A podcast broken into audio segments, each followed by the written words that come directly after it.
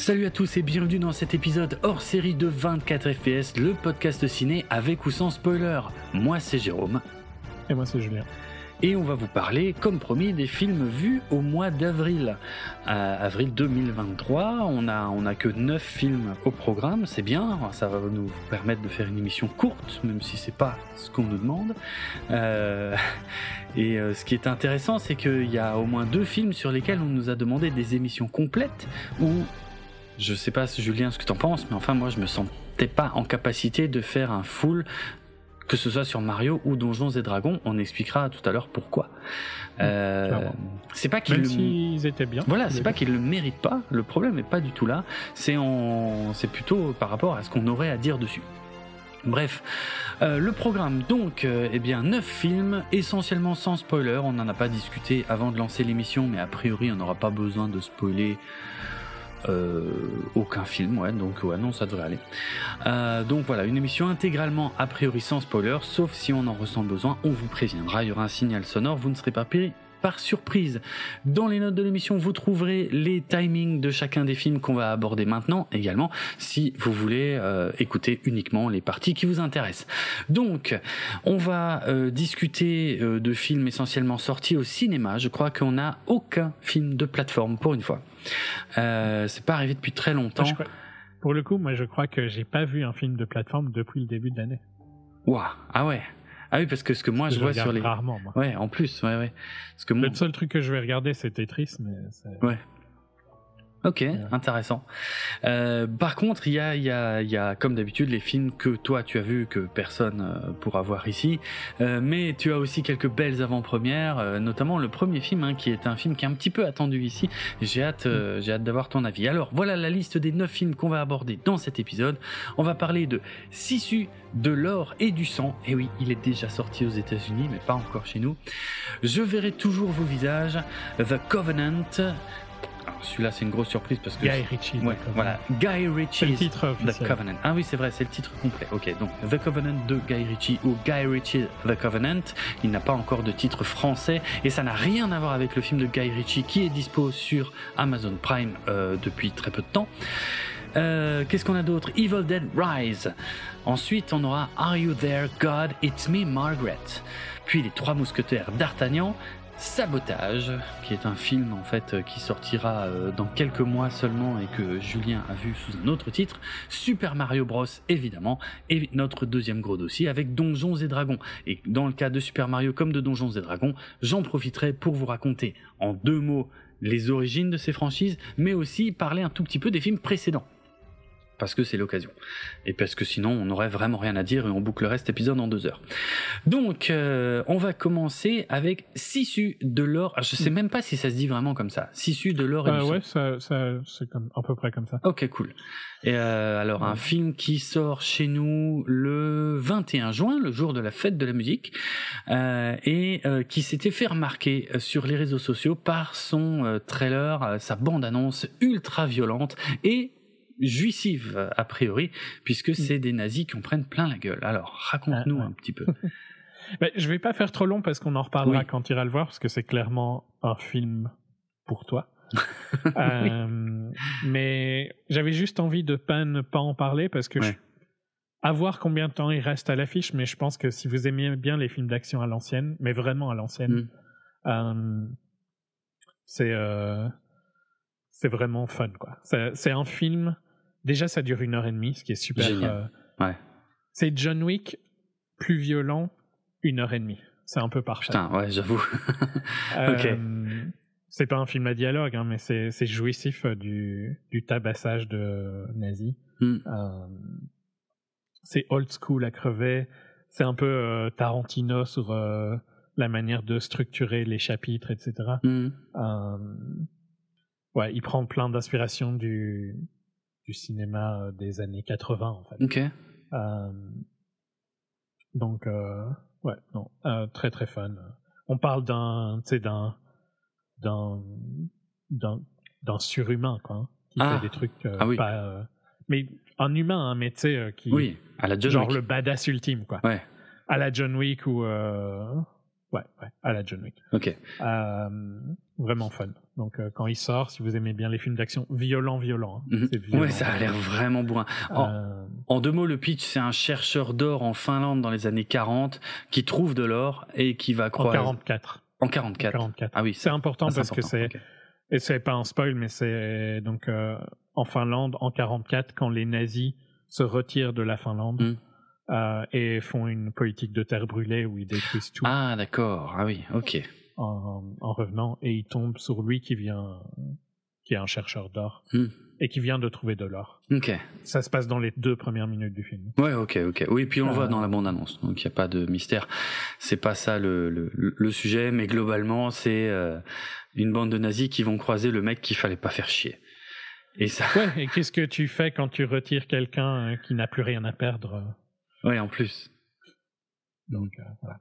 Très très fun, franchement. Ah ben tant mieux. Je suis content que ça tienne ses promesses parce que ces derniers mois, on en a déjà parlé, on a eu quand même plusieurs euh, trailers euh, qui donnaient vraiment envie pour des films qui au final étaient extrêmement décevants. Mais celui-là, c'est pas le cas. Sisu. Non, ça tient vraiment ses promesses de ce que c'est. Ça envoie. Ah, ok. C'est pas du tout, c'est genre, euh, je sais pas c'est quoi le rating, mais c'est pas pour enfants, quoi. Non, non. Euh... Bon, ici, ce sera interdit au moins de 12, comme d'hab. Non, je sais pas, je dis ça pour déconner, mais quand même, c'est quand même un peu souvent le cas, quoi. Ils font chier. Mais bon, bref, ça change rien pour nous, mais euh, ouais, c'est un film interdit moins de 16, quoi, en tout cas, a priori. Mais non, vraiment, vraiment fun. ok. Euh, on en reparlera euh, au mois de juin, mais au moins vous savez que ça vaut la peine. Ça marche, ça marche. Sissu de l'or et du sang, ça sort le 21 juin en France, à ne pas rater pour un bon gros délire surviolent de massacre de nazis. Euh... Old school, hein c'est vraiment à l'ancienne en plus, ouais. Ouais, enfin, c'est tant mieux. Franchement, c'était tout ce que tu as dit est parfait. En fait, je ça donne ça donne vraiment envie. Bon, moi je vais euh, je vais rebondir avec quelque chose de vraiment très très très différent qui coche en théorie à peu près toutes les cases de ce que je déteste. Euh, c'est du cinéma français, ça raconte des choses quasi réelles. Euh, il y a euh, absolument pas d'action, euh, ce n'est que du drame. Et pourtant, quelle claque, quelle claque. Ça s'appelle Je verrai toujours vos visages, réalisé par, écrit et réalisé par Jeanne Herry. Euh, qui est la fille euh, de Miu Miu et de Julien Clerc. Donc c'est pas rien. Euh, et c'est rigolo parce que. n'est pas baby. elle fait, elle fait tourner sa mère dans le film d'ailleurs. Il y a Miu Miu dans le film. Alors, c'est l'histoire de la justice réparatrice en France. En gros, il existe des associations qui permettent aux victimes, aux victimes d'agressions en général, de se reconstruire en, avec des démarches euh, compliquées. On va pas se mentir, c'est des sujets vraiment lourds et difficiles mais euh, voilà, qui euh, en fait qui, qui, qui, permet à des victimes de se reconstruire en allant à la rencontre euh, de prisonniers. Alors pas forcément de leur agresseur, vraiment, euh, pas de, de, la personne euh, qui est à la base de leur traumatisme, on va dire, mais mais qui vont quand même aller à la rencontre. Euh, c'est des groupes de discussion qui vont s'organiser comme ça entre quelques victimes et quelques prisonniers qui ont qui ont vécu des histoires similaires et qui vont être euh, encadrés euh, par des bénévoles euh, qui euh, qui prennent aussi toutes les précautions parce que le but ce n'est pas de raviver les douleurs des victimes et ça n'est pas de conforter évidemment les les, les, criminels dans ce qu'ils ont fait. c'est sur base de volontariat, c'est absolument pas rémunéré pour personne, c'est vraiment dans une optique de reconstruction. Et et donc on va suivre. Il y a deux histoires en parallèle dans le film en fait. D'un côté, on, va suivre plusieurs euh, plusieurs victimes, euh, dont euh, Leila Bekti ou Gilles Lelouch, euh, qui est qui est vraiment touchant dans le film. et ouais, je sais. Et, et Miu Miu justement, qui voilà, qui ont été victimes d'agressions ou de cambriolage ou voilà, de, de, choses comme ça, qui vont aller rencontrer deux ou trois prisonniers interprétés. Alors il y en a un qui a interprété par Dali Ben Salah euh, qu'on avait vu dans euh, le, le, film Athéna. C'était bah, c'était le personnage principal si on veut d'Athéna, c'était le frère le plus modéré de tous. Euh, qui était vraiment au centre du film, qui ici joue voilà un, prisonnier qui est qui est là pour euh, pour des cambriolages. Euh, et euh, il y a un autre prisonnier qui est interprété par Biran Ba que je connaissais pas, qui est qui est assez qui est assez impressionnant dans le film. Et celui qui m'a tué dans le film, par contre, c'est Fred Testo de Omar et Fred que je n'ai pas reconnu. En fait, pendant tout le film, je me disais, mais, mais je connais ce mec, je connais ce mec, je connais ce mec, je connais ce mec. Impossible de remettre un nom dessus. Et à la fin, et le pire, attends, le plus drôle, c'est générique de fin. Je vois marqué Fred Testo et je me dis, ah, il y avait Fred Testo dans ce film. Tiens, c'est marrant, je l'ai pas vu. Je me demande qui jouait. Ouais, c'est ça. et j'ai pas fait le lien avant de taper euh, en fait Fred Testo sur Google et de voir une photo proche de son apparence dans le film où il a il a pris du poids, il a les cheveux longs et une grosse barbe. Et putain, je l'ai pas reconnu quoi. Et hallucinant. Lui, il est complètement bluffant. C'est aussi, c'est un mec qui a fait toutes sortes de trafics, de braquages, de trucs comme ça, et qui a un discours très surprenant qui dit, de toute façon, moi, j'ai passé quasiment toute ma vie en prison, je suis irrécupérable et tout. Bref. Et, globalement, le film va un peu nous raconter la mise en place de ces groupes de discussion, mais aussi, euh, ben après, on nous montre euh, le déroulement des groupes de discussion. Et franchement, pendant tout le film, j'étais pendu à leurs lèvres, aussi bien de ce que racontent les victimes que de ce, que racontent les, personnes qui sont en train de purger leur peine, quoi. Parce que ils, échangent leur point de vue. Les victimes, ça leur permet de réaliser, de mieux comprendre parfois les motivations et de mieux comprendre que, euh, bien sûr, ils ont été victimes d'agressions, mais ce, n'était pas eux qui étaient visés en tant que personne. C'était soit le magasin dans lequel ils bossaient, c'était soit le, le, le les, les, les, richesses qu'ils détenaient dans leur maison. Mais parce que eux continuent de vivre dans la peur derrière, que quelqu'un revienne, qu'on qu revienne s'attaquer à eux ou des choses comme ça. Et en fait, par exemple, c'est un, exemple parmi d'autres, mais en gros, euh, voilà, c'est, euh, euh, les prisonniers leur expliquent non, mais on s'en fout de vous. Et nous, quand on est dans le truc, on est tellement stressé, on a tellement peur de se faire choper ou que ça se passe mal qu'on on, on vous calcule même pas en fait et on vous et on vous retrouvera pas, on vous suivra pas et on on sait même plus à quoi vous ressembliez parce qu'on est tellement stressé. Enfin voilà, voilà ce genre d'échange. Et il y a il y a une deuxième histoire en parallèle euh, qui est euh, une jeune femme interprétée par Adèle Exarchopoulos qui euh, alors là c'est un sujet très difficile euh, mais globalement qui je sais pas en plus euh, où je peux aller parce que je j'ai pas vu la bande annonce donc je sais pas trop ce qui est dit dans la bande annonce mais en gros euh, elle a été euh, abusée par son grand frère quand elle était euh, plus jeune. Et euh, il a purgé une peine de prison. Il il est ressorti de prison et il est revenu habiter dans la ville dans la même ville qu'elle. Et ça la travaille. Elle a pas envie de le croiser par hasard parce qu'elle a plus envie de le croiser et elle, et elle contacte l'association en gros pour, pour se mettre en contact avec son frère, pour avoir un échange une fois, pour établir des règles en gros, pour faire en sorte de ne pas avoir à se croiser. Tu vois, elle veut pas lui interdire de vivre dans la villa ni rien, tu vois. Et, et là, c'est dur. C'est très très dur, c'est des thèmes très difficiles qui sont abordés. Donc voilà, c'est pas un film évidemment de, duquel on ressort avec un grand sourire sur le visage, c'est impossible. Euh, c'est tout simple, il n'y a pas d'effet de mise en scène particulier, il y a pas, mais tout le monde est très bon. Tout, il y a un soin dans les dialogues euh, en fait, parce qu'il y a, c'est vraiment un film littéralement avec des dialogues, euh, avec des gens assis sur des chaises les uns face aux autres. Euh, la majorité du film, mais c'est un film d'une force hallucinante. Euh, je te dis, j'ai pas, je sais pas combien de temps ça dure. A priori, ça dure euh, presque deux heures. J'ai rien vu. J'ai rien vu passer. C'est, euh, j'étais pendu à leurs lèvres en permanence. C'est très très fort. C'est fort de savoir ce qui, que ce genre de démarche existe. Mais c'est, mais, mais euh, évidemment tout ce qui est raconté dans le film est inspiré de, de cas réels, de témoignages réels. Donc du coup tu le sens, tu vois, tu sens que c'est vrai et ça marche. Et c'est, euh, c'est fait avec simplicité, mais aussi avec une très très grande efficacité. Donc voilà, je verrai toujours vos visages. C'est une grosse recommandation, une grosse claque. Il faut évidemment avoir envie de se confronter à ce genre de sujet. Donc euh, voilà, c'est euh, pour public averti quand même, mais euh, mais c'est euh, c'est très réussi. Vraiment, ouais. Je verrai toujours vos visages. Très très bon film de, de Jeanne Herry. Je je sais même pas si elle avait déjà fait autre chose. Euh... Elle a fait d'autres films. Ok. Ouais. Ah oui, elle en a fait. Ah, ah oui. Ah, il y a oui. longtemps pour le coup, donc c'est bizarre. Ouais, c'est marrant. Ouais, elle a fait des coups, elle a fait un long un long métrage qui s'appelait Elle l'adore, elle a fait des épisodes de la série 10%, un, un film qui s'appelle Pupille. Bref, une série qui s'appelle Mouche. OK, bon.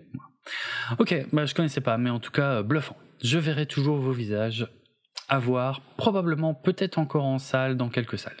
Allez, je te laisse Ça a enchaîner. sympa. hein. Ouais, ouais, c'est très, c'est très fort. Je m'y attendais vraiment pas. Voilà, la classe, très, très réussi. Euh, Parle-nous un peu de Guy Ritchie, euh, qui euh, chez nous sort des films euh, de gangsters sur Amazon Prime, et chez toi sort des films de guerre. En même temps. Ouais. J'ai un Ouais. peu de mal à comprendre. Oui, en même temps. Et je crois qu'il, pour le coup, euh, le film euh, Opération Fortune, je crois qu'il est aussi ici. hein. Il est Ouais. sorti partout, je crois. Ok. Ok. J'ai pas eu le temps de le voir Euh, d'ailleurs. hein. Je précise, je, je, je compte le voir et en parler, mais là j'ai vraiment pas eu le temps. Alors du coup, on, on doit se rabattre sur euh, Guy Ritchie's The Covenant. The Covenant. Donc, The Covenant, ça veut dire un accord. Hmm. Euh, C'est important pour euh, le sujet du film. Et donc, on est euh, en Afghanistan, dans la guerre qu'il y avait en Afghanistan avant que les États-Unis se retirent. Ouais. Euh, et donc, avant que les talibans reprennent le contrôle, etc. Mhm. Et c'est à propos de la relation entre un sergent de l'armée euh, et euh, un interprète, donc, euh, euh, afghan pour le coup. Mm. Enfin, comme tous les interprètes euh, qui aidaient l'armée pendant, pendant cette guerre. Mm. Et euh, bon, bah, ça, globalement, ça parle de leur relation. Et j'ai pas vu le trailer, donc je sais pas trop jusqu'où je peux aller, mais Mm. euh, il va se passer quelque chose euh, avec le, le bataillon, je sais plus comment Ouais. on va dire, de, du sergent qui est interprété par Jake Gyllenhaal. Mhm. Euh, et ils- vont se retrouver euh, juste tous les deux et ils vont, de, ils vont devoir survivre euh, en, dans une partie de l'Afghanistan qui est contrôlée à ce moment-là par les talibans. Euh, et donc, ben, globalement, ça va parler de leur, euh, leur bande en anglais. Mhm. Euh, je sais pas comment on dit bande, mais le, leur relation, quoi. Le fait que Ah oui, leur lien, d'accord, leur band, leur oui, j'avais pas compris. Oui, le lien qui sont, Euh, d'accord, oui, oui. le lien qui et comment ils vont essayer de survivre Mhm, ensemble. mhm. Juste Ah, ça. deux en fait, enfin principalement eux deux Je- quoi. Principalement. eux deux. Ouais, ouais, ok. Euh, et je pense que le but, enfin ce que cherche à faire Guy Ritchie, c'est de mettre euh, en image cette, cette relation qu'ont eu énormément de militaires avec les interprètes euh, afghans euh, et d'essayer un peu de je sais pas de redorer l'image de, de cette relation parce que Mm. l'accord que et c'est pour ça que ça s'appelle The Covenant l'accord qu'il y avait c'est qu'ils allaient avoir des green cards ou des visas Ah, en gros ok. Euh, parce que bon globalement ils se mettaient énormément en danger Ah bah oui, oui, dans leur propre pays, oui, oui. Euh, et donc il y a un petit peu euh, et pour le coup les États-Unis ont les ont complètement abandonnés hein. Quelle surprise. quand ils sont quand ils sont retirés des Ouais, ouais. d'Afghanistan. Ouais. Et donc je pense que l'idée de Guy Ritchie c'était un peu de de montrer que deux un Américain et un Afghan peuvent euh, se lier d'amitié, tu vois, et que le côté humain est plus important que les différences culturelles, etc. Le problème, c'est que je trouve qu'il a fait ça d'une manière où, pour faire ça, il a rendu le personnage de l'interprète, euh, interprété par Dar, Dar Salim, Mm. euh, un peu surhumain. Il fait des trucs pas, euh, pas très réalistes. Euh, toute leur situation est pas très réaliste. Et c'est un peu dommage parce que je trouve que en faisant ça, il réduit presque le travail de tous ces interprètes qui ont aidé les États-Unis pendant des années, qui ont essayé de faire euh, du mieux qu'ils pouvaient Mm. et qui n'ont rien eu en retour. Parce que littéralement, les États-Unis se sont tirés et tous les gens qui les détestaient sont devenus, ont pris le pouvoir. Oui, ça c'est clair, oui. Et euh, j'avais parlé il y a quelques mois d'un documentaire qui s'appelait Retrograde Mm. euh, sur le départ de, de l'armée euh, en Afghanistan Mhm. et qui parlait aussi un peu de. C'était pas le sujet. Le sujet c'était le le fait de faire un rétrograde qui est sortir du pays. Oui. C'était pas le sujet, les interprètes n'étaient pas le sujet, mais tu voyais ces relations-là ben, parce qu'ils bossaient avec eux. Et il y avait un côté beaucoup plus humain dans le documentaire qu'ici. Ah, Parce qu'en fait, ici, il en ouais. a fait un film d'action, quoi. euh, mais sans vraiment vouloir faire un film de guerre, parce qu'il a un peu peur d'aller sur des sujets politiques. Mhm. Donc, il est un peu dans un mix où il veut raconter une histoire sur la relation entre un interprète et un militaire. Ok. Euh, mais il a fait, mais en ayant peur de- d'aller sur des sujets sensibles, il l'a fait en en faisant un truc un peu impossible, quoi, tu vois. Mhm. Euh, sur certains points, ça ressemble plus à un film de comment il s'appelle encore le mec qui fait tous les films avec euh, Mark Wahlberg. Ah oui. Euh, c'est pas Peter Berg? Si. Hmm. Tu vois un peu ça comme genre de personne. Ok. Et ça veut pas dire que c'est mauvais, c'est un bon film. J'ai passé un bon moment, c'est bien filmé. Ouais. La relation entre euh, Ahmed et euh, Kinley, donc les, Jake et Darsanim, Mhm. fonctionne super bien. Ils ont des, des bons dialogues. Tu as l'impression qu'ils euh, sont amis, quoi, tu vois. Euh, leur relation se construit à travers le film. Mais euh, vu qu'il a peur d'aller sur un sujet politique, Mhm. Il va vers euh, un film style Peter Berg. Et ça, c'est un peu dommage. Ok. Parce que c'est vrai que quand on regarde la bande-annonce, ça ressemble pas à du Guy Ritchie. hein. Non, franchement, pas vraiment. Hmm. C'est- bien fait, hein. franchement. Oui, oui. filme bien, il n'y a rien de. Il y a rien de mal, la photo est jolie, mais Hmm. il n'y a rien de Guy Ritchie dans les dialogues. Euh, c'est pas un peu ironique. C'est.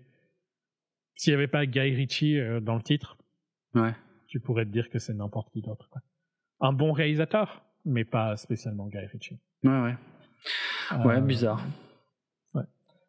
Pas mauvais, hein, j'ai pas passé un mauvais euh, moment, mais mais pas fou. Un peu, ça me dérange un peu ce côté de pour. euh, Il y a un petit côté où j'ai l'impression que pour que l'interprète ait de la valeur, Hmm. il fallait qu'il soit surhumain, tu vois. Ah ouais. Et ça, c'est un peu dommage. Bizarre. C'est un peu Ouais, le truc ouais. qui m'a dérangé dans dans le film. Ok. Donc, euh, voilà.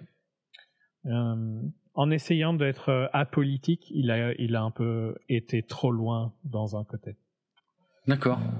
Après, bon, c'est un sujet sensible. Hein, Oui, ça oui. reste euh, une des nombreux. Tu sais, un truc qui me fait souvent rire, c'est que les Américains vont parler des Français. La, la blague sur les Français, c'est que c'est euh, le fait de give up, euh, white flag, etc. Tu vois. Ah sérieux? Euh, Ouais, pour un Américain, un Français, c'est quelqu'un qui, euh, qui perd une guerre. Quoi. Oh, Alors qu'ironiquement, vous avez rarement perdu. c'est vrai. Alors que les Américains, désolé, mais ils ont un track record Euh, relativement foireux. Ah, Assez merdique depuis la fin de la Seconde Guerre mondiale, oui, en effet. ouais. Euh, donc ça me fait toujours rire quand parce que bon les, les gens me prennent toujours pour un français tu vois c'est plus facile Ah, de penser que je suis français Bien que sûr. Mhm. et donc leur blague ça va être euh, Frog et euh, Hmm. et White Flag quoi tu vois Ah ouais, White Euh, Flag, c'est vraiment le, le- ils ont cette image, le drapeau blanc, les mecs qui font la la paix, enfin ouais, qui ou plutôt la trêve quoi. Ouais. Ok. donc euh, Putain, ça me fait rire parce que bon euh, désolé mais vous avez perdu plus de guerres les mecs À mort. que les Français. Largement et beaucoup plus récemment en plus, c'est ce qui a Ouais. encore moins de sens. Ok. vous ok. n'avez fait que à- que partir de tous les fights que vous avez eu Bah oui, à part euh, ouais. Donc euh, bon c'est ouf. c'est marrant Euh, Ok. Mais ouais, de, je, je vais redire que le documentaire, je sais pas s'il est disponible quelque part, mais le documentaire, il était vraiment excellent par contre. Retrograde. Euh, voilà, pour Guy Ritchie, The Covenant. Ouais, ok. The Covenant, qui n'a pas de date de sortie française, donc euh, j'ai rien d'autre à dire sur le sujet, si ce n'est que si vous voulez du Guy Ritchie qui ressemble plus à son style habituel avec des gangsters à la arnaque crime et botanique, Snatch euh, et autres euh, rock'n'rolla, ou plus récemment The Gentleman, qui était correct, euh, eh bien il y a euh, Opération Fortune russe de guerre qui est disponible sur euh, Amazon Prime et euh, voilà que j'ai pas eu le temps de voir mais euh, que je chroniquerai euh, normalement dans notre prochain HS si euh, si j'ai le temps et si j'oublie pas de le regarder d'ici là. Ok, euh, eh bien merci pour ça. Moi je vais partir du côté euh, horrifique euh, du cinéma avec Evil Dead Rise, euh, nouvel opus de la franchise Evil Dead, initié évidemment par par Sam Raimi. Euh, alors, c'est c'est sujet un peu complexe. Alors, je sais pas. Je sais que on a déjà parlé du film de 2013 ici. Euh, je sais plus si toi tu l'avais vu à l'époque. D'ailleurs, c'est pas dit. Hein, je pense pas. Je suis pas sûr. Peut-être pas à l'époque. C'est pas de l'Elevated Horror euh, de A24. Ah, ça, c'est sûr. non, alors Evil Dead, euh, effectivement, je, voilà, vraiment, je, je me souviens plus si j'ai fait l'historique ou pas. Je crois que j'avais vu euh, celui de 2013. Ah ouais, ok. Okay. Mais euh, par contre, ce que je me souviens pas, c'est si on avait vraiment fait l'historique de la franchise euh, dans le podcast. Euh, mais en tout cas, bon, dans les très très très grandes lignes, un, un Sam Raimi débutant avec ses amis qui sort le premier Evil Dead en 1981 un film tourné à l'arrache avec les moyens du bord, avec un, un budget ridicule, euh, mais qu'il avait quand même réussi à faire après un, un, petit court métrage, euh, euh, ouais, qui annonçait un petit peu déjà, qui contenait déjà Bruce Campbell euh, et puis certains des thèmes du truc. Bon voilà, film culte, premier Evil Dead, euh, qui, qui, qui revient six ans plus tard, Evil Dead 2, qui est davantage un remake qu'une suite, parce qu'en tout cas, ce qui est clair, c'est que c'est pas une suite directe, c'est plus un, un, un reboot, euh, toujours avec Bruce Campbell dans le rôle de Ash, euh, mais cette fois euh, avec euh, avec des producteurs différents en plus, parce que les trois premiers Evil Dead, j'ai appris il y a pas longtemps que je crois que c'était des boîtes de production différentes à chaque fois. Et même si ils ont l'air de se suivre en fait à chaque fois la, scène de fin d'un Evil Dead a été retournée pour le film suivant parce que c'était pas la même boîte de prod et parce qu'ils pouvaient pas reprendre les images des trucs comme ça. Mais Evil Dead 2 plus de moyens. En gros on refait le 1 mais en, en, en plus barge encore. Et c'est là que Sam Raimi euh, s'éclate vraiment. Ça veut pas dire qu'il y avait pas déjà des bonnes idées dans le premier. Hein. Il y avait déjà des trucs assez ouf. Mais ce qui est, ce qui est dingue avec Sam Raimi, c'est que vraiment, il va puiser dans euh, dans les comic books, euh, dans euh, dans les dessins animés, dans les Tex Avery, euh, mais aussi dans le slapstick, hein, euh, donc euh, les trois Stooges, les trucs comme ça, pour remettre, pour mettre en scène un film d'horreur avec des choses que que personne fait. En fait, il y a une il y a une vivacité dans la mise en scène de Evil Dead 2 il y a une inventivité folle avec euh, des moyens extrêmement réduits. Euh, et c'était déjà le cas dans le premier Evil Dead, mais vraiment, il a réussi à pousser le truc avec le 2. Et le troisième Evil Dead, euh, l'armée des ténèbres, Army of Darkness, qui sort en 1992, va encore pousser ça, en tout cas en termes de mise en scène. Il y a des, il y a des scènes entières qui sont du pur Tex Avery, genre Ash qui se bat contre les mini Ash qui sont en train de lui grimper dessus pour l'agresser. c'est du pur cartoon et, et, et, il s'amuse et en plus il rend hommage à Ray Harryhausen avec euh, l'armée de squelettes, les trucs comme ça. Euh, encore un peu plus de moyens. Moi, je sais que Evil Dead 3, quand je l'ai vu quand j'étais jeune, parce que ça fait partie des tout premiers films d'horreur que j'ai vus euh, en les loin dans un vidéoclub, bah, j'avais pas aimé le 3 à l'époque parce que j'étais déçu que ce ne soit pas un film d'horreur. Euh, je l'ai largement revu à la hausse depuis parce que effectivement, ce n'est pas un film d'horreur, mais euh, en termes de mise en scène, mais c'est incroyable ce que euh, Sam Raimi fait. C'est faut avoir vraiment envie de se faire chier en fait, euh, avoir envie de mettre en scène des choses qui ne viennent pas du qui ne sont pas faisable dans le monde réel à la base, tu vois. Vraiment du cartoon, du slapstick, euh, des trucs euh, mais euh, complètement délirants et avec un montage hyper hyper précis. Donc voilà, c'est complètement barge. et donc voilà, la trilogie Evil Dead, c'est ça. et puis il y avait eu donc un remake. Alors jamais trop compris pourquoi on appelait ça un remake parce que c'était pas la même histoire. Enfin si, c'était l'histoire d'une bande d'amis qui se retrouvait dans un chalet isolé dans la forêt et qui découvrait effectivement euh, le livre des morts euh, et qui réveillait des choses dans la forêt. Bon, effectivement là-dessus c'était la même histoire, mais par contre moi, le, le, film de Fede Alvarez, euh, j'en avais pas un bon souvenir. Je m'étais fait chier pendant tout le film. Euh, je trouvais que c'était, en fait, c'est bien fait, mais déjà vu. Ouais, c'était bien fait, je trouve. Voilà, c'était bien fait, mais mais globalement rien de très original. Et surtout, il n'y avait pas le, le côté humour d'Evil Dead Donc ça, ça m'a manqué. Et la seule chose qui m'a vraiment scotché, et je l'ai revu, hein, euh, du coup, ce film de 2013 là récemment, pour voir, parce que j'en ai entendu tellement de bien depuis dix ans que je me dis mais c'est pas possible, j'ai dû passer à côté de quelque chose. Et non, en fait, ça, ça marche pas sur moi. Je me fais vraiment chier.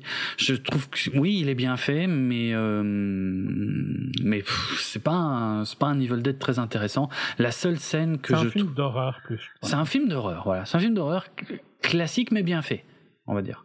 Qui fait peur, quoi dans le sens qui fait peur. Ouais. Peut-être pas pour toi, mais pas moi, pas moi, mais oui, oui. A priori, oui. Allez, oui, je vais admettre ça. Et euh, il y a un plan que j'aime dans le film, c'est le tout dernier, la toute dernière scène gore euh, du film. Je la trouve hallucinante. Mais tout le reste, je m'ennuie. Voilà. Euh, je dis pas que c'est un mauvais film, mais euh, en tout cas, il ne fonctionne pas sur moi. Bon, il avait quand même très très bien marché à l'époque, hein, 17 millions de budget, 97 millions de box-office, euh, c'est pas rien pour un film d'horreur. Donc, euh, donc il y avait des plans euh, pour faire euh, pour faire des suites depuis un moment, depuis un bon moment parce que alors ce qui est marrant c'est que quand ce Evil Dead de 2013 était sorti, Fede Alvarez, son réalisateur, avait annoncé très rapidement qu'il y aurait une suite. Une suite donc euh, qui, euh, pour être clair, pour ceux qui n'auraient euh, vu aucun des films dont je parle, y compris celui qui vient de sortir, celui qui vient de sortir n'est absolument pas une suite. Hein. Une suite d'aucun, en fait, ni de la trilogie d'origine, ni de celui de 2013. Voilà, que ce soit peut-être plus clair pour tout le monde là où je vais. Mais à l'époque, Fede Alvarez disait que son, remake aurait droit à une suite. Et au même moment, Sam Raimi, lui, avait dit qu'il travaillait sur un Evil Dead 4 avec son, frangin Ivan Raimi. Euh, et que ce serait effectivement, alors il, y a eu plusieurs titres différents, Evil Dead 4 ou Army of Darkness 2, en tout cas c'était le quatrième épisode de la trilogie d'origine. Euh, et, euh, et, globalement, les deux trucs devaient se faire en parallèle. D'un côté, Alvarez qui faisait son Evil Dead 2, et d'un autre côté, Sam Raimi qui faisait son Army of Darkness 2. Et il y aurait dû y avoir, ils en ont parlé euh, officiellement, publiquement en tout cas, il y aurait dû y avoir un film qui, euh, réunissait les deux scénarios. Donc d'un côté Ash qui revenait dans Army of Darkness 2, et d'un autre côté la, personnage principale du, du, du remake, voilà, qui devait finir par se rencontrer. Euh, et, en, tout cas, Rémi, alors autant Fede Alvarez était sur, euh, ça je l'ai peut-être déjà dit en fait, j'ai l'impression que je tourne en rond, mais bref, euh, Sam Raimi avait bien dit qu'il ne se contenterait pas de produire Army of Darkness 2, mais que c'était bien un film qu'il allait réaliser. Sauf que Army of Darkness 2 finalement euh, ne s'est pas fait au cinéma. Euh, le projet a été revu et il est devenu une série télé, la série télé Ash vs Evil Dead, qui a connu trois saisons, donc avec effectivement Bruce Campbell qui reprenait le rôle de Ash. Ash Williams, euh, dans un style assez délirant, euh, mais où il y avait en tout cas il y avait du gore et du fun. On va pas, voilà, c'était peut-être pas la série du siècle, mais en tout cas on avait, on retrouvait le Ash qui était un gros connard comme dans Army of Darkness, Evil Dead 3, euh, qu'il était moins dans les films précédents. Là, c'était vraiment la suite directe, effectivement, et avec euh, voilà, avec des scènes ultra gore. Je savais même pas qu'on pouvait faire des séries aussi gore, pour être franc. Donc euh, voilà. Et c'était c'était con, mais euh, mais c'était c'était sympa. Puis en plus, c'était du format 25 minutes, donc ça passait. Franchement, ça passait bien, quoi. en tout cas le temps passe, les années passent, on n'entend pas parler euh, de euh, d'un Evil Dead 2 du côté de Fede Alvarez qui entre-temps lui euh, s'occupe plutôt de la saga Don't Breathe. Donc voilà, il s'est concentré plutôt là-dessus. Et bon, puis on, on sait pas trop. En fait, il y a un flottement. Il y a en plus la série Ash vs Evil Dead est annulée au bout de trois saisons. Bruce Campbell déclare que lui, il en a terminé avec le rôle de Ash. Euh, et pourtant, et pourtant, euh, dans ce nouveau Evil Dead Rise, eh bien, euh, il y a quand même un petit caméo de Bruce Campbell, un petit caméo vocal que bah, que je vous dirai parce qu'en plus, quand on voit le film en France, bah, vu que c'est un caméo vocal, bah, aucune chance de le repérer. Euh, mais voilà, en gros, on finit par apprendre en 2019 qu'il y a un nouveau Evil Dead en développement avec Robert Tappert toujours en tant que producteur, hein, ce qui est le cas depuis le tout premier Evil Dead, euh, avec même Bruce Campbell en tant que producteur aussi. Et, euh, et que le réalisateur, euh, scénariste et réalisateur sera un certain Lee Cronin. Euh, alors à la base ça devait s'appeler Evil Dead Now et puis finalement ça a été retitré Evil Dead Rise. Euh, apparemment Sam Raimi et euh, Lee Cronin se sont rencontrés sur une série horrifique euh, dont j'avais jamais entendu parler qui s'appelle 50, 50 States of Fright. Euh, dont il a réalisé euh, probablement un épisode et puis peut-être Sam Raimi un autre, je sais pas, je me suis même pas renseigné, je branle vraiment plus rien. Euh, je suis en train de regarder, ouais, Sam Raimi en a réalisé trois, les trois premiers et Lee Cronin, je vois même pas son nom. je sais pas. Il n'existe pas. Ouais, bon, ils se sont rencontrés là, en tout cas. Ah non, attends, là j'étais que sur la saison 1, il y a une saison 2. Ah si, voilà. Ah oui, Lee Cronin a bossé sur deux épisodes de la saison 2. Voilà. Quelle émission bien préparée. Alors, euh, et donc c'est comme ça qu'ils ont décidé de faire un Evil Dead ensemble, ce qui est le Evil Dead Rise qui vient de sortir, qui a été entièrement tourné en Nouvelle-Zélande en 2021, euh, et donc avec un caméo vocal de Bruce Campbell, puisque ici ça va être l'histoire de... Euh, alors déjà on change le setting d'Evil Dead, on n'est plus euh, dans les bois, on est en ville et euh, dans un immeuble, et en fait c'est l'histoire de deux sœurs, en, gros, une qui est tatoueuse et qui élève ses deux enfants comme elle le peut en mère célibataire. Et l'autre qui évolue dans le monde de la musique, a priori rock, metal, punk, je sais pas trop. Et c'est pas très clair si elle est roadie ou si elle est un peu plus que ça, si elle a un vrai rôle, mais en tout cas elle semble avoir une relation un peu bizarre avec les groupes euh, puisque elle est enceinte et c'est un problème. Et du coup elle revient chez sa sœur euh, qu'elle elle s'était pas vue depuis quelques années, elle revient de façon un peu soudaine chez sa sœur en disant j'ai fait une connerie, comprendre par là, je suis enceinte, euh, j'ai besoin que tu m'aides, voilà. Et en fait, ce sont ces deux sœurs et les deux gamins de l'une des sœurs qui vont être confrontés à euh, eh bien aux esprits, euh, au Necronomicon euh, et à tout cet univers horrifique inventé par Sam Raimi. Euh, cette fois, non pas par le biais d'un livre ou d'enregistrement sous forme de bande magnétique, mais cette fois sous la forme de disque vinyle que le fils euh, va trouver. et puis vu que le fils fait du mix, eh ben il va il va jouer le le, le vinyle et puis on, on y entend un prêtre qui essaie de protéger le monde des incantations du Necronomicon et la voix de ce prêtre, vous l'avez deviné peut-être, c'est la voix de Bruce Campbell en VO. Euh, voilà. Alors donc on change un peu le setting dans le sens oui on est on est dans un immeuble, euh, on n'est plus en pleine nature, on est euh, c'est un huis clos hein, parce qu'on reste enfermé presque exclusivement dans l'appartement. Et ça c'est ça fait partie des choses qui marchent pas. Euh, parce que j'ai pas trouvé ce film euh, folichon. J'ai un peu le même problème qu'avec le remake de 2013. Il est, il est plutôt, il est pas, il est pas mal fait. Euh, il y a des scènes qui envoient bien niveau gore, mais je suis jamais rentré dedans et je pense qu'il est quand même un cran en dessous du remake de 2013. Parce qu'en plus là, il y a un peu un forcing du fait que ça s'appelle Evil Dead. Parce que j'ai vraiment le feeling, et L'histoire officielle n'est pas celle-là, mais j'ai vraiment le feeling que Lee Cronin avait envie de faire un film d'horreur et que peut-être il avait déjà un scénar, quelque chose, et qui disait bah j'y arrive pas, euh, je sais pas, les studios euh, ça marche pas, j'arrive pas à monter mon film, et que euh, Sam Raimi lui a dit écoute, on n'a qu'à coller le nom Evil Dead sur ton truc, tu réécris juste deux trois trucs euh, pour que ça colle vaguement avec la saga, et comme ça tu peux sortir ton film en grande pompe. Ouais.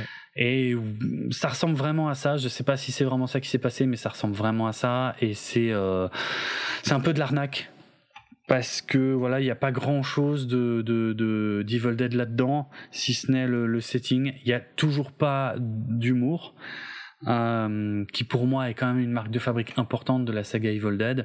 Euh, là, on doit suivre, ouais, voilà, deux frangines, dont une qui a un visage, dont une actrice, euh, euh je sais plus laquelle, en plus euh, j'ai les noms quelque part, euh, Lily Sullivan, ouais non, l'autre, Alyssa Sutherland que les fans de la série Viking connaissent peut-être, mais qui elle a un visage où tu vois que avec euh, un peu de maquillage et des prothèses, ça peut effectivement très très bien marcher rapidement pour un film d'horreur. Euh, donc ouais, c'est un, un huis clos, euh, ok, il y a du gore, ok, mais euh, ça marche pas en fait. Je sais pas, il y a les scènes, elles ont l'air, même si elles sont bien faites, c'est globalement du déjà vu, c'est le feeling que j'ai eu. Euh, on se demande quand même souvent dans le film pourquoi personne ne se barre de cet appartement. Euh, c'est un huis clos qui a pas vraiment de sens, euh, même si il y a quelques passages où oui, il y a quelque chose qui bloque le fait de sortir de l'appart, mais c'est loin d'être euh, d'être convaincant.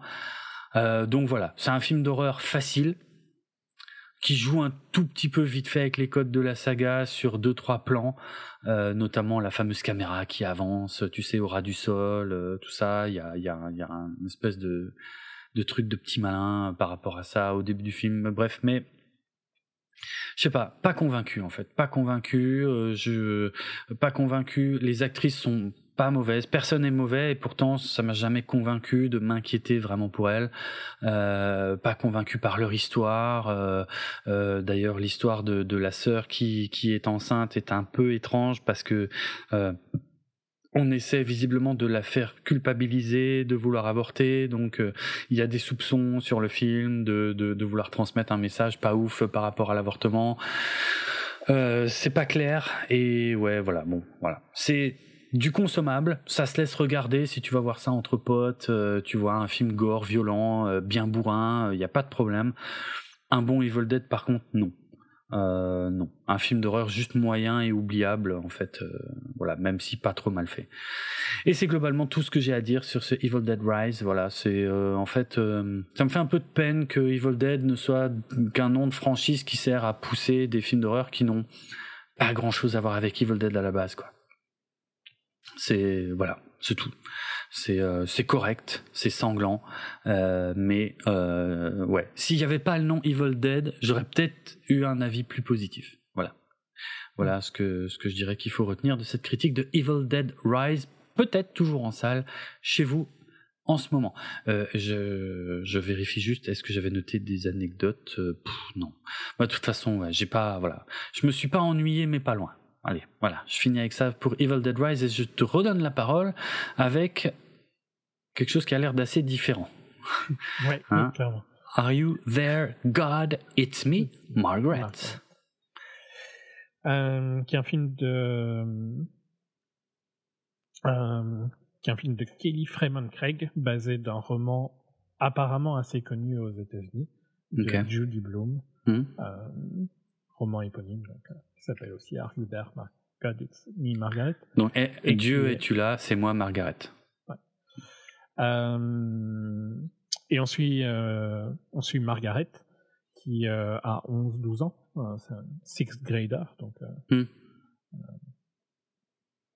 ouais, c'est 11-12 ans, okay. et qui, qui a des parents chrétiens et juifs. -hmm. euh, son père est juif et sa mère est chrétienne, okay. et euh, qui ne force pas euh, la religion sur elle. D'accord. en gros, ils, ils, leur ont, ils lui ont dit qu'elle choisirait quand serait une adulte. C'était pas à eux de choisir ce qu'elle voulait faire. Okay, et ben, c'est un, c'est un coming of age hein, en fait. Donc, ouais. elle se questionne sur. elle se questionne sur, le, sur le futur, sur qu'est-ce qu'elle a envie d'être.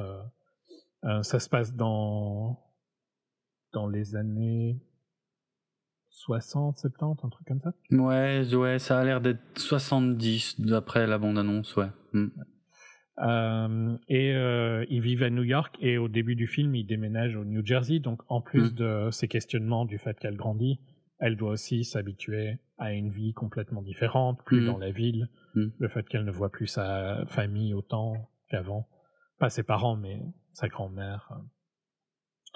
Euh, et euh, se refaire des nouveaux amis, etc., dans le, les suburbs du New Jersey.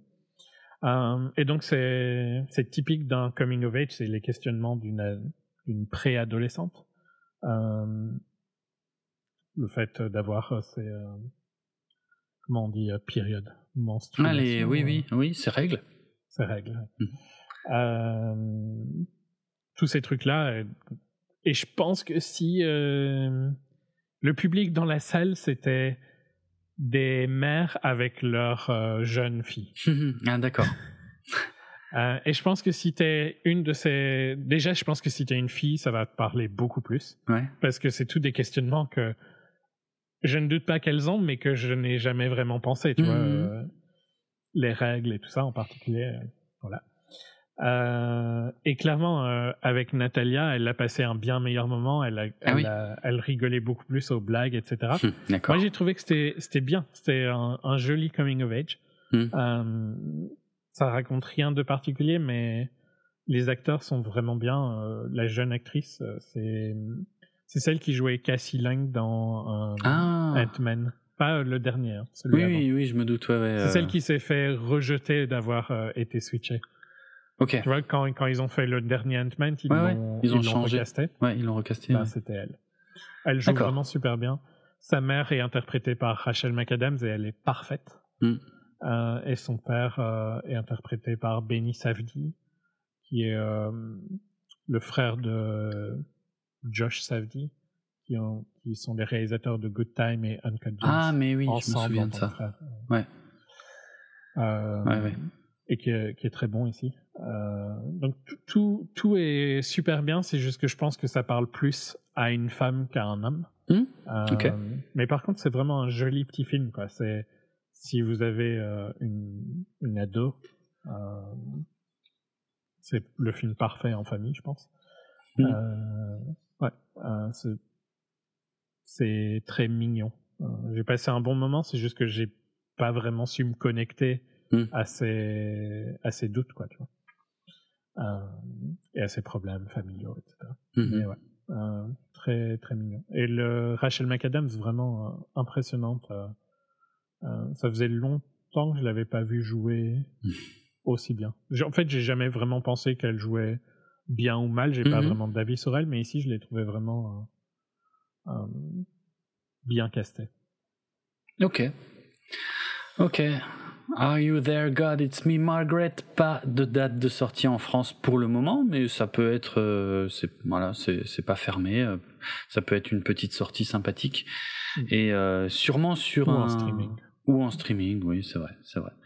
Mais ok, sympa. Bah oui, un coming of age avec une jeune fille. Honnêtement, on n'en voit pas tant que ça. Donc je pense que c'est cool. C'est une très bonne chose. Ok, intéressant. Eh bien, je vais, euh, je vais partir euh, encore une fois sur un très grand écart avec euh, la culture française, monsieur. La littérature, la grande littérature française, que je n'ai pas lu. Donc, avec les trois mousquetaires d'Alexandre Dumas, père, initialement publié en 1844 donc euh, œuvre culte du patrimoine français, maintes et maintes fois adaptée euh, au cinéma et à la télévision, et mais pas tant que ça par des Français. C'est ça qui est assez ouf. Euh, j'ai regardé, j'ai jeté un œil un peu aux adaptations. Ça fait plus de 60 ans que les Trois Mousquetaires n'avaient pas été adaptés au cinéma en France par des Français, que ce soit bien clair. Euh, la dernière adaptation française date euh, de, de, euh, de 1961. C'est un film en, c'est un film de Bernard Bordery avec avec alors il n'y a pas grand monde que je connais. Il y avait Gérard Barret en D'Artagnan, Mylène de Mongeau en Milady, Georges Descrières. Ah si, c'est lui qui chantait le truc de non c'était comment? C'était pas c'est pas lui qui chantait mais c'était Arsène Lupin dans le rôle d'Athos, Bernard Voringer en Porthos, Jacques Toja en Aramis, Daniel Sorano en Richelieu et Guy Delorme en Comte de Rochefort. Je crois pas l'avoir déjà vu, pour être franc.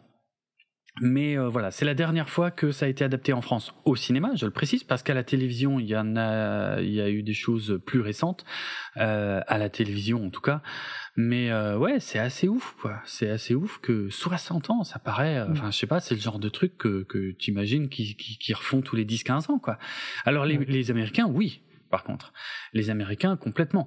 Il y a, alors, en 73-74, il y a les Américains qui ont sorti deux films, Les Trois Mousquetaires et On l'appelait Milady, donc en deux parties, avec Michael York dans le rôle de D'Artagnan, Oliver Reed dans le rôle d'Athos, Richard Chamberlain dans le rôle d'Aramis, euh, Frank Finlay, euh, celui-là ça me parle moins dans le rôle de Porthos, mais Faye Dunaway dans le rôle de Milady, Raquel Welch dans le rôle de Constance, euh, Géraldine Chaplin dans le rôle de Anne d'Autriche, Jean-Pierre Cassel dans le rôle de Louis XIII, Christopher Lee dans le rôle de Rochefort et Charlton Heston dans le rôle de Richelieu assez ouf et je ne pense ne l'avoir jamais vu non plus. Mais le, casting est assez barge. Je sais pas ce que ça vaut. Euh, il y a même un troisième film, mais je sais pas si c'est euh, avec le même casting et également, en tout cas, euh, réalisé par Richard Lester. Je, vérifie juste vite fait le casting. Ah si, il y en a une partie qui reviennent, mais pas tous. Euh, ok, ah, c'est ouf. Euh, en 60... Alors celui-là, par contre, je pense l'avoir vu en 74-75. Il y a eu deux films français quand même. Euh, alors je sais, vous allez me dire, mais qu'est-ce qu'il raconte? Il vient de dire qu'il n'y en a pas eu depuis 61. Oui, c'est un peu différent, hein, parce qu'il y a eu les quatre Charlots mousquetaires en 74 et les Charlots en folie en 75, qui était en fait évidemment une parodie euh, avec les Charlots. Et j'ai vu plein de Charlots quand j'étais petit, donc il se peut que je l'ai vu. Euh, voilà. Mais moi, le Trois Mousquetaires qui m'a marqué le plus et de très très loin. C'est en 1993 la version Disney réalisée par Steven Herek avec Chris O'Donnell dans le rôle de D'Artagnan, Kiefer Sutherland dans le rôle d'Athos, il claquait à mort, Oliver Platt dans le rôle de Porthos et Charlie Sheen dans le rôle d'Aramis. Tim Curry dans le rôle du cardinal de Richelieu, Rebecca de Mornay en Milady, Gabriel Hanoir dans le rôle d'Anne d'Autriche, Hugh O'Connor dans le rôle de Louis XIII et Julie Delpy dans le rôle de Constance. Voilà. J'adorais ce film quand j'étais au collège. Euh, la bande originale de de Brian Adams, hein, All for One, All for Love. Euh, oh, c'était euh, voilà, je, je, sais pas. Peut-être qu'il a très très mal vieilli. Ça, fait vraiment très longtemps que je l'ai pas vu, mais je pense que c'est vraiment ce film-là qui m'a marqué. Euh, c'est avec ce film-là que j'ai appris à connaître les Trois Mousquetaires. Et je passe évidemment sur les dessins animés parce qu'il y avait aussi des dessins animés quand j'étais petit, notamment celui avec les chiens que j'aimais beaucoup. Je n'ai évidemment pas vu La fille de D'Artagnan en 1994, réalisé par Bertrand Tavernier avec Sophie Marceau. Euh, je n'ai pas vu non plus, et ça je le regrette parce que j'en entends, bah, j'en ai entendu un peu tout et son contraire. Hein. L'homme au masque de fer en 1998 avec Leonardo DiCaprio. Euh, dans les rôles de Louis XIV et de son jumeau, avec Jeremy Irons dans le rôle d'Aramis, John Malkovich dans le rôle d'Athos, Gérard Depardieu dans le rôle de Porthos, Gabriel Byrne dans le rôle de D'Artagnan, Judith Godrèche dans le rôle de Christine de Belfort et Anne Pario dans le rôle de la Reine Mère. Jamais vu. Euh, et je, je vais pas t'aider non plus. Ouais, non. J'ai regardé le... Je voyais personne. Ok. Et euh, je n'ai évidemment pas vu non plus la dernière grande version américaine euh, qui date de 2011, réalisée par Paul W.S. Anderson, Monsieur Resident Evil en personne, en 3D en plus. Mon Dieu, que ça devait être laid. Avec, euh, je vous le donne en mille, Mila Jovovich dans le rôle de Milady bien sûr, euh, et puis euh, plein de gens pas connus, mais quand même euh, Luke Evans dans le rôle d'Aramis, Mads Mikkelsen dans le rôle de Rochefort, Christophe Waltz dans le rôle de Richelieu, Orlando Bloom dans le rôle du comte de Buckingham, euh, bon, je, je regarderai jamais ça. Euh, la dernière, en tout cas, grande adaptation euh, pour le ciné, date de 2013 et c'est un film russe en 3D que je n'ai pas vu non plus, bien sûr. Voilà. Donc pour dire qu'on vient quand même de loin avec les Trois Mousquetaires au cinéma surtout en France.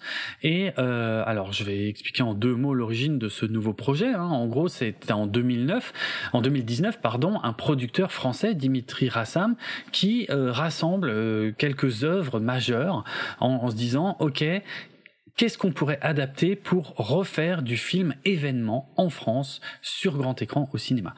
Et euh, il finit par fixer. Alors on n'a pas trop les autres titres. Apparemment, il y avait aussi Les Rois maudits histoire de faire un Game of Thrones sans dragon. Euh, mais euh, finalement, il a fini par se fixer sur les trois mousquetaires. Euh, donc voilà, il y a le réalisateur Martin Bourboulon qui rejoint euh, qui rejoint ces gens-là. Euh, Martin Bourboulon qui avait fait le film Eiffel, le biopic Eiffel, euh, qui était un biopic sorti en 2021 sur Gustave Eiffel, mais biopic très menteur, qui mentait, qui racontait un peu n'importe quoi, mais qui était plutôt un beau film. Enfin moi j'avais bien aimé Eiffel, même si à peu près tout ce qui était dans le film était faux.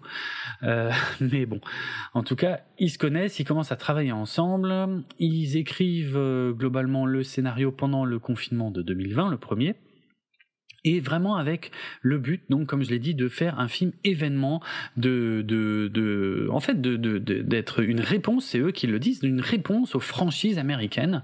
Et euh, dans des interviews, Dimitri Rassam euh, dit que ce sera un mélange entre le Cyrano de Bergerac de Jean-Paul Rapneau que j'ai bien sûr pas vu, et euh, et puis la saga Indiana Jones pour dire un peu voilà on aura un style très très très à la française mais avec un côté aventure, bagarre et tout. Et je pense, même sans avoir vu le Cyrano, je pense qu'effectivement euh, le résultat final ressemble vraiment à ça. Je suis assez d'accord avec euh, avec euh, cette volonté euh, qui qui est une réussite. Ils se sont aussi inspirés de quelques écrits historiques parce qu'il y a quelques libertés prises avec le avec le, le, récit original, même si globalement on suit quand même bien la trame des, des romans d'origine. le réalisateur, lui, Martin Martin Bourboulon, lui, il dit que le film, le, le ton du film, c'est entre le thriller et le western western royal. Et là aussi, je suis plutôt d'accord. Et, justement, ce côté western explique, à mon avis, beaucoup euh, l'aspect euh, assez crasseux euh, de, bah, surtout des mousquetaires en fait. Alors, je, sais quand la bande annonce était sortie, beaucoup de gens avaient critiqué, avaient dit mais qu'est-ce que c'est que cette merde? Qu'est-ce que c'est que ce filtre brun? On dirait que tout est brun, tout, tout le monde s'est roulé dans la boue. et en fait, je pense que ça vient du côté western que Martin Bourboulon a voulu mettre dans le film. Moi, j'ai plutôt bien aimé quoi. Oui, ils ont ils ont ils ont l'air un peu sales. Alors pas à la cour, à la cour non, mais euh, les mousquetaires, ouais, il y a y a, y a ce côté un peu euh, très marron, euh, mal rasé, très western. Mais moi j'ai vraiment trouvé ça sympa. J'ai trouvé ça vraiment classe. En plus, il voulait voilà, il voulait il voulait faire. Il avait dit qu'il y aurait des cascades faites par les comédiens, ce qui est globalement le cas. Euh, avec des plans séquences, des plans de bataille en plan séquence, ce qui est aussi un peu le cas, mais ça j'y reviendrai parce que ça fait partie des, points négatifs. Euh, et, euh, et, surtout, ce qui est intéressant, c'est que le projet, c'est, c'est-à-dire ces deux films. Hein. Là, on a euh, les Trois Mousquetaires d'Artagnan qui est sorti, et à la fin de l'année, on va avoir la suite directe qui s'appelle Les Trois Mousquetaires Milady. Les deux films ont déjà été tournés, ils ont été tournés en même temps. Alors ça, vous, vous allez me dire, oui, bah ça se fait, oui, mais, mais sauf que là, ce qui est intéressant, c'est que c'est pas les mêmes équipes. C'est-à-dire que les films se tournaient en, parallèle, euh, mais, mais pas exactement avec les mêmes équipes techniques. C'est-à-dire c'était vraiment pour optimiser un maximum de trucs.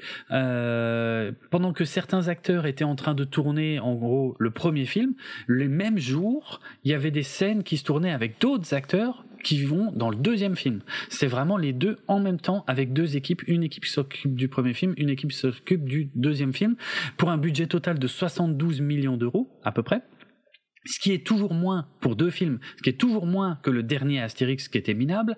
Euh, donc euh, voilà, il y a de l'ambition, il y a l'envie de bien faire, il y a l'envie de faire du grand spectacle, il y a l'envie de proposer un rendez-vous aussi, tu vois, de dire allez, on se voit une première fois au cinéma euh, et puis euh, une deuxième vraiment pour en faire un peu une épopée quoi.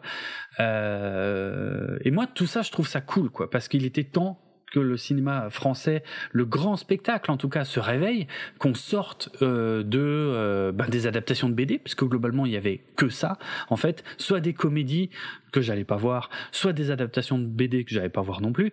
Euh, mais il y avait plus d'ambition quand même depuis minimum une décennie dans le cinéma français euh, d'offrir du grand spectacle familial qui peut parler à tout le monde avec de la romance avec de l'action avec euh, du beau verbe avec euh, un beau casting.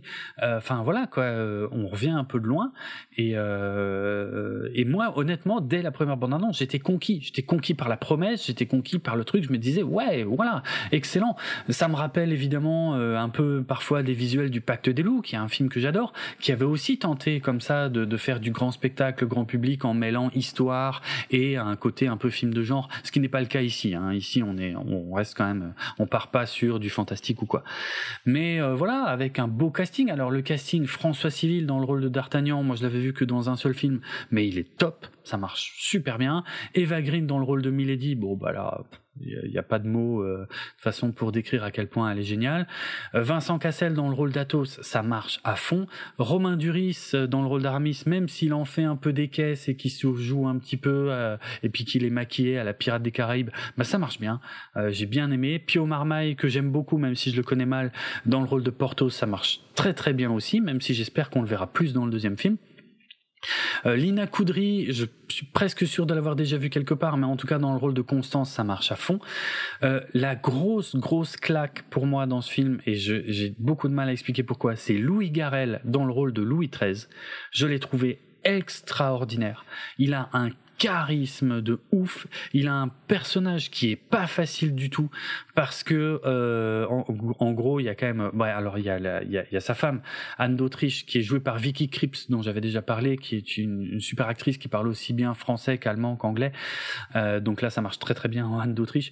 Euh, bah, il y a des intrigues qui la concernent personnellement elle et où les, les, les mousquetaires vont défendre son honneur à elle euh, par le biais de gros mensonges envers le roi de France qui est, bah, qui est quand même, qui reste le roi de France, quoi, euh, normalement. Donc il a un rôle pas facile Louis XIII où c'est il a un peu le dindon de la farce tout en devant rester le euh, l'autorité totale du truc. Et ça marche. Franchement ça marche. Il a un charisme de ouf. À chaque fois qu'il était dans une scène il a une prestance il a une voix il a une façon de parler. Ça m'a scotché dans chacune de ces scènes. J'ai pas compris j'ai du mal à expliquer pourquoi euh, chacune de ces scènes m'a bluffé mais il y avait vraiment un truc. Et tous les autres sont excellents hein. franchement ça marche super bien. Euh, petit euh, petit bémol peut-être pour le cardinal de Richelieu que est, interprété par Eric Ruff. Pas qu'il soit mauvais, c'est juste que le personnage est un peu en retrait dans cette première partie. Il a quelques scènes, mais je pense qu'il sera beaucoup plus mis en avant dans la seconde partie de l'histoire, donc euh, j'ai hâte de voir ça. Euh, donc voilà. Alors le réalisateur et le producteur sont très contents parce que globalement c'est les quatre acteurs qu'ils avaient en tête pour les Mousquetaires qui ont accepté les rôles. Il y a une anecdote rigolote avec François Civil parce que euh, François Civil, euh, quand il a eu l'opportunité de, passer les castings, eh ben il a mis le paquet. Il a il a taillé sa moustache, il s'est attaché les cheveux d'une certaine comment d'une certaine manière en fait pour pouvoir euh, être plus crédible en D'Artagnan pour son audition. Et surtout euh, il a dit euh, au producteur que euh, lors du casting que les trois mousquetaires étaient son livre de chevet qu'il le connaissait par cœur alors que c'est pas du tout vrai.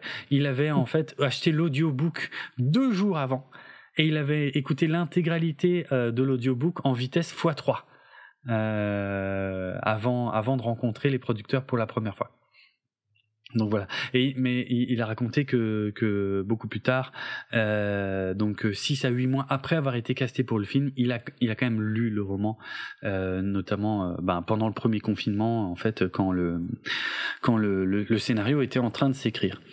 Euh, et puis bon, Eva Green dans le rôle de de, Milady, euh, il cherchait une actrice mystérieuse et il se trouve que c'est Vincent Cassel qui l'a mise sur le projet parce que Vincent Cassel tournait avec Eva Green une série Liaison qui est sortie là il y a quelques semaines. Je crois que c'est sur Apple TV Plus. Euh, oui, c'est ça, c'est bien sur Apple TV Plus. Euh, liaison avec Vincent Cassel et Eva Green. Il paraît que c'est pas ouf, mais euh, mais en tout cas, c'est Vincent Cassel qui lui était sur le projet des Trois Mousquetaires et qui a dit, eh mais je suis en train de tourner avec Eva Green, vous devriez regarder avec elle pour Milady, ça pourrait le faire. C'est ce qu'ils ont fait, elle a accepté et voilà. Euh, tout le film a été tourné en France et en décor naturel. Ça, c'est une, c'est c'est ouf de dire ça, mais c'est une plus-value de dingue. Ça se voit en fait. C'est beau. Euh, on est dehors, on est quasiment tout le temps dehors. Il y a un seul jour de tournage en studio pour tout le film, quoi, et peut-être même les deux. Euh, ben ça marche ça le fait vraiment. Il y a, y a de l'ambition, il y a du beau décor, il y a du beau costume. Ça, il faut vraiment que j'insiste. Moi, j'ai surkiffé les costumes, même s'ils ont triché. Les costumes des mousquetaires, par exemple, c'est pas les bons. Euh, ils ont pas l'espèce de casaque bleu qui sont censés porter euh, historiquement, qui portaient vraiment à cette époque-là. Bon, ils ont pas ça dans le film. Ils ont des trucs en cuir un peu plus stylés. Voilà, il y a des petites tricheries, euh, des petits des petits anachronismes euh, à droite à gauche dans le film, mais globalement, je trouve que le spectacle est assuré, les personnages sont bons, le scénario est très correct, euh, ça le fait, on suit les intérêts, on comprend, voilà, on suit ce jeune Gascon qui arrive à Paris, d'Artagnan, qui rêve de devenir un mousquetaire du roi, qui va vite faire la connaissance des trois autres dans des conditions un peu complexes, euh, et qui va surtout très vite se retrouver mêlé aux intrigues de la cour euh, pour essayer de défendre l'honneur euh, de d'Anne d'Autriche, euh, ça marche. Franchement, ça marche. Il y a, y a voilà. C'est vraiment top. Euh, moi, j'ai été ravi par le film, complètement conquis. J'attends, j'attends la suite avec impatience, mais il faut quand même que j'aborde un point noir, parce qu'il y en a un. Euh, les scènes d'action. Les scènes d'action sont très brouillonnes. Ah, c'est un peu décevant, euh, surtout quand on s'attend à euh, bah, du euh, du combat à l'épée, des choses comme ça, qui est quand même un peu parce que le style KPDP c'est aussi un, truc très français. Et là c'était un peu la promesse de raviver ça, de moderniser ça.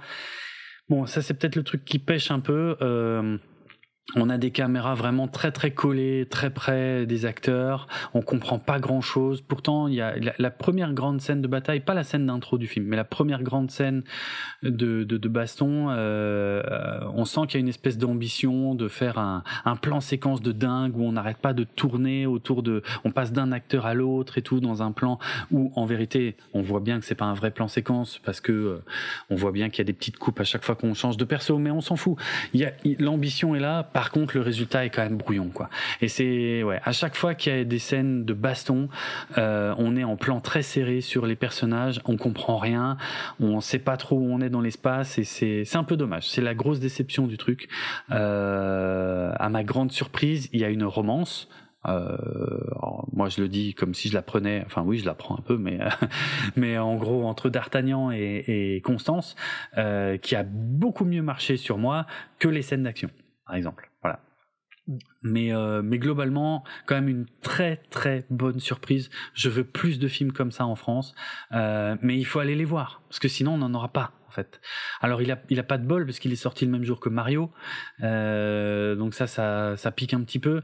Maintenant euh, j'ai pas non plus entendu que c'était un désastre. Les gens y vont, euh, ça va, ça se bouscule pas comme pour aller voir Mario malheureusement, mais ça va, ça marche. J'espère que le on a quand même largement passé les 2 millions 730 000 entrées, c'est quand même classe en un mois. donc ouais non c'est vraiment cool. J'espère qu'il pourra monter avec un peu de chance à 3 millions, euh, ce serait cool. Mais en tout cas, euh, voilà, bon, bon pari, plutôt bon résultat, sauf un bémol sur les scènes d'action. J'ai pas trop d'espoir que les scènes d'action seront corrigées dans le deuxième parce que les deux films ont été tournés en même temps. Euh, mais quand même, j'attends vraiment la suite. Euh, voilà, il y a, y a du beau verbe. Ah oui, ça aussi, j'ai kiffé. Les costumes, les décors, mais le verbe aussi. L'écriture des phrases. Il y a certaines phrases qui sont directement tirées des romans, d'autres pas du tout. Mais en tout cas, il y a vraiment une. Euh, et alors, on m'a posé la question d'ailleurs sur Twitter, moi qui déteste ça d'habitude, la, la, la, diction à la française. Et ben là, ça marche. Là, ça marche parce que c'est complètement dans le sujet. Il y a, y a ce côté romanesque. En fait, ça vient de la littérature. Je sais que c'est l'adaptation d'un chef chef de la littérature. Donc le fait que les mecs ils fassent des grandes phrases et tout hyper stylé, ben moi j'aime bien en fait, je trouve ça marche bien. Évidemment que les gens parlent pas vraiment comme ça, mais là c'est complètement dans le thème, ça marche à 200%.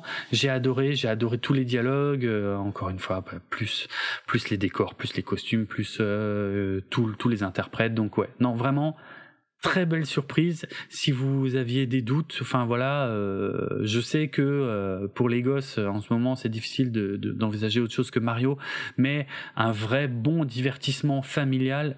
Moi, les Trois Mousquetaires, ça remplit quand même bien, bien, bien son, truc. Euh, tout le monde n'est pas dithyrambique sur le film comme moi.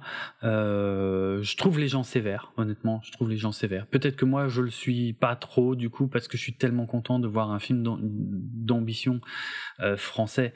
Euh, mais euh, peut-être, ok. Peut-être que je lui pardonne un peu plus de trucs. Mais Mais quand même, je trouve qu'il faut soutenir ce genre de truc-là. Si vous en avez marre de ne voir que des films de super-héros, ou de ne voir que des comédies françaises, ou que des adaptations de BD franco-belges, faut aller voir les Trois Mousquetaires. On n'est pas volé sur la marchandise. Le fric est à l'écran, vraiment. Euh, encore une fois, sur les décors, les costumes et tout. Donc voilà. Allez, je m'arrête là. Je tourne en boucle, mais en tout cas, euh, les Trois Mousquetaires, c'est mon gros gros coup de cœur. J'avais envie de l'aimer, et ben je l'ai adoré. Donc ça tombe vraiment bien. Ça me tente pas du tout. Hein. Tu m'as pas motivé. C'est vrai. je Alors te que l'autre truc euh, français euh, Ah merde. euh, m'a beaucoup plus motivé. Ouais ouais. Ok. Bon. Après, voilà, euh, je suis pas très fan de ça en général. Oui, tu n'aimes pas les costumes, d'une manière générale, c'est vrai. Ok, ben écoute, je te rends la parole avec un film qui va s'appeler Sabotage en France, mais qui ne s'appelle pas du tout comme ça. En tout cas, il s'appellera Sabotage quand il sortira le 26 juillet, c'est-à-dire dans super longtemps. Comment ça s'appelle et qu'est-ce que c'est? Bah, techniquement, c'est un sabotage. Le Oui. titre euh, du, en anglais. Mhm. C'est juste un peu plus euh, descriptif. Ouais. How to blow up a pipeline. Ok. Comment faire sauter un Euh, pipeline, tout simplement.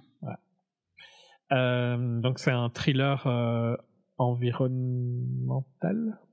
Je sais pas si ça se dit. Donc un thriller Ouais, qui parle du, changement climatique hein, globalement.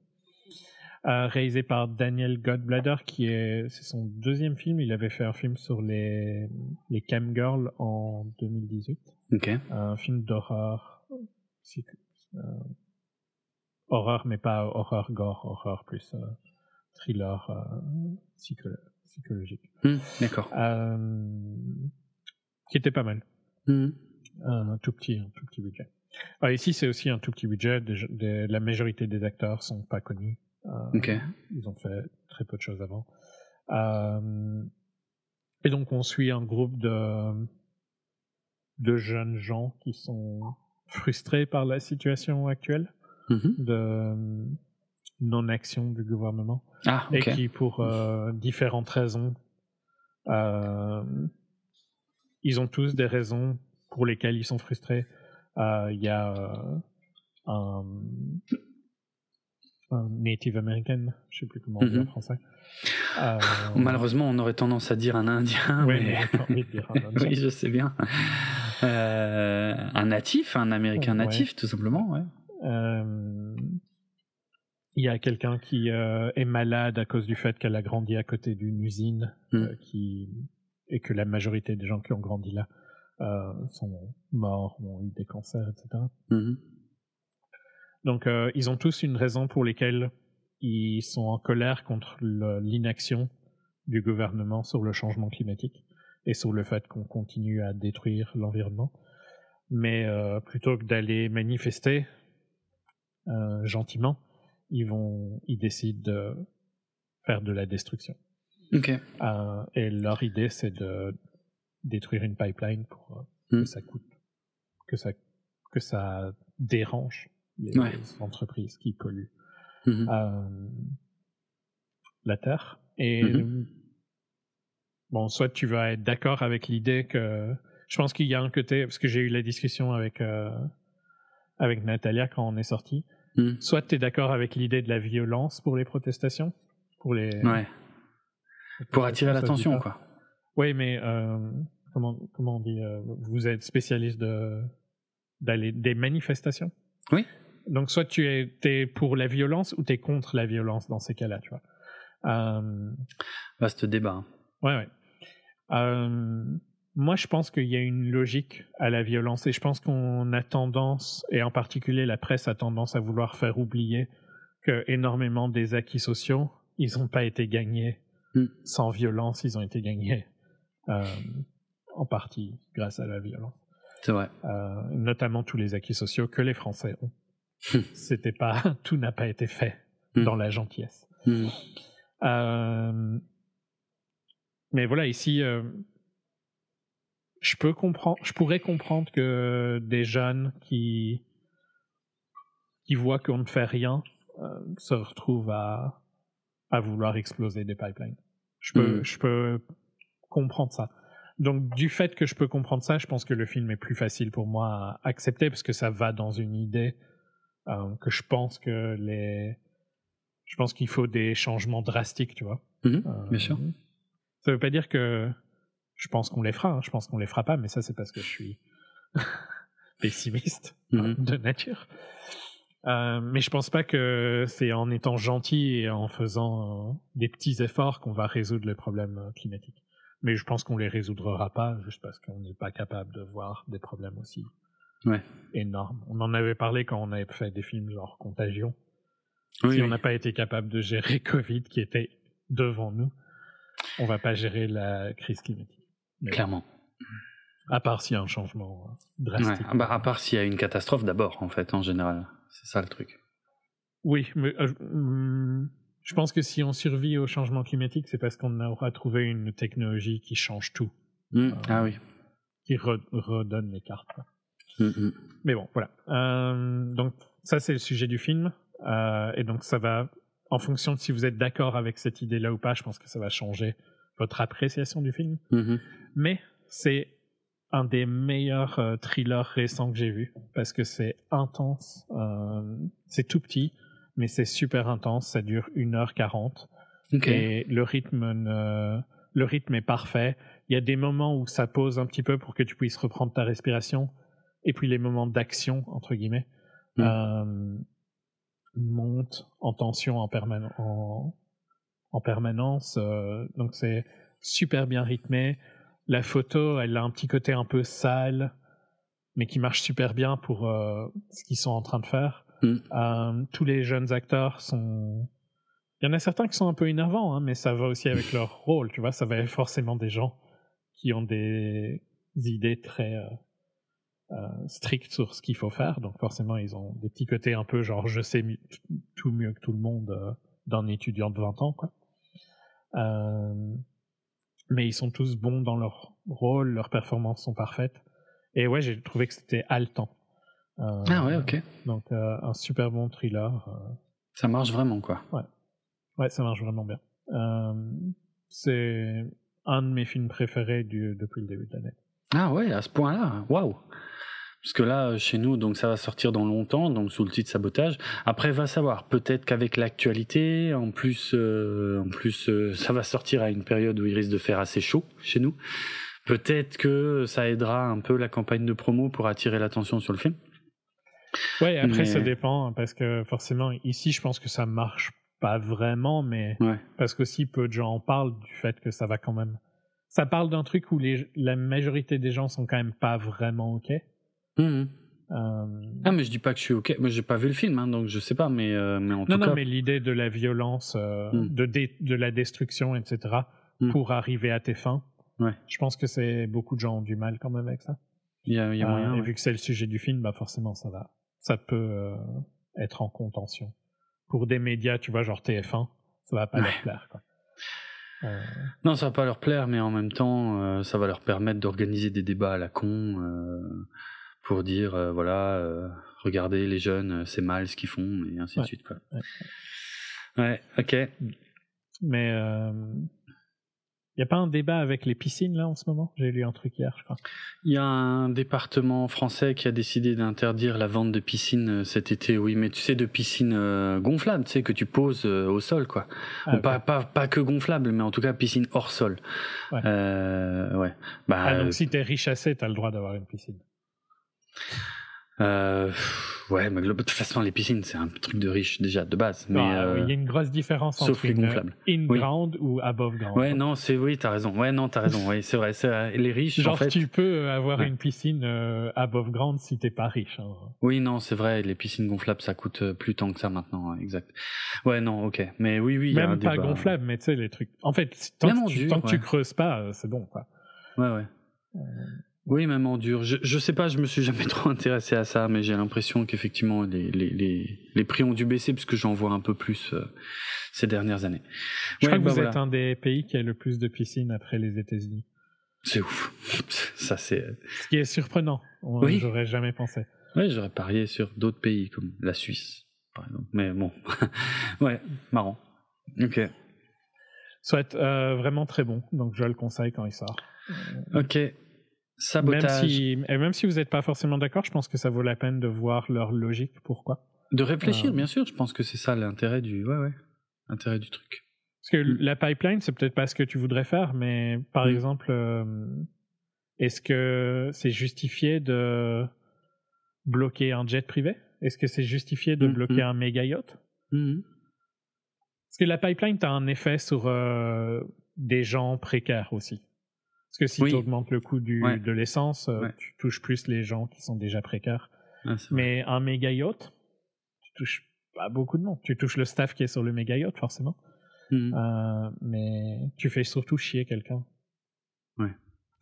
Donc, euh, il y a des, et ils en parlent aussi dans le film. Il y a des réflexions qui, je pense, sont intéressantes sur la manière dont euh, combattre le changement climatique. Ok. Intéressant. Euh, ben, on, est à nos deux derniers. hein. Ben oui, on arrive au, au gros dossier. Alors, euh, je sais pas si dire gros dossier. Gros dossier, j'ai l'impression que tu nous mets déjà en position. On va peut-être avoir notre plus court épisode depuis très longtemps. ouais, mais généralement, quand on fait cette promesse, on se vautre aussi. Parce que j'ai prévu de dire quelques mots sur l'origine de la franchise et, et- et puis les films précédents. Donc, mais je vais essayer de faire vite. Moi, je promets pas qu'on fera notre épisode le plus court, mais par non, contre, pas le plus court, mais le plus court depuis très longtemps. Ça, je suis quand même Depuis très longtemps, il y a moyen. Et c'est vrai qu'on a quand même deux franchises et ouais, on va voir, on va voir, on va voir. Alors, on va parler de Super Mario. Euh, alors, euh, en, en VO, The Super Mario Bros. Movie et chez nous, Super Mario Bros. le film. Euh, et je vais en profiter pour dire vraiment deux mots. Hein. Je vais vraiment pas rentrer dans les détails, mais euh, sur la franchise, la franchise Mario donc euh, créée par Nintendo avec un personnage qui est devenu leur mascotte depuis très longtemps maintenant. Euh, Il y a euh, quasiment un Mario par console majeure de euh, Nintendo. Et si on ne compte que les épisodes principaux sans les spin-offs sportifs ou je ne sais quoi, il y a euh, il y a un peu plus d'une vingtaine de Mario qui existent. Alors l'origine, juste deux mots sur l'origine, je vais pas faire tous les jeux, si peut-être un mot ou deux sur ceux qui m'ont vraiment marqué moi, mais euh, en gros, eh bien le tout premier Mario est sorti en 1985, s'appelait donc Super Mario Bros sur la NES. Ça c'était le premier jeu de plateforme, mais euh, le premier jeu de plateforme sorti euh, sur console euh, surtout parce que en vérité le c'était pas le premier véritable Mario, c'était pas la première apparition de Mario. Les premières apparitions de Mario, euh, eh bien la première apparition de Mario, c'était évidemment, vous le savez probablement, dans le jeu d'arcade Donkey Kong en 1981, et c'était le personnage qu'on pouvait jouer, ne s'appelait pas encore Mario à cette époque-là, euh, et euh, n'était pas censé être spécialement plombier, je crois non plus. Donc c'était à la fois la première apparition de Donkey Kong et la première apparition de Mario. Mais voilà, le premier, le personnage qu'on jouait s'appelait à l'époque était surnommé en tout cas Jumpman puisque c'était littéralement à ça qu'il servait. C'était un personnage qui sautait et euh, je sais plus trop euh, si vous, euh, enfin j'ai plus un souvenir très net de l'anecdote, mais en gros il a, il avait une casquette. Euh, euh, parce que euh, bah parce qu'il savait enfin voilà il y avait pas assez de pixels pour faire des cheveux. Et puis euh, pareil il y avait pas assez de pixels pour faire la moustache. Euh, donc euh, voilà. Euh, première apparition de Mario. Et puis le vrai premier jeu consacré à Mario en fait c'était pas Super Mario Bros. C'était deux ans avant c'était Mario Bros. En 1983 un jeu d'arcade qui se jouait à deux euh, où on pouvait voir euh, eh bien on pouvait jouer Mario et Luigi euh, ensemble. Et euh, effectivement avec un système de plateforme et de tuyaux euh, c'est-à-dire qu'on avait des, bah, des, des carapaces qui arrivaient à droite et à gauche et en sautant par dessous on pouvait récupérer des pièces on pouvait retourner les carapaces en, en sautant en dessous et on pouvait se les balancer dessus. Ça c'est le premier vrai Mario en fait en arcade. Mais effectivement celui que tout le monde connaît c'est Super Mario Bros qui sort deux ans plus tard qui reprend le personnage de Mario ce jeu d'arcade et qui, euh, par contre, qui ne propose pas euh, de jouer euh, Luigi, alors que, enfin, si, si on jouait à deux, je crois, par alternance, parce qu'on pouvait pas jouer en même temps, contrairement aux jeux d'arcade où là, on avait les deux persos en même temps. Julien, est-ce que je t'ai récupéré et est-ce Ouais, que ouais. oui, ok. Et est-ce que tu as eu l'occasion de jouer à ces à ces jeux-là J'ai- tout? J'ai joué. Enfin, j'étais méga fan de Mario quand j'étais petit. Euh, Ouais. Mais j'ai arrêté. J'ai pas aimé le Switch à la 3D en fait. Donc, euh, Ah ouais? j'ai pas vraiment joué à Super Mario 64. Donc, mes Ah, c'est vrai? souvenirs, c'est Super Mario Bros, Super Mario Bros 2, Mario Bros Ouais. 3. Ok. Euh, Mario Land un peu, mais je trouve pas que la Game Boy se prêtait vraiment. Et Ah, Super Mario Pas du tout d'accord avec ça. Ok. Super Mario Et World World, et, ouais. euh, ouais. et, et Yoshi Land sur SNES, ça se voit. Mais ouais, ah oui, sur, la, Island, ouais. ouais, sur, euh, sur, la, sur la N64, j'étais pas méga fan. Déjà, j'étais pas méga fan de la N64. D'accord. Euh, à part GoldenEye. Euh, ouais. Je trouve que la manette a toujours pas de sens. Ah bah pour Mario, elle marchait bien. Oui, mais Franchement, non, ça je trouve allait. toujours même que la manière dont tu te tiens la manette n'est- a jamais été logique. D'accord. Ben, tu- les trois sticks, ça n'a pas de sens. Quoi. Et donc, ta main Oui, oui. est toujours trop proche. Tes deux mains sont trop proches parce que tu tiens la- le milieu et à droite. Ouais, oui, je me Euh, souviens, ouais. Je trouve que c'était un super mauvais euh, UX. Euh, bon, généralement, d'ailleurs, je trouve que ils sont très mauvais en UX. Nintendo Même, ouais, même sur. euh, Tu même sur, euh, Ma Switch, euh, si t'achètes pas les meilleurs pads, le truc il est inutilisable. Quoi. Je dirais pas inutilisable, mais les boutons sont un peu petits. Ah, c'est vrai. Euh, je trouve quand même qu'il y a eu un, énorme jump sur la qualité des contrôleurs quand Sony a créé la. Ah ouais. Parce qu'avant que Sony arrive sur le marché, moi, je les meilleures manettes, pour moi, c'était les Nintendo. Il y avait Oui, franchement mais il y avait- pas photo. Oui, je suis d'accord, mais elles étaient. quand- À l'époque, oui, c'était les meilleures, mais je trouve qu'ils ont pas. euh, Ils se sont pas mis au niveau de, Ah, ok. Maintenant. de, ouais, de Xbox. Et... bah, Enfin, maintenant, ça date de la N64. quand Ouais, de ces deux sur sur les dernières générations. Ouais, ok. Bon, je viens de faire un rent qui avait rien à voir. Mais donc, c'est pour ça que je suis ultra fan des Mario avant Super Mario 64. Et depuis, j'ai pas vraiment accroché. D'accord, d'accord, euh, intéressant. je sais qu'ils sont bien, hein, genre Galaxy, etc. J'y ai joué, mais je suis pas euh, super fan. Odyssey, Ouais. je l'ai, mais je suis pas super fan. Euh, je crois qu'Odyssey, c'est le dernier auquel j'ai joué. Ok. Euh, Je crois que j'ai jamais joué à Odyssey. D'accord, d'accord. C'était sur, euh, sur Switch. C'est sur Switch, hein, oui, oui. Le Ouais. début de la Switch. Ouais, ouais. Ça date maintenant. Ok. Voilà. Donc oui, j'ai joué énormément au Mario hein, quand Mhm. quand j'étais petit.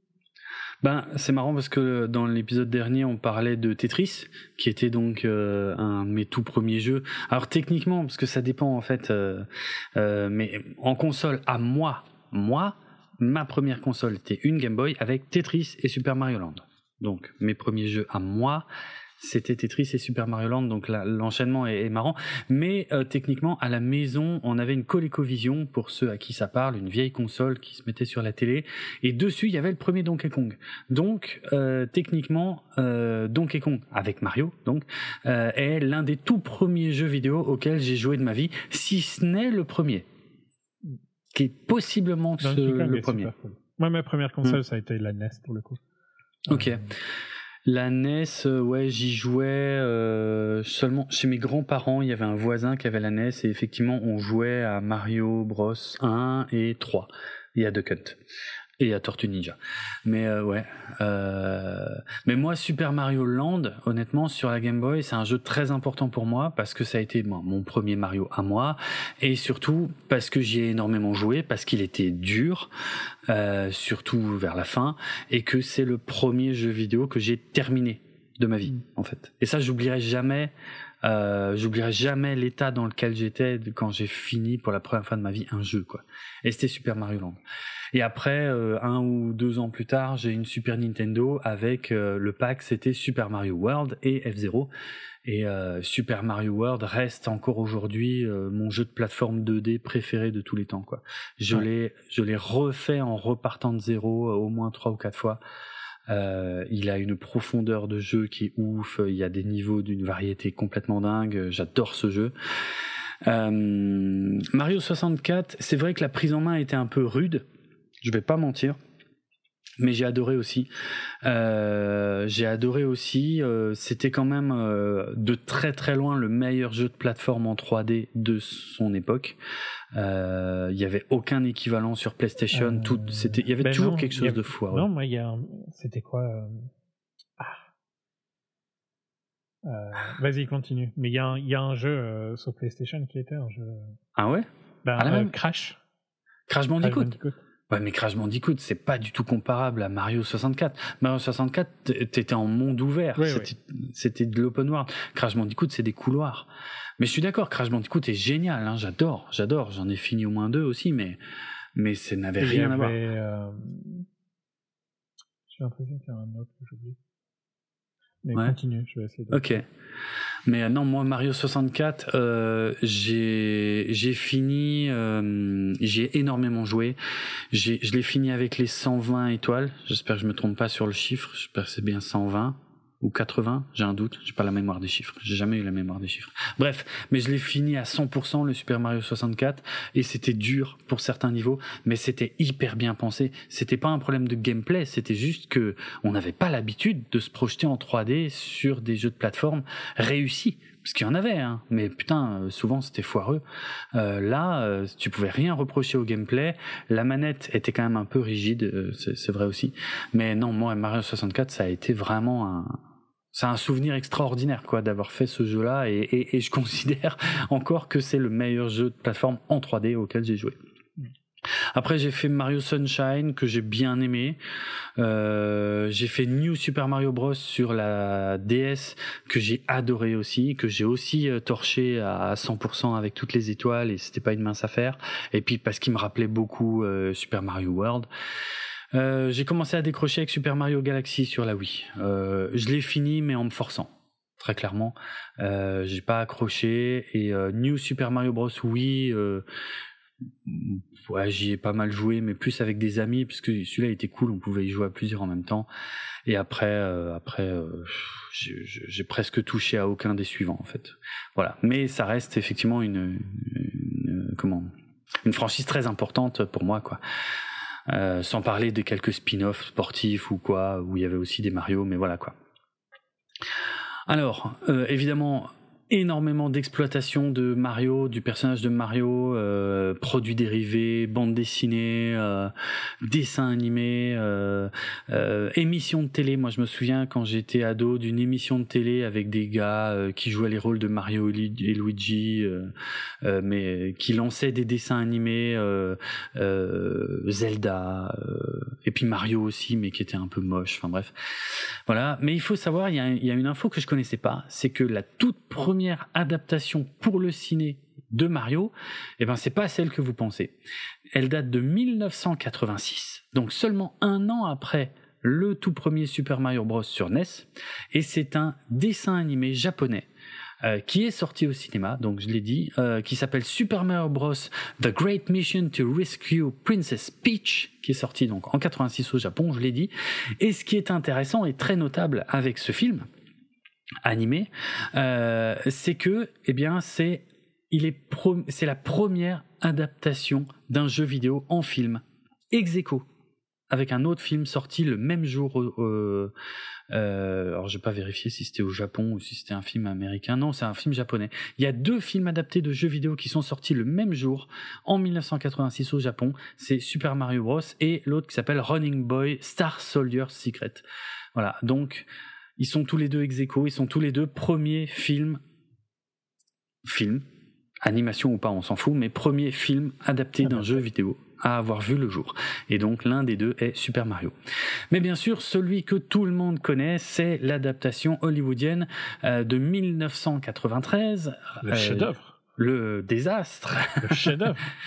Désastre. Under, under, euh, misunderstood. Alors, il y a un peu de ça. Il y, C'est un vrai que c'est il y a un peu de ça. Il y a Il y a- des trucs peu- super cool dans le film. C'est un- une fait, grosse ouais. merde, mais il y a des trucs super cool dans le film. Et alors moi je l'avais pas revu pendant très longtemps. euh, je pense que je l'avais enregistré à son passage sur Canal+, donc j'ai dû le voir en 93-94 dans ces eaux-là.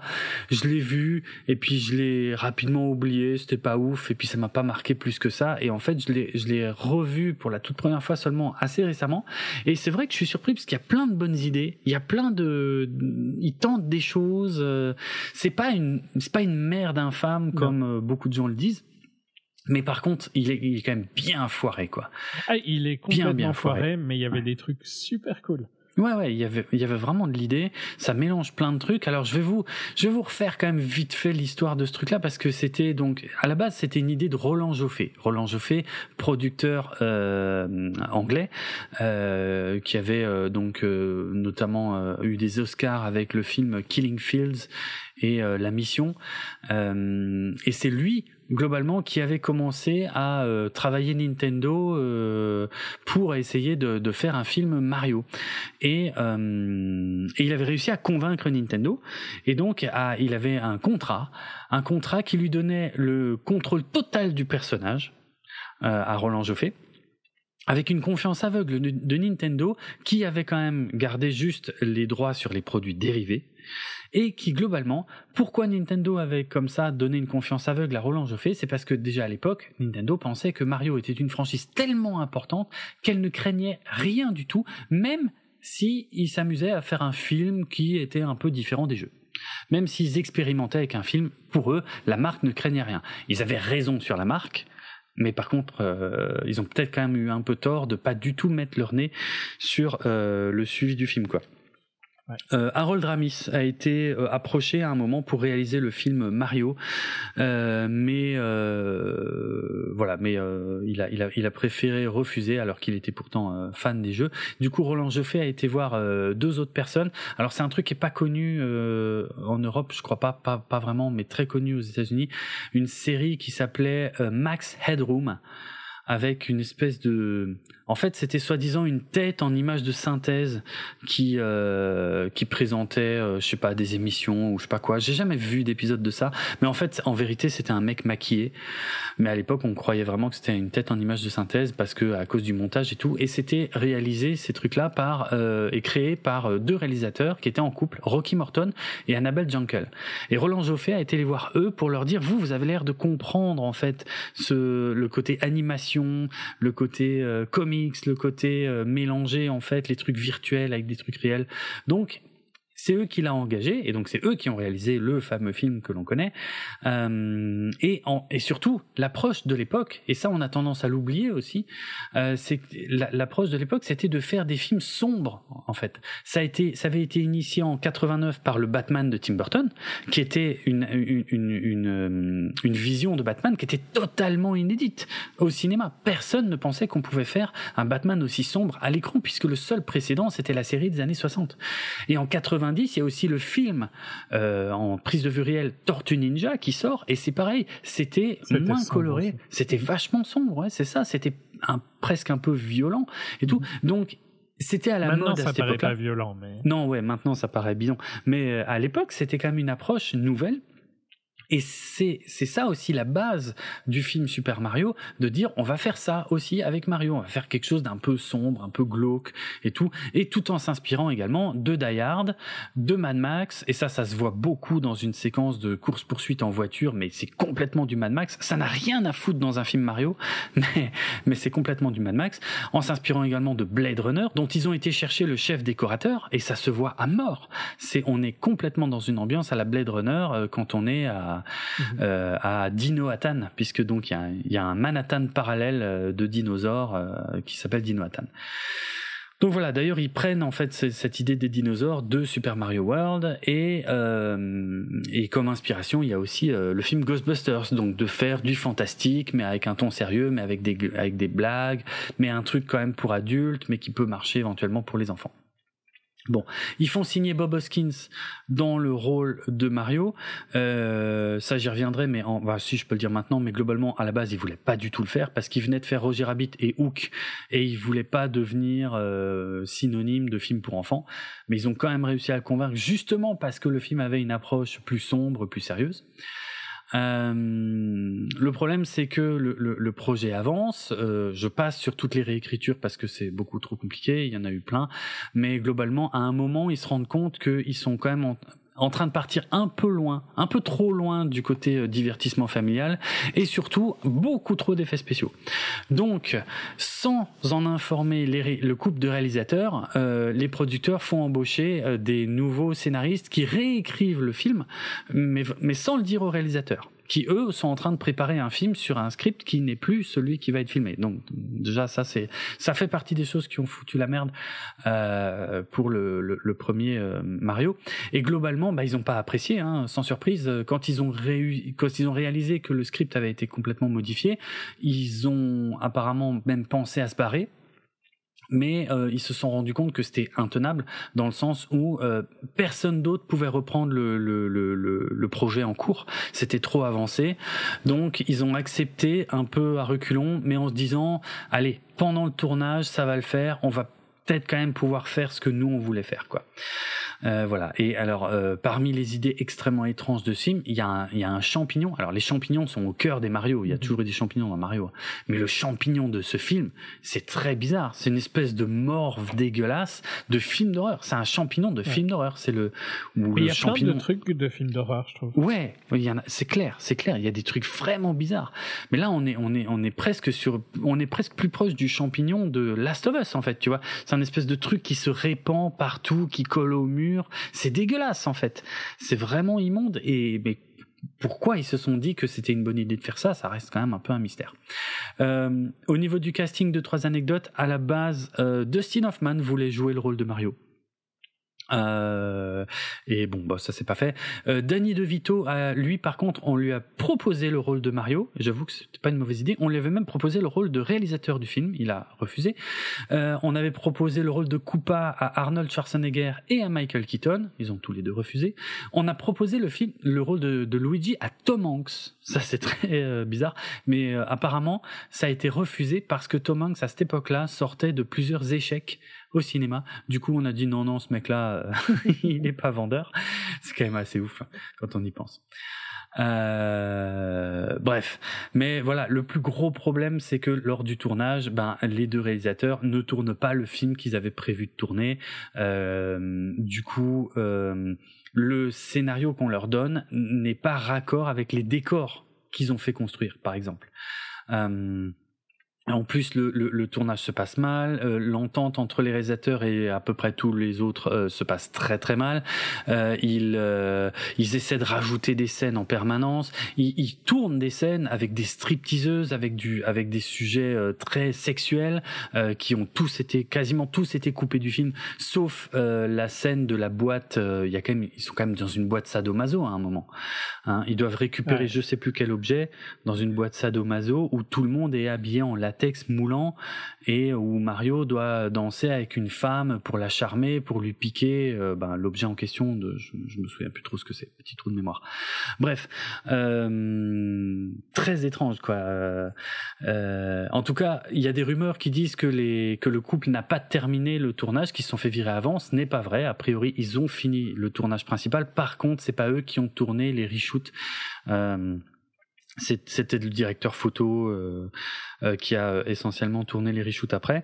La production a empêché les réalisateurs euh, de pouvoir accéder à, au montage du film, ce qui fait que les réalisateurs ont dû faire appel à la DGA, la, la, la Directors Guild of America, le, le puissant syndicat des réalisateurs, qui ont approuvé le fait qu'ils avaient le droit de euh, euh, de participer au montage du film. Enfin, en fait, le film s'est fait dans de très mauvaises conditions, très très mauvaises conditions. Euh, je l'ai dit, le chef décorateur, c'était celui de Blade Runner. C'est assez ouf quand on y pense. Euh, il y avait pour les dinosaures, parce qu'il y en a quand même quelques-uns, c'était Patrick Tatopoulos qui bossait dessus, et c'était en même temps que Jurassic Park. C'est ça qui est ouf. Et c'est pas honteux ce qu'il a fait. C'est pas honteux. Hein. Son Yoshi, franchement, il est, il est vraiment pas dégueulasse. En fait, le truc, c'est que je pense qu'on a tous été dégoûtés de ce film parce que parce que c'est pas ce qu'on attendait. Mais quand tu quand tu regardes des analyses et quand tu quand tu le regardes de manière plus objective, mm. franchement, c'est loin d'être si mauvais. Il y a des vraiment bonnes idées. Il y a des bonnes choses, ouais. mais pas toujours bien exécutées. par contre, on a, mais on a, quand même. Il y a plus de. Oui.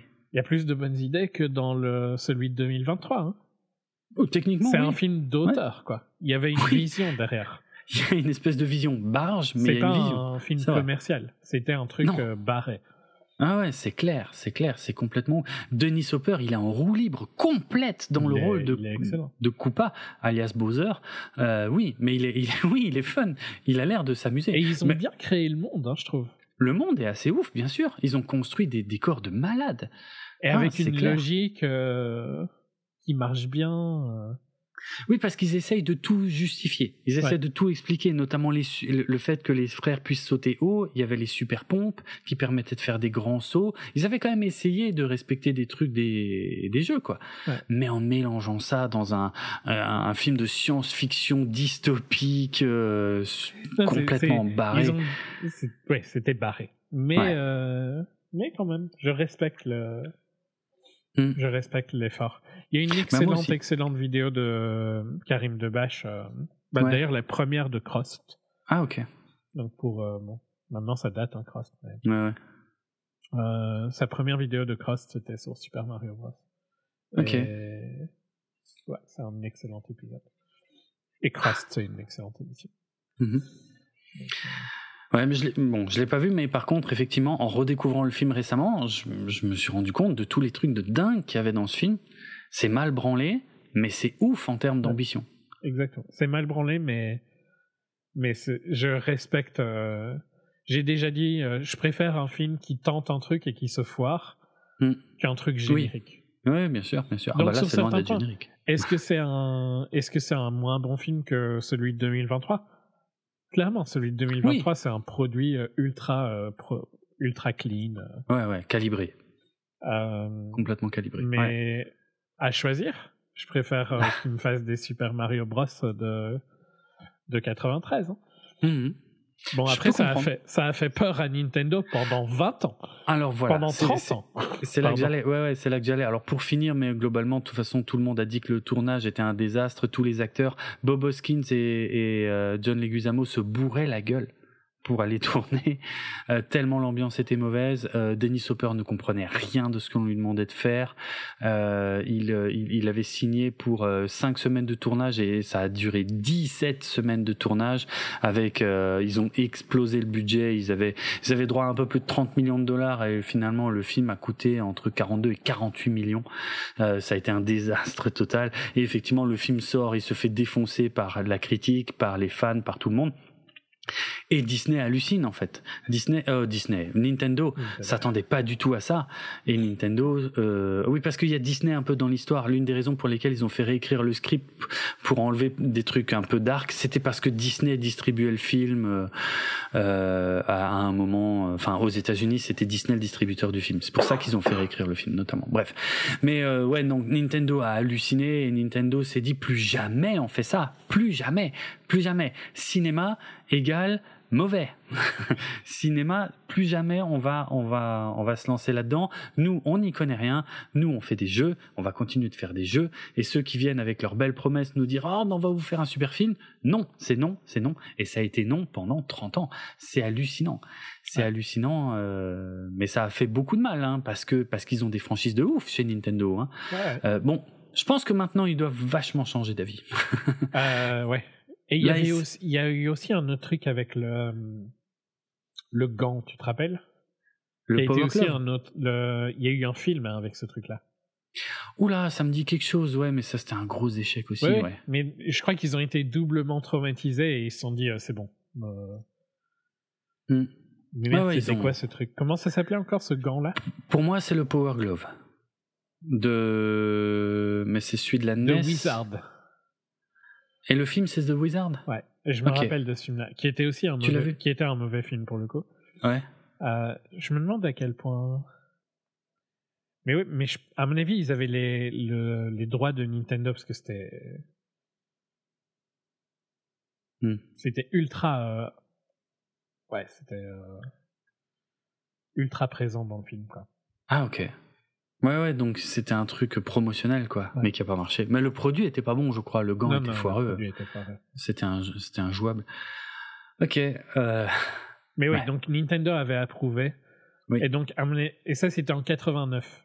Donc, 89 et puis 93, ils se sont Ouais. dit, c'est bon, le cinéma, euh, c'est pas pour Le- nous, quoi. Ouais, le cinéma, ça marche pas. Merci, au revoir. Et donc, il a fallu attendre 30 ans.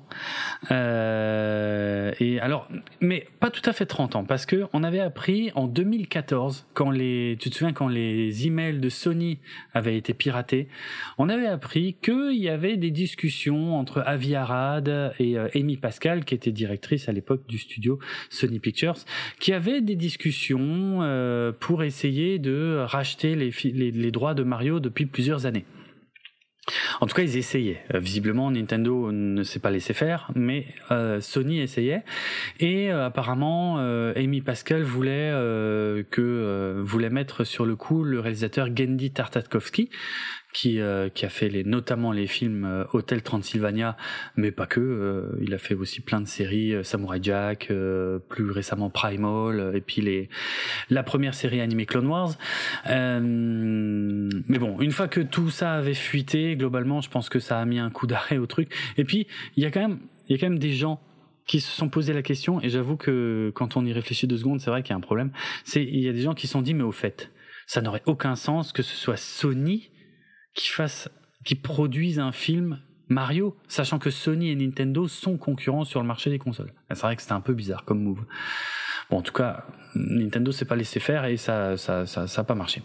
Euh, puisque en fait, c'est beaucoup plus récent en vérité. C'est surtout que, vous le savez peut-être, euh, eh bien, euh, Nintendo a collaboré avec les parcs d'attractions Universal ces dernières années pour ouvrir euh, un land Super, Super Nintendo World qui reprend, ben, euh, sauf en, en, décor réel, ben, qui reprend tous les visuels de l'univers de Mario.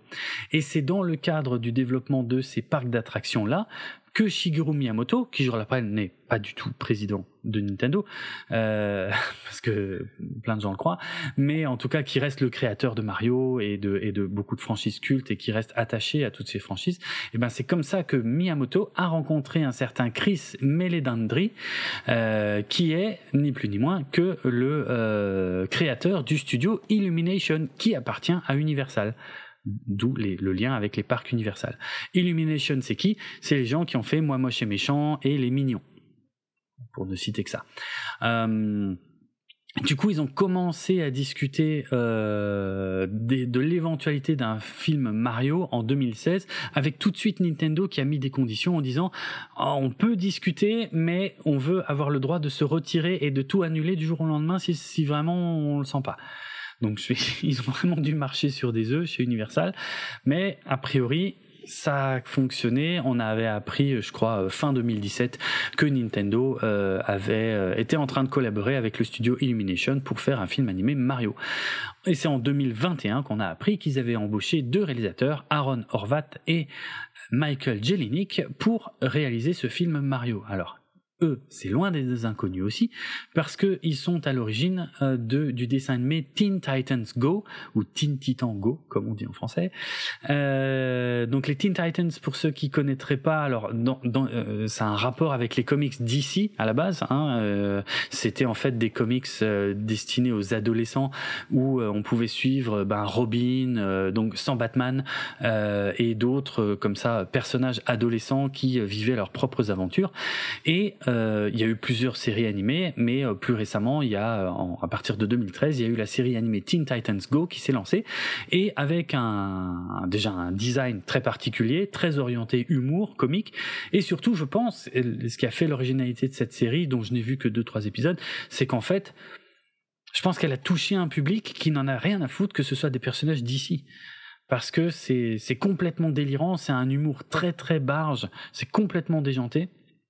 Et je pense qu'il y a des gens qui regardent ce dessin animé qui savent même pas que c'est des personnages euh, DC Comics à la base, quoi. Euh, mais voilà, ça a bien cartonné Teen Titans Go. Ils se sont fait remarquer, ils ont même fait un film. Euh, et du coup, euh, et du coup, c'est eux qui ont été embauchés donc pour faire le film Mario. Film Mario qui a été fait en France à Paris, puisqu'il y a un studio Illumination à Paris, et donc ils ont commencé. Alors ils ont, ils avaient sorti donc j'ai dit le film Teen Titans Go to the Movies euh, en 2018. Et une fois que ça s'était terminé, ils ont commencé à bosser sur le film Mario, donc à Paris. Euh, et ils ont tout de suite dit, vous inquiétez pas, ce sera pas du tout le même ton que Teen Titans Go. On, sera très fidèle au jeu et de toute façon ça je pense que c'est en cahier des charges de Nintendo. Hein. Je pense que Nintendo là ils ont suivi le truc de très très très très très très près. Euh, donc voilà, ils ont dit très vite que ce serait euh, une origin story, qu'on reprendrait tout euh, à zéro. La seule chose qu'ils ont choisi de changer, c'est d'échanger les rôles de Peach et de Luigi pour que euh, euh, ben, pour que Peach ne soit pas la princesse en détresse qu'il faut aller délivrer, mais le contraire en fait, il faut aller délivrer Luigi et Peach va aider Mario dans sa quête. Voilà, parce qu'il trouvait que sinon c'était euh, trop évident. Le casting a été révélé en septembre 2021, donc on a appris que le casting en VO ce serait Chris Pratt dans le rôle de Mario, Anya Taylor-Joy dans le rôle de la princesse Peach, Charlie Day dans le rôle de Luigi, Jack Black dans le rôle de Bowser, ce qui est assez génial, Kingan Michael Key dans le rôle de Toad, Seth Rogen dans le rôle de Donkey Kong, et effectivement au niveau de la voix, c'est absolument parfait. Euh, Fred Armisen dans le rôle de Cranky Kong, et je pense que là j'ai cité les plus connus. Bien sûr, en France, euh, vu qu'on peut pas, ou alors euh, que dans les très très grandes villes, on peut pas voir le film en VO. Moi, j'ai pas du tout pu profiter de ce casting-là. Mais euh, avant de parler du, des voix françaises, est-ce que le monde nous envie Un mot quand même sur Charles Martinet, puisque Charles Martinet, c'est l'homme qui fait la voix de Mario dans les jeux depuis 1991. Et effectivement, quand Chris Pratt a été annoncé dans le rôle de Mario, tout le monde a dit, mais putain, pourquoi c'est pas Charles Martinet qui le fait, quoi? Je veux dire, c'est la voix de Mario. Là, on a juste besoin de sa voix. C'est pas comme s'il y avait allait y avoir de la motion capture ou je sais pas quoi. Euh, mais bon, ça, ça reste une logique de studio. Il faut attirer les gens avec des noms connus. Euh, par contre, ce qui est marrant, c'est qu'il y a eu plusieurs approches. Il y a eu plusieurs approches pour la voix de Chris Pratt, il y a eu plusieurs essais et on sait qu'une première version euh, du doublage par Chris Pratt, il l'avait fait avec un accent italien de New York dans le genre Les Sopranos. Et apparemment, sa voix euh, de Mario ressemblait vraiment à celle de Tony Soprano. Et euh, ils ont laissé tomber parce qu'ils se sont rendus compte que c'était peut-être ils étaient allés trop loin dans, dans ce dans ce sens-là quoi. Et dans le même sens, Charlie Day, lui, a aussi euh, fait euh, la voix de Luigi avec un, accent italien de New York, euh, du genre du film Les Affranchis. Et pareil, quoi. Ils ont, ils ont arrêté, ils ont dit, bah non, en fait, ça marche pas. Ils ont dû, ils ont dû recommencer, quoi. Alors, on nous avait promis que Charles Martinet aurait quand même euh, des caméos dans le film, et c'est le cas, euh, puisque Charles Martinet, la vraie voix de Mario, bah, il double le père de Mario et Luigi dans le film, avec euh, bon, pas avec la voix de, de, Mario qui fait dans les jeux. Par contre, il double aussi un autre personnage. Il, double un certain Giuseppe qu'on voit au début du film. C'est le mec qui va euh, faire des remarques à Mario et Luigi sur leur pub, euh, la pub qu'ils ont fait sur la pour la télé. Et là, il parle par contre avec la voix de Mario qu'il avait dans les jeux. Mais euh, pour se moquer d'eux en fait, pour leur dire euh, vous étiez obligé de faire cet accent italien forcé, ce qui permettait aussi de, de, de, de dire pourquoi Mario et Luigi dans le film en VO n'ont pas d'accent italien. Donc voilà, ils ont fait passer ça dans ce dialogue. Euh, donc je l'ai dit, le film a été développé par le studio Illumination à Paris, en France. C'est pour ça qu'il y a autant de noms français dans le générique de fin. Moi, ça m'avait fait halluciner parce que j'étais pas au courant avant de voir le film. Euh, ils ont ils ont dû améliorer leur technologie. Pourtant, c'est pas des débutants, mais ils ont dû beaucoup bosser, notamment pour la séquence de la Rainbow Road, de la route arc-en-ciel, qui a été un, apparemment un gros défi technologique. Et voilà, j'ai presque terminé. Et puis on a aussi une musique de Brian Tyler qui reprend euh, des thèmes et des motifs bien connus de, de Mario et, euh, et voilà qu'on reconnaît aisément dans le film. L'histoire, le pitch, vous vous en doutez, c'est l'histoire de deux plombiers new-yorkais, un peu losers sur les bords, qui vont se retrouver propulsés donc dans le royaume champignon, euh, menacés par le vilain Bowser qui est amoureux de la princesse Peach. Ça, c'est un peu la surprise du film. Euh, et donc, qui rêve de l'enlever parce qu'il veut vivre avec elle. Euh, mais du coup, c'est Luigi qui va se faire enlever et euh, c'est Peach et Mario qui euh, vont faire euh, d'abord connaissance et ensuite qui vont allier leurs forces avec celles des gens du monde de Donkey Kong pour défendre le royaume champignon de la menace de Bowser. Voilà. Tout est dit, le, le, film tient toutes ses promesses, c'est coloré, c'est hyper, alors euh, visuellement c'est intouchable, je pense, c'est vraiment nickel, euh, c'est hyper coloré, c'est très sucré, c'est rythmé à fond. C'est nickel visuellement, mais hmm? c'est, je sais pas comment l'écrire, mais il n'y a pas d'âme. C'est pas comme un Pixar, tu vois, c'est pas comme un bon Pixar. Ok. Ouais. C'est très Ouais, beau. C'est beau. Mhm. Mais euh, je sais pas comment arrive à. Genre, tu vois que c'est pas un Pixar, quoi. Ok. Genre, moi, tu vois, quand je vois ouais. Up ou euh, Ouais. Coco ou un truc comme ça, il y a une, euh, une patte. J'ai l'impression qu'il y a une âme, alors qu'ici, c'est trop polish. Mhm. Mais euh, ouais, Un peu, ouais. Bon, après, je pense que c'est le cahier des charges de Nintendo, encore une fois. hein. Mais oui, oui, mais je, mais je conteste absolument pas ce que tu dis. hein. C'est propre. hein. C'est, tout Mhm. est très propre, Ouais. tout est très beau, tout est très mignon, tout est calibré, comme on l'a déjà dit. Ouais. Euh, moi, ce que j'ai apprécié, Il y a, il y a- C'est un exercice euh, de comment ne frustrer personne. ah, clairement, c'est vrai. Plutôt réussi, hein, parce que, Ouais. enfin, Bah, il y a quand même plutôt réussi. des- C'est le plus gros film d'animation, la plus grosse ouverture d'un film d'animation de tous les temps. Donc, euh, de tous les temps, c'est clair. Euh, c'est le plus gros box-office euh, américain pour un film d'animation, euh, avec 500 euh, millions rien que sur le sol américain. Là, il a passé la barre du milliard euh, mondial. Rappelons que le budget de départ est de 100 millions. Comme quoi, il n'y a pas besoin de claquer plus de 100 millions pour faire un film d'animation. Euh, ça dure une heure et demie. Ouais, comme dit, c'est hyper rythmé. On, on reconnaît, voilà, il y a plein de clins d'œil à droite à gauche. Euh, ça va tout droit, tout le temps. Euh, on sait exactement où ça veut aller. Euh, ouais, euh, moi j'ai apprécié le fait qu'il y a quand même pas mal de niveaux qui sont construits. Enfin, non, justement, Mhm. il y a pas mal de séquences qui sont construites comme des niveaux de plateforme. Ouais, vraiment, vraiment.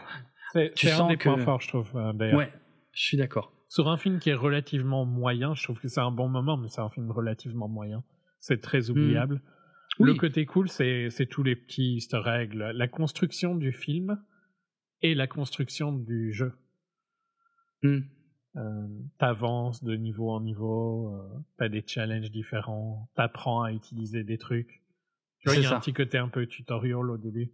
Oui, bah, t'apprends à utiliser, comme dans un jeu, quoi. T'apprends de plus en plus et t'es meilleur à la fin et t'as un petit peu un côté final boss, quoi.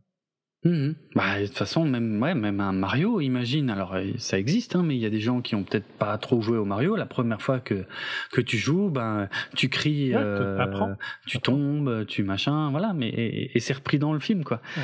Mais c'est vrai que j'ai vraiment apprécié que la narration soit calquée sur une progression de jeu de plateforme.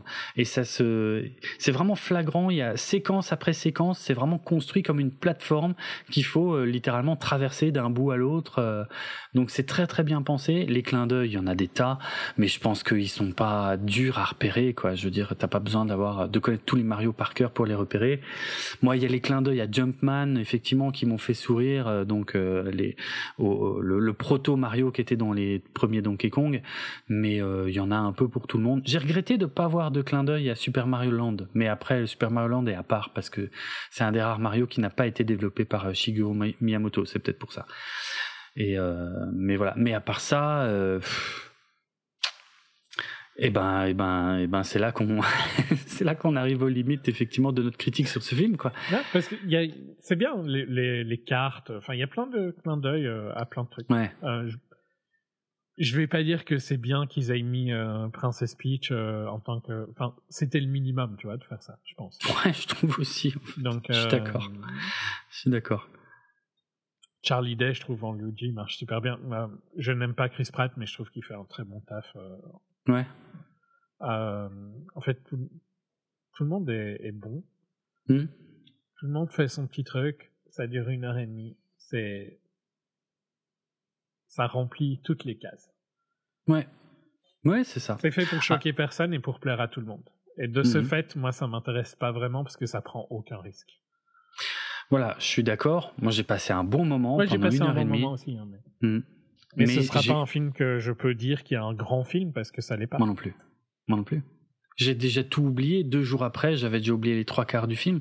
C'est sympa, mais il y a rien. Tu t'en retiens rien en fait. Si tu connais déjà l'univers, en plus, tu vois. Alors, ce qui est bien, c'est pour tous les petits gamins. Moi, j'ai littéralement passé tout le film à côté d'un gosse, euh, qui, mais vraiment petit, qui avait la, la, la tête du gamin dans The Fablemans, euh, dans les scènes au cinéma. C'est-à-dire vraiment la bouche ouverte, avec les yeux grands ouverts, et qui était mais fasciné par tout ce qu'il a vu pendant une heure et demie. Il était à fond dedans, il a tout commenté et il encourageait Mario euh, quand il courait et quand il essayait de faire des trucs. Et ça, franchement, ça fait plaisir à voir en fait, parce que ça marche. Le film est fait pour ça, tu vois. Mhm. Et j'ai vraiment trouvé ça très touchant et euh, mais mais facile parce que le film a été calibré pour. Hein. Je veux dire, il y a aucun mystère. Mais ce qui est ce qui est cool, c'est que ça ça marche pour les gens de toute génération qui ont déjà touché ne serait-ce qu'un seul Mario dans leur vie, et aussi sur les tout petits qui ont jamais joué et Ouais. qui maintenant veulent y jouer en fait. Bah, c'est coloré, c'est un Bah oui. super produit marketing. C'est fantastique, c'est fantastique. Après, les détracteurs, euh, parce qu'il y en a qui ont détesté, vraiment. Alors, je, je suis surpris par la violence du truc et, et surtout par le, hum, par la nature des critiques envers le film, parce que je les comprends pas trop. Parce que globalement, ils, ils reprochent deux choses. Ils rep- enfin, il y en a un que je comprends, mais l'autre pas du tout. Euh, la critique principale, c'est de dire il y a, il y a rien, il y a aucune créativité, c'est juste une pub géante. C'est pas, c'est pas complètement faux. hein. C'est une... C'est pas complètement faux, mais c'est quand même un peu le cas de tous les produits à licence. Je veux dire, euh, bien sûr, c'est peut-être un peu plus choquant ici parce qu'il y a aucune volonté d'innover sur quoi que ce soit. Mais, mais le film est réussi, donc innover sur quoi en fait? Le- le- le- L'autre reproche qui vient souvent et que je peux comprendre un peu aussi, mais pourtant qui m'a pas gêné, encore que j'y ai réfléchi une ou deux fois, c'est que il a rien qui est expliqué. C'est-à-dire qu'on ne- on n'essaye pas, contrairement au film de 93, d'essayer à trouver une justification de pourquoi, dans le royaume champignon, par exemple, quand tu veux un pouvoir, il faut taper un bloc avec un point d'interrogation dessus. Euh, c'est des éléments qui avaient du sens en termes de gameplay quand ils ont été implémentés dans le jeu. Par exemple, le fait, le fait qu'il y ait un point d'interrogation nous invitait à nous questionner sur la nature de ce bloc et à dire mais qu'est-ce qu'il y a là-dedans? Et nous invitait soit à sauter dessus par en dessous ou par au-dessus euh, pour tester. Et là, on découvrait que oh, il y a un objet qui sort, oh mais ça me fait devenir grand. Voilà. Mais c'était c'est du gameplay, c'est du pur gameplay, c'est du level design, voilà.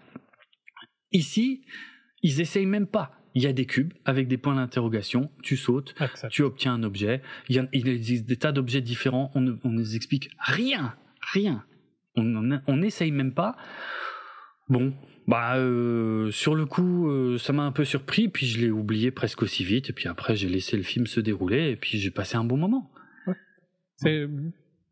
Oui, c'est un peu une pub. hein. C'est une pub pour les produits de Nintendo. Mais comme un peu tous les films. augmenter leur vente. euh. Oh bah c'est clair. Mais là, surtout quand ils vont voir les profits qu'ils font. Alors, bon, le jeu vidéo reste euh, quand même un marché qui fait beaucoup plus de profits que le cinéma, surtout ces dernières années. Mais là, quand même, je pense Les jeux que coûtent de plus en plus cher, hein, par les ouais, voilà, les jeux coûtent de plus en plus cher, c'est assez ouf.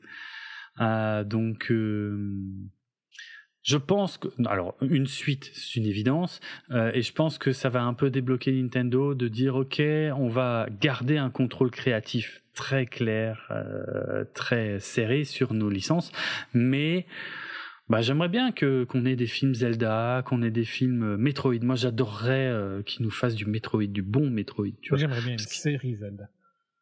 Une série, ouais, animée? Ouais. C'est pas ce qu'ils sont en train de faire sur Netflix d'ailleurs? Parce que je crois qu'il y a un truc. Je sais pas. Parce que semble, hein. une- une- un film Zelda, ça marcherait pas. Ça serait trop court. Ce serait trop court, ouais. C'est possible. hein. Après, avec une bonne histoire, ça peut être cool, mais euh, oui. En série, ça peut être très très cool aussi. Mais je crois qu'il y a une série Zelda qui est en développement. il y a une vieille série Zelda hein, qui a aussi Non, non, oui, mais- euh, Non. Oui, euh, probablement. Mais non, non, je suis persuadé qu'il y a un truc Zelda qui est en cours de développement pour Netflix. Est-ce que je l'ai rêvé ou est-ce que je mélange des trucs? Euh, Ah non, apparemment. Ah non, c'était un fake. Oula. Euh, ou je sais plus. Bon, je mélange peut-être des choses. Ok, apparemment il y a eu des faux trailers. euh, Ah oui, non, c'était un fake. Ok, bah, bah, désolé, pardon. Euh, j'étais, j'avais pas vu passer le démenti. Non, bah, donc il y a pas de projet Zelda à l'heure actuelle. Donc oui, ça pourrait être cool qu'il y ait une série Zelda. C'est sûr que ça va débloquer ça. hein. Bah, puis en plus, entre Last of Us, ceci, Oui, ça, en ça sous-entend qu'on peut faire des adaptations. Eh, on, on, les aura attendus, hein, par contre. oui, oui, on les aura attendus. 2023, il aura fallu attendre 2023 pour avoir deux adaptations au top du top. Une qui cartonne au, auprès de la critique, mais surtout en termes de box-office, et l'autre qui est un énorme succès critique à la télé. Euh, c'est une première pour les adaptations de jeux vidéo, hein, parce que ça fait 30 ans qu'on bouffe de l'adaptation de jeux vidéo qui, à 99%, était à chier. C'est quand même assez ouf. Ouais. Euh, Pikachu était pas mauvais, mais c'était pas, c'était pas au niveau de la Non, c'est clair. Oui, c'est vrai. Oh, j'avais complètement oublié de détecter Pikachu. Mais c'était, ouais, c'était sympa. Euh, Moi, j'ai fait le tour en fait, de ce que j'avais à dire sur le film Super Mario. C'était pas mauvais, mais c'est en fait. C'est vraiment cool. Hein. J'ai passé un très bon moment. Tu vois, les voix, c'est aussi un peu une. Euh, ils ont vraiment trop peur de choquer qui que ce soit. C'est pour ça que tu sens que c'est un produit qui ressemble à une pub. C'est parce qu'il n'y a aucun risque. Mm, mm. Il fallait qu'il ait une voix un peu Brooklyn, mais pas trop, hein, parce qu'il faudrait pas que ce soit pris, ouais, bah pris par qui que ce soit. Euh, donc tout le monde est, à part Jack Black, tout le monde est un peu euh, hmm. ah oui, Jack, quoi, tu ah, vois.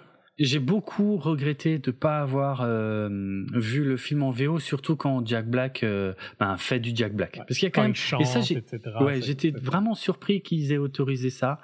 Euh, parce que là, là, je sentais Jack Black vraiment derrière le perso de Bowser et en VF, bon bah c'était bien, hein, mais c'était pas Jack Black. c'est mon seul regret. Mais sinon, les, les, les, voix françaises sont vraiment excellentes. Hein. Franchement, le doublage français, Pierre Tessier dans le rôle de Mario, il est parfait. Il est beaucoup plus proche des jeux que, que, que Chris Pratt. Euh... Après, ce qu'ils ont eu raison de faire en France, mais c'est probablement, je sais pas si c'est une volonté de Nintendo ou un hasard, je sais pas trop, mais euh, ils n'ont pas casté de célébrités. Parce qu'ils font souvent ça pour les mmh. films d'animation. Genre, euh, et pas que, mais par exemple, il y a pas longtemps, là, cette semaine, ils ont annoncé que Dorothée allait doubler euh, un Transformers dans le, dans le prochain Transformers. Ça n'a pas de, ça n'a pas de sens. Bon, j'ai rien contre Dorothée parce qu'ils ont. Ça attire qui à part euh, des. Oui. Des older millennials slash Jenny. C'est, c'est ça. C'est clair. Mais bon, ils nous font régulièrement le coup. Surtout, le pire, c'est quand ils castent des youtubeurs ou des twitchers euh, dans, dans des rôles principaux. C'est ça qui fait mal, quoi. Là, pour le film Mario, rien. Aucune célébrité, des gens qui ont l'habitude de faire du doublage et ça marche, euh, ça marche nickel. Euh, franchement, classe. Ils en ont pas besoin. Non, ils en ont pas besoin, c'est vrai. C'est vrai. Mais ouais, bien, mais oubliable. C'est un produit, il existe. Je suis d'accord, c'est un produit et ouais, bien mais oubliable. Je suis d'accord, mais j'ai déjà presque tout oublié. Honnêtement, euh, il faut que je me remette la bande-annonce sous les yeux pour me dire ah oui c'est vrai il y a ça, ah oui ah oui c'est vrai à un moment ils font ça. Mais voilà, mais j'ai passé un bon moment. est pas mauvaise, hein. c'est vraiment hmm. c'est le point fort du film, c'est la structure, je trouve. Ouais. et d'ailleurs, Segway, parce que c'est aussi un des points forts du film suivant. Euh, Tiens donc. Ah oui, parce que c'est structuré comme, une, comme un jeu de rôle.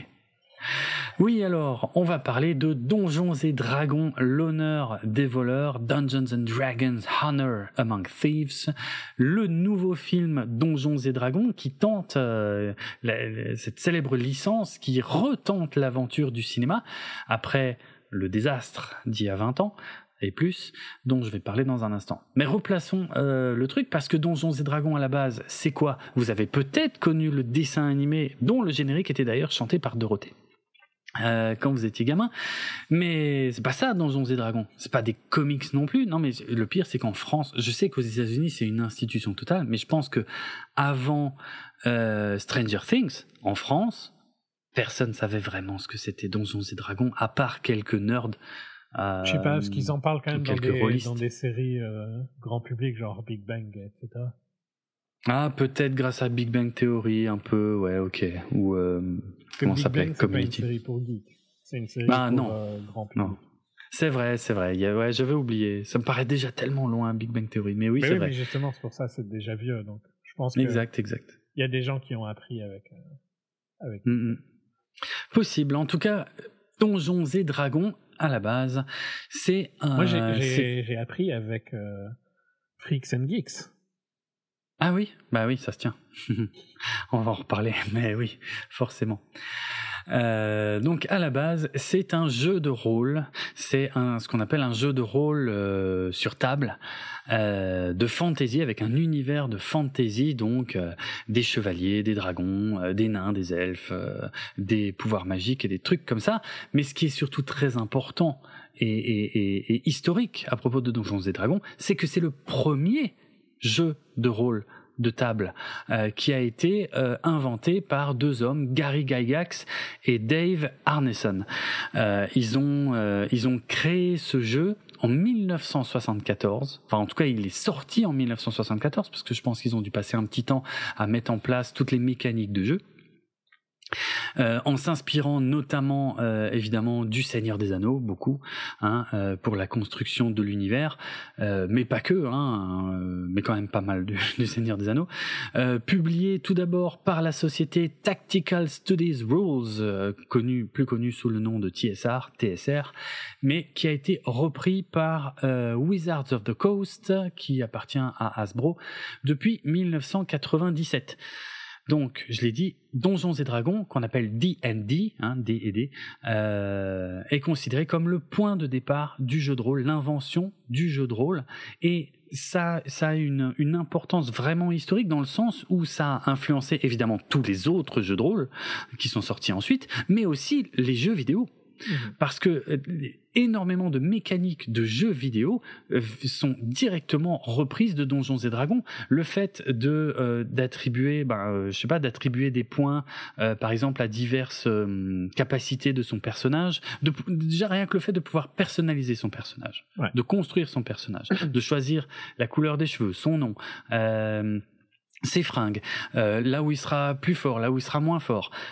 Tout ça, ce sont des mécaniques qui ont été inventées Hmm? la force, la dextérité, la, enfin, en anglais, euh, strength, dexterity, constitution, intelligence, wisdom, charisma, qui sont dans tous les jeux quasiment. Hein. Mais oui, qu'on retrouve partout. Mais tout ça, ça vient de Donjons et Dragons. Ça vient de, de, de, de ce qu'ont inventé Gary Gygax et, et Dave Arneson. Et, euh, et puis le, le, fait de progresser, c'est-à-dire de, de faire des combats, de gagner des points de compétences qui permettent de prendre... Voilà, l'expérience, le niveau, le passage de niveau supplémentaire, tout ça, ça vient de Donjons et Dragons. Et je pense qu'il y a peut-être pas mal de gens qui se rendent pas compte à quel point euh, Donjons et Dragons a vraiment fortement influencé euh, euh, tout ça parce que beaucoup des premiers développeurs de jeux vidéo dans les années 70-80 euh, étaient souvent des gros nerds qui jouaient à Donjons et Dragons en fait et qui ont, réutilisé les mêmes mécaniques parce qu'elles marchent en fait, elles marchent très bien et qui sont toujours utilisées aujourd'hui, pas que dans les jeux vidéo de euh, les RPG, hein, vraiment euh, dans, dans, dans, dans pas mal de types de jeux vidéo quoi. Donc euh, voilà, le, ce qui était nouveau avec Donjons et Dragons, en fait, c'était que c'était le premier jeu qui euh, autorisait, je viens de le dire en gros, mais les joueurs à créer leur propre personnage. Parce que il, il existait déjà des, des, jeux, on va dire des jeux de guerre avant sur plateau, mais on dirigeait des, des armées entières qu'on déplaçait, des choses comme ça. Que là, ce qui était nouveau, c'était de dire on va créer son personnage, chacun autour de la table joue un personnage et il y a un, un maître de jeu euh, un dungeon master euh, en VO qui lui euh, eh va raconter l'histoire et va dire aux joueurs ben voilà la situation dans laquelle vous vous trouvez qu'est-ce que vous faites maintenant? Et donc il y a un vrai travail de scénario euh, qui se prépare parce qu'il y a tout un monde avec des règles bien précises qu'il faut qu'il faut respecter. Euh, et puis voilà pour que pour que tout le monde s'amuse aussi parce qu'il faut mettre des difficultés évidemment devant les joueurs pour qu'ils progressent pour qu'ils combattent des monstres mais aussi pour que tout le monde s'amuse euh, puis pour, euh, pour, je sais pas, essayer de trouver un trésor, tuer un dragon et, et ainsi de suite. Et le maître de jeu, lui aussi, joue le rôle de tous les autres personnages, euh, les, ce qu'on appelle les personnages non jouables, les PNJ. Donc voilà, ils ont des énigmes à résoudre, ouais, non joueurs, oui. Ils ont des énigmes à résoudre, des combats à mener, de l'exploration à faire, euh, des trésors à récupérer, euh, plein de trucs comme ça. Voilà, c'est globalement ça le, le grand principe euh, du jeu de rôle. Et euh, depuis l'invention de Donjons et Dragons, bah, Donjons et Dragons est le leader euh, des jeux de rôle. voilà, c'est ça reste aujourd'hui la plus grosse licence de jeu de rôle toujours en, en activité. maintenant, il y a des jeux de rôle qui existe sur un peu toutes les licences. Hein. On peut trouver des jeux de rôle Star Wars, des jeux de rôle de, j'en sais rien, sûrement Marvel même. Euh, mais euh, voilà, tout, tout, repose sur les mécaniques qui ont été inventées à la base pour euh, Donjons et Dragons. Sachant qu'ils ont, ils ont mis à jour aussi les mécaniques de jeu hein, plusieurs fois puisque la première version c'était 74 et en 1977 ils ont ils ont rendu les règles un peu plus complexes parce qu'ils se sont vite rendu compte que c'était un peu limité donc ils ont sorti le Advanced Dungeons and Dragons en 77 qui est euh, donc connu sous le nom de AD&D et voilà aujourd'hui à l'heure actuelle on en est à la cinquième euh, révision des règles de Donjons et Dragons euh, la cinquième révision qui date de 2014 voilà. Puis je m'arrêterai là parce que je n'ai jamais joué à Donjons et Dragons. Et j'aimerais, j'aurais bien aimé. Hein. C'est juste que quand on a grandi, ici, c'était vraiment pas populaire. Bah non, non, clairement. Euh, j'en avais déjà entendu parler, mais mmh. mais personne ben, jouait à ça, quoi. Comment moi j'ai connu Donjons et Dragons C'est parce que quand on était gamin, ma sœur était super fan de dragons, tout simplement. Et c'était pas comme aujourd'hui, il, y, avait beaucoup moins de littérature pour enfants avec des dragons. Bah, on avait lu, euh, pardon, Bilbo le Hobbit, je l'ai déjà dit, mais euh, mais il y avait pas, il y avait beaucoup moins de choses accessibles pour les enfants avec des dragons, des choses comme ça. Donc du coup, elle, elle s'était vite tournée vers euh, des livres d'illustration. Et je me souviens que quand on avait, je sais pas, 12, 13 ans, elle avait eu pour Noël ou un truc comme ça, un livre d'illustration d'heroic fantasy qui s'appelait Les Mondes de TSR. Et on savait pas ce que c'était TSR. Mais en fait, c'était les éditeurs de Donjons et Dragons. Et en fait, on avait toutes les illustrations les plus euh, cultes de, de Donjons et Dragons. Et je pense que mon premier contact avec Donjons et Dragons, c'était ça, en fait. C'était un artbook, c'était un bouquin d'illustration. Mais effectivement, à part si on connaissait, euh, enfin à Mulhouse, je sais qu'il y avait des clubs et tout parce qu'il y avait une, il y avait un magasin euh, où il y avait un petit corner euh, pour joueurs de jeux de rôle. Il y avait des dés, il y avait des cartes, il y avait des trucs et tout, mais mais si tu faisais pas partie d'un club, puis surtout si t'étais gosse, bah il y avait rien quoi. Il y avait, c'était pas accessible en fait. Est-ce qu'il y avait, je sais, je sais pas, il y avait pas des, des, des dragons dans les livres dont vous êtes le héros, dont j'étais super fan quand j'étais petit? Un peu, un peu. Mais c'était... Hmm, oui, il y en avait un peu, ça existait. Mais c'était euh, c'était limité, quoi. Parce que pareil, le livre dont vous êtes le héros, ça repose sur les mécaniques de Donjons et Dragons. Hein. Tu crées ton perso. tout seul, quoi. Voilà, tu joues tout seul, mais tu joues tout seul aux règles établies par Donjons et Dragons. C'est exactement la même chose. Donc ouais, non, euh, jamais eu la chance d'y jouer. Bah, de toute façon, c'est pas compliqué. J'ai joué pour la première fois de ma vie. J'ai fait une vraie partie de jeu de rôle il y a deux mois je crois, euh, chez quelqu'un que j'ai rencontré ici dans les Vosges. Et euh, par contre, c'était pas du, c'était pas du D&D, c'était du euh, du Cthulhu. Voilà, c'était sympa. Ouais. Non, je, j'aurais bien aimé, mais j'ai jamais eu mm-hmm. l'occasion quand j'étais petit. Ok. Mais il y avait le dessin animé, donc, comme dit, avec le générique chanté par Dorothée. Mais bon, moi à l'époque, moi à l'époque, je, voilà, je savais pas je savais pas ce que c'était à la base. Pour moi, Donjons et Dragons, c'était un dessin animé avec euh, un dessin animé d'heroic fantasy, quoi. Rien, rien d'autre. Euh, mais, mais, mais à la fin des années 90 euh, et puis début des années 2000, il y a eu un film et ça, pareil, avec ma sœur, on était super excités. Pas particulièrement parce que ça s'appelait Donjons et Dragons. Honnêtement, c'est pas qu'on s'en foutait, mais mais c'est pas ça qui nous intéressait. Ce qui nous intéressait, c'était de se dire, oh, on va voir un super film avec des dragons. Parce que fin des années 90, début 2000, on a eu, il y avait quoi? Il y avait Cœur de Dragon que j'avais adoré à l'époque. Il paraît que ça a très très mal vieilli. Je sais pas, je l'ai jamais revu. Euh, il y avait, euh, bon, je crois que c'est à peine plus tard, mais il y avait aussi le truc. Euh, ah, comment ça s'appelait là, le truc avec la terre qui est ravagée par les dragons et il y a.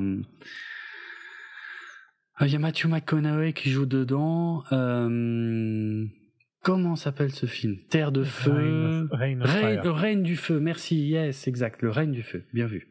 Ouais, le règne du feu qui était. Qui était... De ce film. Ouais. En, en, fait, il faudrait que je le revoie parce que je pense que je l'ai vu au cinéma avec ma sœur. On avait trouvé ça pas mal parce que c'était le moins pire de tout ce qu'on avait vu, surtout par rapport au, au, film Donjons et Dragons dont je vais parler dans un instant.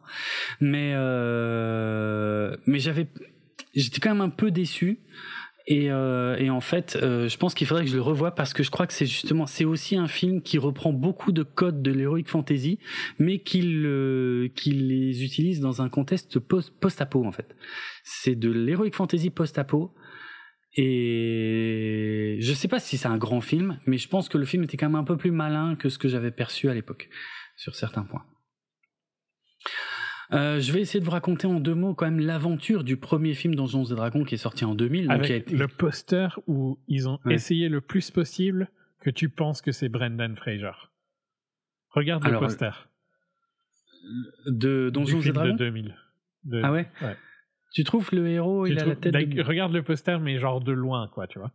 Ah oui, de loin, ça peut être complètement Brendan Fraser. C'est la même position que la momie, c'est le même t-shirt. Oui, oui, oui c'est les mêmes couleurs. Je suis d'accord. Ouais, c'est vrai. C'est sûrement pas un hasard. Exact. Bien vu.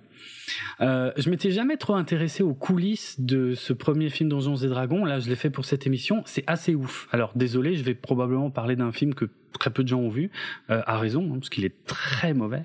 Mais euh, mais c'est une histoire de dingue en fait. Déjà, je savais pas que les premières tentatives datent des années 80 pour faire un film Donjons et Dragons, et que c'était Gary Gygax qui avait euh, lui-même discuté avec des des studios, euh, mais globalement, ils avaient jamais réussi à se mettre d'accord. Bah, pour faire simple, ça avait fini comme ça quoi jamais réussi à se mettre d'accord et euh, toute l'histoire d'un film Donjons et Dragons vient euh, d'un mec, un mec qui s'appelle Courtney Solomon, qui est, c'est hallucinant en fait. C'est un gars ultra fan de Donjons et Dragons, donc du jeu, du jeu de rôle, qui dès l'âge de 19 ans euh, a voulu acquérir les droits euh, de Donjons et Dragons pour en faire un film. Et il a mis 10 ans. Il a mis 10 ans, mais il a réussi. Donc c'est une vraie histoire de passionné, de dingue en fait. Le mec il s'est battu pendant des années, des années, des années pour monter son film. Dès l'âge de 19 ans, ça, me fait halluciner. Le mec n'a aucune expérience du cinéma, aucune expérience de, de la production de films. Je crois que euh, je sais plus, il avait, c'était juste parce que sa mère était euh, coordinatrice de production euh, à la télévision. Donc il avait une vague connaissance du monde de la production, mais c'est tout. Mais il s'est dit tout seul, avec ses petites épaules, il s'est dit, moi, Courtney Solomon, un jour, je vais faire en sorte qu'il existe un film Donjons et Dragons. C'est une histoire de fou. En fait, en 1990, il contacte, donc c'est là le début de l'histoire, c'est quand il a 19 ans, il contacte TSR, la société qui édite le, jeu de rôle, pour euh, alors justement pas pour leur dire salut je veux faire un film parce qu'il n'y a aucune crédibilité. Non non en fait il fait, il fait genre qui travaille sur un projet pour le pour le lycée ou pour la fac en fait, euh, sur euh, voilà euh, sur euh, sur un, enfin il se renseigne en fait, il approche l'éditeur comme ça pour se renseigner. Et c'est seulement au bout d'un moment, enfin, en fait, il leur demande qu'est-ce qui s'est passé, pourquoi il n'y a jamais eu de film Donjons et Dragons et tout. Et c'est seulement au bout d'un moment qu'il dévoile ses cartes. Euh, ça lui a pris 18 mois de discussion avec TSR pour finalement euh, dire, écoutez, euh, moi, je voudrais qu'on fasse un film, quoi. Et il arrive, il y arrive, c'est ça qui est ouf. Il arrive euh, à obtenir les droits. Il, il, a, il écrit, je crois, un premier jet d'une trentaine de pages. Et, euh, et, ensuite, le mec il part en Europe pour essayer de trouver des financeurs un peu partout en Europe, quoi. Euh, et même dans le monde entier, quoi. Complètement dingue, le mec. Euh, voilà. Courtney Solomon, hyper motivé. Alors, dans sa tête, il voulait faire un film à 100 millions de budget, et il voulait comme réalisateur, il voulait avoir Francis Ford Coppola ou James Cameron ou Rennie Harlin ou Stan Winston. Et il a eu ont... personne ouais. Mais ce qui est ouf, c'est qu'ils ont tous été contactés à un moment ou à un autre. C'est ça qui est complètement dingue dans cette histoire. C'est qu'il a quand même réussi à aller jusque-là, a réussi à, notamment James Cameron, et c'est ça qui est complètement barge. Euh, parce que euh, le problème, c'est que les studios euh, trouvaient que le script était bien, mais refusaient son projet parce que ben, ben les films de fantasy à cette époque-là marchaient pas. Alors évidemment, c'est toujours pareil. Hein. Effectivement, si les seuls qui sortent sont mauvais, évidemment que ça marche pas. Mais bon, ça c'est un problème de réflexion de studio. Euh, et du coup, et en plus, Solomon a commencé à se friter avec TSR, l'éditeur du jeu, parce que TSR avait aussi revu ses, ambitions à la baisse. Et TSR disait non, mais c'est quoi Nous, on va peut-être juste sortir un film qui sort direct en VHS, et puis ça, ça suffira quoi. Mais non, le, Solomon lui disait non, on va faire ça au cinéma, on va y aller à fond et tout. Et euh, apparemment, il y, a, eu des négociations avec James Cameron avant qu'il se lance dans l'aventure Titanic, mais euh, James Cameron et surtout l'éditeur TSR n'a pas réussi à se mettre d'accord avec la Fox sur les, droits des produits dérivés. Et du coup, il n'y a jamais eu de deal de fait à cause de ça, à cause des droits sur les produits dérivés. Euh, mais Solomon apparemment était tellement euh, dédié au projet qu'il s'est même séparé de sa nana. Enfin, il était à bloc, à bloc, à bloc, à bloc, à bloc. Euh, 1997, il arrive à, à, faire rentrer Joel Silver sur le projet. Joel Silver, c'est le producteur de Die Hard, qui plus tard sera aussi le producteur des Matrix. Euh, enfin voilà, c'est un gros producteur, notamment dans les films d'action et tout euh, euh, à Hollywood. Il arrive à attirer l'attention de Joel Silver. Joel Silver rentre à fond sur le projet, mais par contre Joel Silver il dit OK, mais on va en faire une série télé. Bon, bah ils essayent d'en faire une série télé, sauf que le problème, et alors là ça commence à être le bordel des droits, TSR avait euh, vendu les droits euh, à Wizards of the Coast. En fait, c'est l'époque où le, le, les droits, enfin le jeu change de propriétaire, euh, ça devient une propriété de Wizards of the Coast qui appartient à Hasbro, et euh, du coup les droits sont pas les mêmes pour une série télé euh, que pour un film. Or les droits que Solomon il a, c'est pour un film. Donc ils peuvent pas. Euh, il faudrait tout renégocier euh, pour euh, faire une série, série télé. Donc du coup, on abandonne et on, on essaie quand même de faire un film. Du coup, ils essaient de faire un film à 3,5 millions de dollars de budget qui sortirait directement en VHS parce que euh, TSR euh, TSR qui avait donc en, qui gérait encore les droits pour le cinéma trouvait que c'était pas du tout envisageable de faire un film à 100 millions. Ça ça paraissait pas pas faisable. Donc euh, voilà, mais ils disent allez, on va faire un film à 3 millions 5 au lieu du film à 100 millions. On va faire plein d'économies parce qu'on va tout aller tourner à Prague parce que ça coûte vachement moins cher euh, et parce que à cette époque-là et ça c'est pas faux, mais les coûts euh, des, effets spéciaux en 3D euh, baissent aussi en images de synthèse.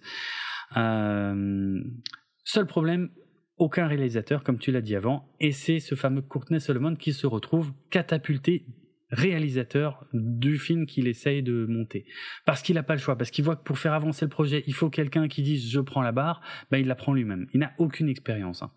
Et du coup, il... Euh, il euh, voilà c'est lui qui c'est lui qui monte le truc ça ça continue de, plaire à Joel Silver qui qui qui arrive quand même à monter le budget non pas à 3 millions 5 au départ mais à 30 millions ce qui est quand même très très correct plus que correct à l'époque. Et euh, Joel Silver arrive à faire en sorte que ça soit un film pour le cinéma, quoi. Donc voilà, il, tourne en République tchèque, ça coûte cinq fois moins cher qu'aux États-Unis. Euh, au moment de sa sortie, le film Donjons et Dragons était le film indépendant le euh, à gros budget le plus cher jamais produit. Quand même assez ouf. Euh, bon, si on revient en arrière, bon, en deux mots, Solomon, lui, il avait bossé sur un script depuis très longtemps. Il s'était inspiré notamment de, parce qu'il voulait faire une trilogie de films, donc il s'était inspiré de Star Wars. Il avait repris tous les, toutes les mécaniques de Star Wars pour écrire son Donjons et Dragons. Il dit que le scénario final, c'était un, un mélange de 16, euh, 16 versions différentes du script. Euh, et puis bon, il a, il a, il a utilisé des zones euh, très peu explorées dans le jeu pour, euh, pour, euh, pour comment dire, comme décor de son film, pour l'action de son film. Pour le casting, effectivement, il voulait, il voulait quelqu'un qui ait le potentiel de devenir une grande star. Alors c'est pour ça qu'il s'est intéressé au fameux Justin Whalin. Justin Whalin, il était surtout connu pour jouer Jimmy Olsen dans la série Lois et Clark, les nouvelles aventures de Superman. Euh, donc c'est lui hein, qui, a, qui ressemble à, à Brendan Fraser un peu sur l'affiche, de loin. De loin. Ouais, de loin. Euh, donc il signe avec, euh, il signe avec lui. Alors ce qui est marrant, c'est que lui, ce mec-là, voulait pas du tout faire le le, le, le film à la base. Il n'était pas du tout intéressé de faire de la fantasy. Euh, c'est juste parce qu'il était pote avec Solomon qu'il a euh, accepté de le faire. Et il a refusé apparemment pas mal d'autres rôles euh, par fidélité pour Solomon pour faire le film Donjons et Dragons. Quoi. euh, par contre, Joel Silver, lui, a réussi à faire venir un acteur connu puisque c'est lui qui a fait venir euh, Jeremy Irons pour jouer le méchant euh, parce que il l'avait rencontré sur euh, Die Hard 3, hein, euh, qui s'appelle, j'oublie tout le temps le titre français, Une journée en enfer. Voilà. donc c'est comme ça que c'est comme ça qu'il a réussi à, à avoir Jeremy Irons. Euh, qui a dû s'en mordre les droits assez longtemps. Euh, donc ouais, le film a été tourné à Prague. Il y avait aussi Marlon Wayans qui était au casting, qui était pas connu à l'époque parce qu'il tournait Requiem for a Dream en même temps que Donjons et Dragons. Et euh, il a évidemment explosé avec Requiem for a Dream. Euh, mais par contre, pendant le tournage, c'était très compliqué parce qu'il faisait des allers-retours entre Prague et New York euh, pour tourner les deux films en même temps. Euh, voilà, qu'est-ce que je pourrais dire d'autre? Bah, Après, ouais, je, je, me rends compte que j'ai retenu un peu trop de détails, on s'en fout, mais en gros, euh, Solomon a voulu vraiment créer un truc unique parce qu'il trouvait que les films de fantasy euh, ressemblaient toujours en fait à des films euh, moyenâgeux quoi. Lui, il voulait vraiment faire autre chose et du coup, il a un peu pété les plombs euh, en termes d'ambition. Il a, il a, il a dépassé le budget. Euh, il a voulu faire trop de choses parce que par exemple, je crois qu'ils avaient prévu, je sais plus où j'ai où j'ai noté ça. Ils avaient prévu euh, un certain nombre de dragons. Ah oui, voilà, ils avaient prévu 200 plans à effets spéciaux et 5 et 75 dragons à la fin du film. Et au final, il y a eu 550 plans à effets spéciaux, plus du double de ce qui était prévu, et euh, 150 dragons dans la scène finale, ce qui est beaucoup beaucoup plus que ce qui était prévu. Ça a fait complètement exploser le budget. Euh, ils ont essayé de faire des dragons en animatronique, mais ça marchait pas du tout. Donc ça pareil, ils ont développé des trucs qui n'ont pas été utilisés dans le film. Du coup, euh, ça a fait exploser le budget. En fait, en gros, ils pensaient qu'en tournant à Prague, et c'est vrai que la vie à Prague était très peu chère, ils se disaient, bah, comme ça, on peut faire plein d'économies là et mettre un max de thunes sur les effets spéciaux, sauf que les, les effets spéciaux font pas un bon film. C'est pas parce que tu as beaucoup d'effets spéciaux que tu fais un bon film. Quoi.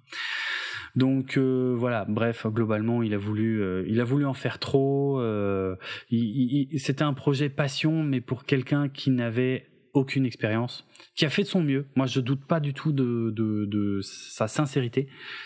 Euh, mais voilà quoi, il avait pas les épaules pour faire ça et globalement, bah, le, le film était catastrophique quoi.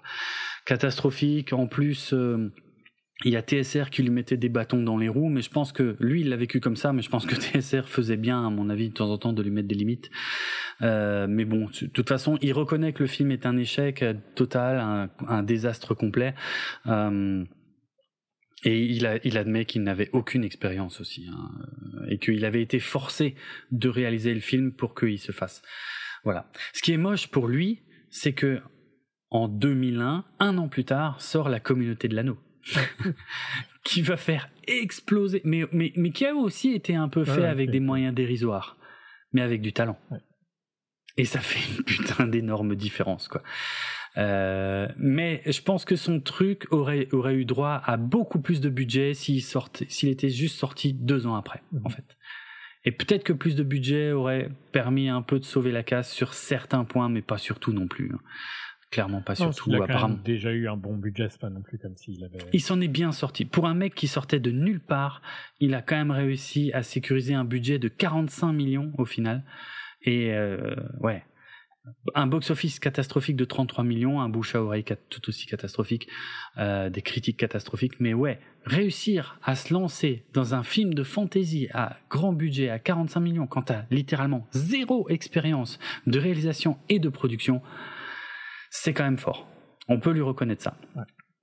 On peut lui reconnaître ça.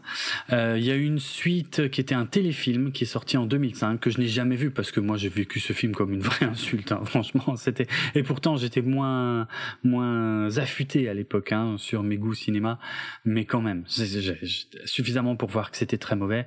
Donc j'ai refusé de voir euh, la suite. Ma sœur l'a sûrement vu par contre. Il y a même un troisième film en 2011 qui lui est sorti directement en DVD. Non, euh, sorti en 2012 tourné en 2011 mais sorti en 2012. Jamais vu, jamais intéressé par ça. Mais le euh... deuxième était aussi un direct au début. Oui. Ah oui, ah bon, bah tiens, moi j'avais pas, moi j'avais lu que c'était un téléfilm. Ok. Possible. De toute façon, c'était pas pour le cinéma, quoi qu'il arrive, effectivement, que ce soit le deuxième ou le troisième.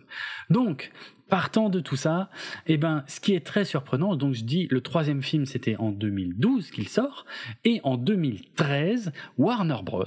annonce que, en collaboration avec Courtney Solomon, encore lui, puisqu'il est resté quand même producteur de toute la trilogie, eh ben, euh, en 2013, Warner annonce qu'ils vont faire un film Donjons et Dragons. Alors, un reboot, ils reprennent à zéro parce que les autres étaient plus ou moins des suites euh, les uns des autres. Mais là, on, reprend à zéro, mais cette fois avec un vrai euh, studio derrière, Warner et tout, avec avec déjà des gens annoncés au script et tout. Euh, sauf que, sauf que deux jours plus tard, après l'annonce de Warner, il y a Hasbro qui les attaque et qui disent non non non non non parce que nous on est en train de développer un film Donjons et Dragons avec Universal réalisé par Chris Morgan. Chris Morgan qui a euh, notamment euh, écrit euh, des scripts pour Fast and Furious, pour Wanted, et je sais plus s'il a réalisé quelque chose. Il me semble qu'il a réalisé quelque chose. Ah oui, il a réalisé bah, La Momie Non, non, n'importe quoi, je raconte n'importe quoi. Non, il a rien réalisé, il a juste écrit ou produit. Chris Morgan. Mais là, apparemment, il y avait un deal avec Chris Morgan qui devait écrire et réaliser un film Donjons et Dragons pour je trouve plus, pour Universal, en même temps que Warner Bros annonce que eux, ils vont aussi faire un film Donjons et Dragons. Donc, gros bordel. Et le pire là-dedans, c'est que c'est pas, euh, c'est pas Hasbro qui avait raison. Et c'est pas Hasbro ni Universal qui avait raison. C'était, ceux qui avaient raison, c'était Courtney Solomon et Warner, le premier projet qui a été annoncé. Et donc euh, le, truc commence à se mettre en route. Euh, à un moment, il est question euh, d'embaucher un certain Rob Letterman pour réaliser le film donc Warner de Donjons et Dragons. Et puis, et puis on est en 2016 là, euh, mais bon, il se passe pas grand chose. En 2017, il y a Joe Manganiello que vous connaissez peut-être pour le rôle de Flash Thompson dans les Spider-Man de, de, Sam Raimi, mais peut-être aussi surtout pour la série True Blood. Lui, c'est un gros gros fan de Donjons et Dragons. Et ben lui, il est ah, mais oui, oui, alors ça j'ai pas vu, tu t'en doutes, mais oui, ok. Euh, et ben lui, il a écrit un script il a écrit un script pour le film Donjons et Dragons, euh, donc en 2017, et il commence à collaborer, euh, notamment avec euh, le réalisateur Brad Payton, qui avait réalisé le, Voyage au centre de la Terre 2 et San Andreas et Rampage, pour faire un film Donjons et Dragons avec Dwayne Johnson, The Rock, forcément, puisqu'il était dans tous les films de Brad Payton. Mais euh, finalement, euh, finalement, eh ben, euh, le projet change de studio, donc ça ne se fait pas. Le, donc là, on était chez Warner. Donc on change de studio et on va chez Paramount.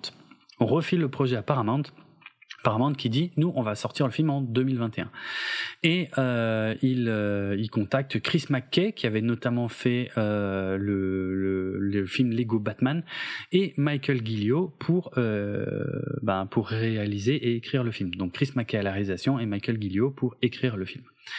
Michael Gillio qui effectivement figure au crédit de films qu'on a vus euh, en 2019, il contacte Jonathan Goldstein et John Francis Daly pour réaliser le film. Donc, c'est là que tu vas pouvoir nous dire qui est John Francis Daly. Mhm. Donc, euh, c'est principalement connu pour un acteur, parce qu'il jouait Sam Weir dans Freaks and Geeks, euh, donc le petit mm. frère de Lindsay.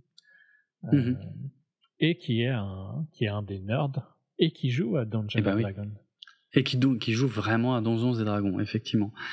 Euh, c'est ça qui est cool en plus parce qu'il s'est fait connaître par un rôle de nerd. Euh, ouais, c'est marrant. Alors ce qui est intéressant, c'est leur troisième film à tous les deux. Je pense, je suis pas sûr que tu as vu euh, leur film, mais ils ont fait Vacation et Game Night. Game Night qui est vraiment super fun. Ouais, que je confonds tout le temps avec un autre film, mais effectivement qui est jamais celui que je crois. Ouais, je, pense à celui avec Steve Carell à mon avis. Oui, il y a un nom similaire. Mais celui-ci pour moi est mieux. Euh, mais l'autre est bien aussi. Game Night. Mais Game Night est vraiment fun. Mm. Avec Jason Bateman et Rachel McAdams. Ouais. Je sais pas la première fois que tu me parles de ce film, mais effectivement, mais je, ouais, je l'ai pas vu. Je regarde juste s'il y a un titre français. Non, ça s'appelle Game Night. Ok, j'ai pas d'excuses. D'accord, mais je te confirme que je les ai pas vus. Euh, ce qui est marrant, par contre, c'est que euh, Goldstein et Daly, euh, donc comment ils sont arrivés sur le projet Donjons et Dragons C'est parce qu'à la base, ils devaient réaliser le film The Flash qui sort dans quelques mois. Et ils ont fait partie de la grande valse, parce qu'il y en a eu un paquet, de, films, de réalisateurs qui ont quitté le projet The Flash. Et qui, ben, ils cherchaient un autre projet sur lequel bosser. Et effectivement, euh, il y a, euh, ben, ils en ont parlé à quelqu'un qui leur a dit, mais attendez, euh, on a peut-être, euh, enfin, il y a la Paramount qui a peut-être un script pour vous. Et c'est comme ça qu'on leur a proposé le script de Donjons et Dragons. C'est assez parfait. et en plus, ils ont... bah ça marche bien pour eux, tellement bien qu'ils ont aussi réécrit le script. Ils ont gardé des bases de ce qui était déjà existant, de qui était écrit par Guillaume, mais euh, ils ont réécrit. Donc ils sont ils sont aussi crédités, ils réalisent, mais aussi euh, ils ont écrit donc le script de, de Donjons et Dragons. Et euh, ils ont tout de suite dit dès le départ que ça se prendrait pas au sérieux, mais sans que ce soit une parodie. Donc là, il y a un équilibre qui est quand même pas facile à trouver du tout. Et, mais quand ils ont cité leur influence, je pense que c'était clair pour tout le monde. Ils ont dit on s'inspirera de Princess Bride, on s'inspirera des Monty Python, enfin du euh, de Sacré Graal, et on s'inspirera du Seigneur des Anneaux et de Indiana Jones pour le côté trésor, aventure et tout. Donc euh, effectivement là, on a un très bon mix. encore faut-il réussir à le faire. Ils ont réussi. Euh, le tournage, le tournage a eu lieu euh, en, alors a commencé en Islande en avril 2021, mais euh, le tournage principal c'était surtout en Irlande du Nord, autour de Belfast, donc ben, en 2021, et le, le tournage s'est terminé à la mi-août 2021. Voilà, et on a Lorne Balfi qui écrit la musique du film. Au casting, on a Chris Pine qui joue le rôle de Edgin Darvis, un barde. Voilà, un barde. euh, un barde voleur surtout. Hein. L'idée d'avoir un personnage principal voleur, euh, ça datait pas d'hier. Hein. Je crois que c'était même un peu le cas déjà des anciens films. Ouais. On a Michel Rodriguez qui n'a pas fait son retour dans Avatar, mais dans Donjons et Dragons, qui joue euh, Olga. Alors elle, c'est une barbare. Alors pour ceux qui connaissent un peu le langage, en fait, il y a, il y a donc euh, Chris Pine, lui, il joue un rogue, un fufu. Euh, Michel Rodriguez, elle joue le tank ou le ou le warrior ou je sais pas comment dire ou le, le, le guerrier quoi celle qui tape, ce qui est, ce qui est, ce qui est très malin d'ailleurs. Euh, on a Roger, Roger Jean Page que je connais que je connaissais pas trop, mais apparemment qui est très connu pour les chroniques de Bridgerton sur Netflix, qui joue un paladin. Il est extraordinaire. Ouais, il est extraordinaire parce que dans le monde du jeu de rôle et de la fantasy, c'est connu. Il y a une blague sur les paladins, en fait, comme quoi les paladins sont chiants parce que ils sont, euh, tu sais, c'est des lèches-culs, en fait. Je sais pas comment dire, mais je crois que lèche-cul. Si mais je sais pas si lèche-cul c'est ce que j'utiliserais. Mais ouais, c'est pas c'est pas le meilleur terme. Les mais... gentils boring quoi. Ouais, c'est ça, c'est ça. Les, les loyal cons aussi. J'ai beaucoup entendu cette expression à une époque. Les, c'est, c'est les mecs qui, voilà, ils, bah tout le contraire du voleur en fait. Tu vois, le mec il va toujours respecter les règles, il va servir les gens qui doit servir, jamais un pas de côté et tout. Mais c'est, c'est un, c'est un type de personnage qui est très très cliché dans le monde des jeux de rôle et qui est un peu un running gag.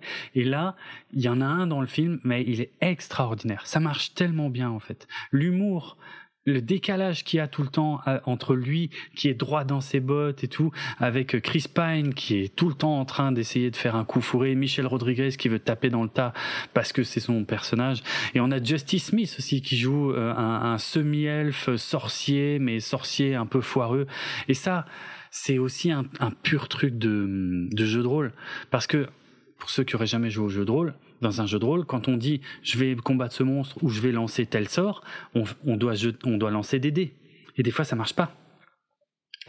Euh, et donc là, dans le film, on a un personnage qui est un sorcier qui fait souvent des trucs qui marchent pas, en fait. Il n'y a pas beaucoup de luck.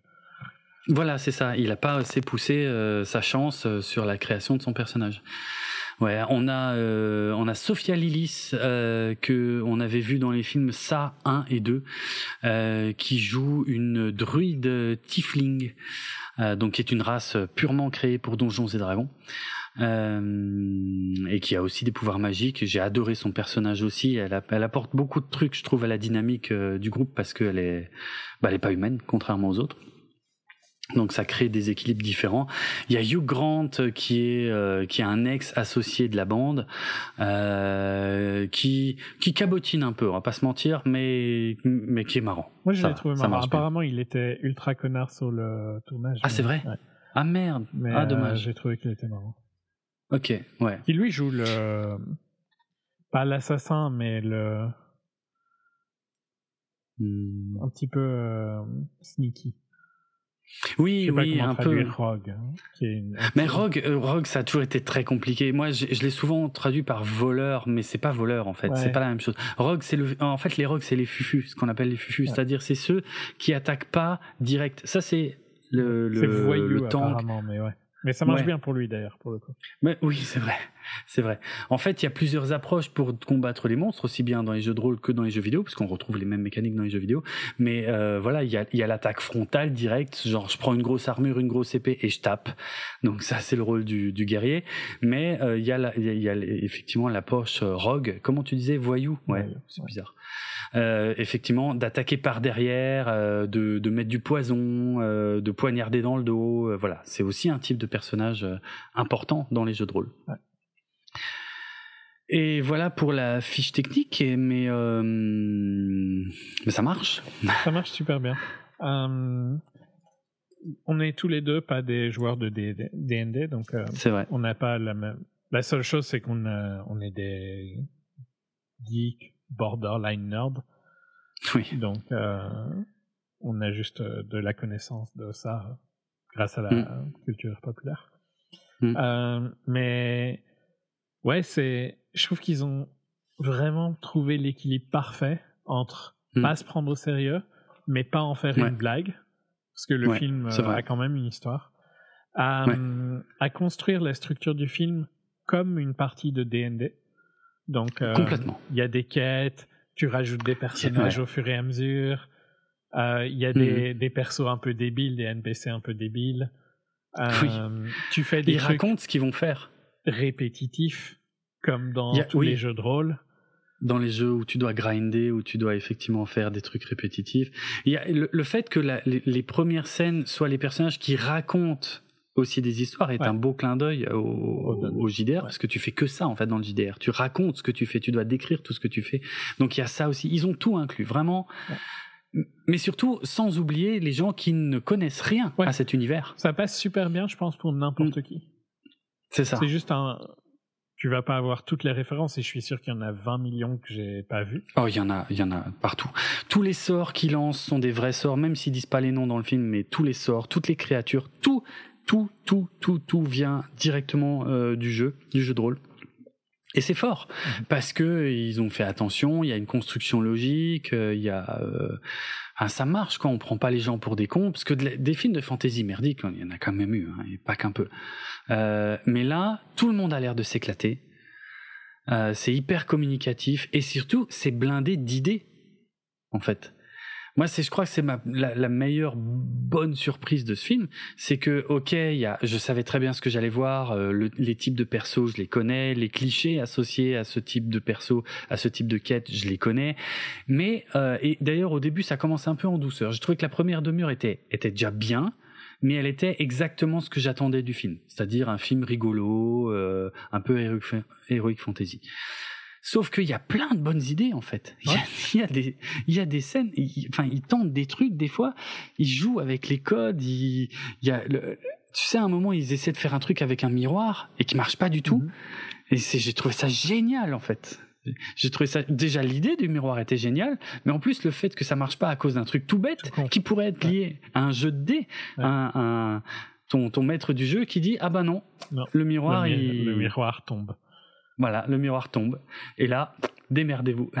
Mais ça marche bien parce que j'aime bien cette. euh, j'aime bien quand les. C'est en général un exercice qui montre si t'es un, un bon scénariste ou pas. Ouais. Euh, c'est de te mettre dans une situation impossible et de trouver la solution. Euh, Ouais, sans, que c'est ce so- sans que tu fasses un Deus Ex Machina ou quelque chose Ah bah bien sûr. Et c'est un truc que je, je crois que je l'ai déjà dit plusieurs fois, mais c'est un truc que Vince Gilligan faisait plein de fois sur euh, Breaking Bad. Hmm, Les hmm, mettre ses, ses scénaristes dans une situation où il n'y a hmm. pas de solution apparente facile. pas évidente. Ouais ouais. Bah, Battlestar Galactica aussi marchait pas mal sur ça. Ouais ouais tout à Et fait. ici, je trouve qu'il fait ça avec quelques trucs, mais en plus, ça marche bien par rapport au jeu. Donc c'est juste, Ouais, euh, c'est ça. c'est le, c'est le double effet. C'est, c'est un bon film. En fait, c'est tout ce que Mario est, mais beaucoup plus. Ah oui. Parce Oui, qu'il oui, tu respecte sens. la même structure d'une partie de, Oui. de jeu de rôle. Oui. Euh, les persos sont, font ce, qui, ce que leurs persos doivent faire. C'est aussi important, mais ils ont tous leur euh, rôle. Il y a des petites blagues marrantes, il y a des trucs genre euh, le perso de Bradley Cooper, il sort de nulle part. Et Ah c'est- super fun. Ah le truc avec les, les corps, les squelettes, qui est Ah, dans c'est la bande-annonce. Ça C'est marche drôle. super bien et c'est tellement ouais. dans le jeu, dans le, le style du jeu de rôle, quoi. Oui, c'est ça, parce qu'il faut pas oublier que ça reste des gens qui sont censés s'amuser au bout de tour d'une table aussi, le jeu de rôle, et puis qui rigolent entre eux et qui boivent des bières. Et on retrouve aussi cet esprit-là. Euh, Il y a des gags, il y a des trucs bêtes, hein, il y a des trucs vraiment très très bêtes, mais c'est drôle, ça Ouais. marche, c'est frais, c'est euh, c'est rythmé, c'est euh, il y a tellement de bonnes idées. Franchement, moi c'est ça qui m'a le plus bluffé, je crois. Ouais, et, et pour le coup, j'en attendais. C'est pas que j'avais des attentes énormes parce que c'est pas non plus Mm. comme si c'était une licence que j'adorais, mais j'étais vraiment confiant qu'ils allaient réussir à trouver cette. euh, à marcher sur cette ligne, tu vois, vraiment euh, Ouais. fine. Qui, qui est difficile. Ouais, hein. qui est super difficile. Et donc j'étais super content que oui, c'était. euh, c'est ce que je pouvais espérer euh, et mieux, quoi. J'avoue. Euh, toi, tu t'es pas trop confiant. Euh, Non, moi je m'attendais, je voilà, je- je- j'espérais juste que ce soit un divertissement correct. Ouais. Voilà. Bah, J'avais vraiment pas d'attente. C'est beaucoup plus que ça. C'est vraiment un Ah bon oui. divertissement. C'est une super Ah, bonne je, surprise. je me... Ouais, ouais. Euh, ça mérite plus de box-office que ça ne fait parce que c'est c'est- pas moche en plus. Hein. C'est peut-être pas le film le plus impressionnant, mais c'est pas non plus mauvais. Il y a, il y a quelques scènes Non. visuellement intéressantes. Euh, Oui, oui. Mais c'est surtout un film de scénario et un film d'acteur. C'est ça qui est ouf. Et, et- et Et ce c'est là où on l'attend pas. un jeu de rôle. Mais et, et pourtant c'est logique. Ouais, c'est vrai, c'est vrai, c'est vrai, c'est vrai. C'est vrai que je ah ouais, je pensais pas qu'il était même pas à 200 millions de box office pour un budget de 150 millions. Ça pique un peu. Ça c'est c'est moche d'être sorti un peu proche est- de il est Mario. sorti trop. Et c'est pas juste Mario. Je crois qu'il y a eu d'autres trucs en même temps. Ah bon Parce que je crois qu'il a été que une semaine euh, dans les formats premium. Ah merde. ouais. C'est un peu dommage parce qu'il est vraiment cool. Vraiment très très cool quoi. Ouais, enfin ils ont réussi à m'avoir sur des trucs. euh, c'est rare que je ris au cinéma. Mm. Euh, ils m'ont fait éclater de rire plusieurs fois quoi. Mais vraiment, ça m'arrive très rarement. Ils, ils ont même réussi à m'émouvoir à certains moments. Je m'attendais pas du tout à être ému dans ce film. Ouais. Euh, c'est c'est fou. Et il y a des trucs drôles, mais drôles. Mais pff, il y a des trucs rien que d'y penser, j'ai envie de rire en fait. Tu sais, il y a un moment où Chris Pine euh, doit détourner l'attention en, en faisant le barde, en jouant. Ouais. Tu sais. Oh là là, qui, est, cette qui scène. est le rôle du barbe. Qui est le rôle de oui, bien sûr, mais- oui, c'est vrai. Mais euh, c'est c'est tellement bien pensé. Ouais, Et il y a tellement de tellement ouais d'idées, de rebondissements, de et puis d'idées de mise en scène début, aussi. Tu tu tu t'attendais à, à ce que tu sais quand il essaye de gagner Oui. du temps, tu t'attendais à non, ça? je, Tellement je pas. pensais quoi. pas du tout que c'était ça qu'il voulait faire. C'est clair. Et C'est et en même temps ça marche super bien. Mais oui. Mais oui, parce qu'ils ils- insistent lourdement. On n'attend pas machin, non, vous êtes sûr? Mais quand même, j'aurais vraiment voulu qu'il soit là et tout. Non, non, mais tu tu t'attends pas à ce que ça débouche sur ce qu'ils font, en fait. C'est c'est excellent. Franchement, je me suis éclaté devant ce film. Je pensais pas à ce point. Euh, Je pense que en dehors de Super Ouais. Mario, en fait, je pense que c'est John Wick qui l'a plus euh, qui lui a plus coûté. ah, c'est peut-être John Wick. Parce que je pense qu'il est sorti ouais. en John Wick et Super Mario. Aïe, aïe, aïe. C'est vraiment pas de bol. John Wick qui, je pense, marche pas trop mal. A chopé le public adulte, euh, c'était leur film du mois. Ouais, ouais, ouais. Euh, et Ah, après, ben, le public plus jeune, euh, Super Mario. donc, euh. Hmm. Parce que John Wick est sorti fin mars et je crois que Donjon est sorti le, la première semaine d'avril. Non, la, ouais, la dernière semaine de mars. Donc ouais, il est sorti une semaine après John Wick, une semaine avant euh, Super Mario. Hmm. Dur, hein. Ils lui ont pas donné, ils, ont pas donné la meilleure chance, je trouve. Non, ils ont pas choisi le meilleur slot euh, pour la sortie. C'est c'est pas vraiment facile dommage. parce que maintenant il y a Guardian. Il y en a tout le temps. euh, Ouais, non, mais il y en a, il y en a tout le temps. C'est devenu un enfer, à mon avis, de programmer les sorties de blockbuster parce que il y en a tout le temps. il y en a absolument tout le temps. Euh, Mais c'est vraiment, je pensais vraiment que ce film marchait beaucoup mieux. Là, je suis, euh, ah ouais. Je crois qu'il a eu un bon petit succès. Hein. Il a un, un gros succès critique, mais ouais. Euh, à mon avis, ça, ça deviendra un culte, un, un culte movie. Ouais, il y a moyen, il y a moyen. Ben, pour les fans de, de Donjons et Dragons, c'est un régal. C'est un régal pas parce qu'il y a des créatures et des décors et, et, et des sorts euh, qui viennent du jeu, mais aussi parce qu'ils vont se reconnaître en tant que joueurs. Dans les décisions que prennent les personnages, dans ce qu'ils tentent. Même dans si je suis sûr le- que c'est simplifié. Donc, à mon avis, il y en a certains Sûrement. qui vont trouver Ah, c'est trop simple, c'est pas réaliste. Mhm. Mais bon. Oui, puis il y en a sûrement, sûrement qui sont très déçus que ce soit une comédie et qui auraient préféré sûrement un film euh, à la Seigneur des Anneaux. Pourquoi pas Mais Ouais, même si moi, l'imp- l'impression que j'ai, c'est que t'es censé t'amuser dans une partie de D&D. Ben ouais, je suis assez d'accord. Mais Je suis d'accord. Mais tu sais bien, il y a toujours des extrémistes. Non, mais il y a- il y a toujours des gens qui vont râler. Mais oui, c'est vrai que. Ouais. Mais oui, je- Mm. en même temps, je comprends qu'ils n'aient pas attendu, hein, parce que là, les, les trois prochains mois, c'est mort. Euh, Guardians, encore Fast, euh, Ouais, euh, c'est pas possible. Ouais. Mais euh, non, c'est allez le voir. Il est toujours à l'affiche. Ouais, euh, franchement, il vaut la peine. il vaut vraiment la peine. Il est cool. Ouais. C'est Cool un bon moment. Pour tout le monde, c'est ça qui est important. Et, et contrairement à Mario, Ouais. ouais, on insiste vraiment là-dessus, quoi. Mm. C'est pas que Mm. c'est pas qu'on a détesté Mario, on a bien aimé Mario tous les deux. C'est juste bien, que bien aimé. Mm. ceci fait tout et mieux et plus. C'est vrai. Totalement d'accord. Euh, ouais. Je suis pas. Même le cast, il y a des gens euh, qu'en général je suis pas méga fan, mais je trouve qu'ici euh, ça va. Ouais. Michelle Rodriguez, je trouve qu'elle est castée pour le rôle. Ah, ça marche nickel. Ah, ouais. Pine, il marche. Il marche nickel. La fille, euh, sa fille, qui est la Ah oui. fille de 65. euh, Ah, c'est la même? Arrête tes conneries. Ouais. Mais non. ok. euh, c'est la, pas la fille de 65, c'est la fille de, du perso de 65. Ah oui, c'est pas elle qui est qu'on voit beaucoup dans le film. Oui, Ouais. d'accord. on- Ouais, ok, ok, ok. Je comprends. La fille du perso de Adam. euh. Oui. Adam Driver. Euh, D'accord, d'accord. Ouais, maintenant, celle que tu vois à la plage au début, quoi. Oui, ok, ok. Euh, La... Les autres Wizards sont bien aussi. Mm, Ils sont inquiétants. Euh, Ouais, j'ai trouvé Grunt. euh, Bon, je savais qu'il avait été un peu connard Mm. sur le set, mais j'ai trouvé qu'il marchait bien, perso. Je trouve qu'il fait du Ouais, Grunt, ça hein, va. mais ça, ça va bien Oui, pour le oui. perso. Non, ça va, ça marche, ça marche. C'est pas. Ouais, mais dans, le- dans le style, ça marche. Ouais. Mais je crois que ma préférence, c'est vraiment le, le côté structure comme euh, une partie. Quoi. Mm. C'est Euh, vrai, c'est vrai. Ça fait plaisir. Ouais. Non, bonne surprise. J'ai pas vraiment de spoiler, perso. Je sais pas si t'as quelque chose que tu veux dire. Non, moi non plus. Non, non, moi non plus. J'ai rien de spécial à spoiler. C'est du, c'est du très bon divertissement et, euh, et voilà, je me suis éclaté. Et je, et je, ce que j'ai vraiment pas vu venir, moi, c'est le paladin. Ça m'a éclaté Ah, il euh, vraiment. Ouais, il est quand même génial, quoi.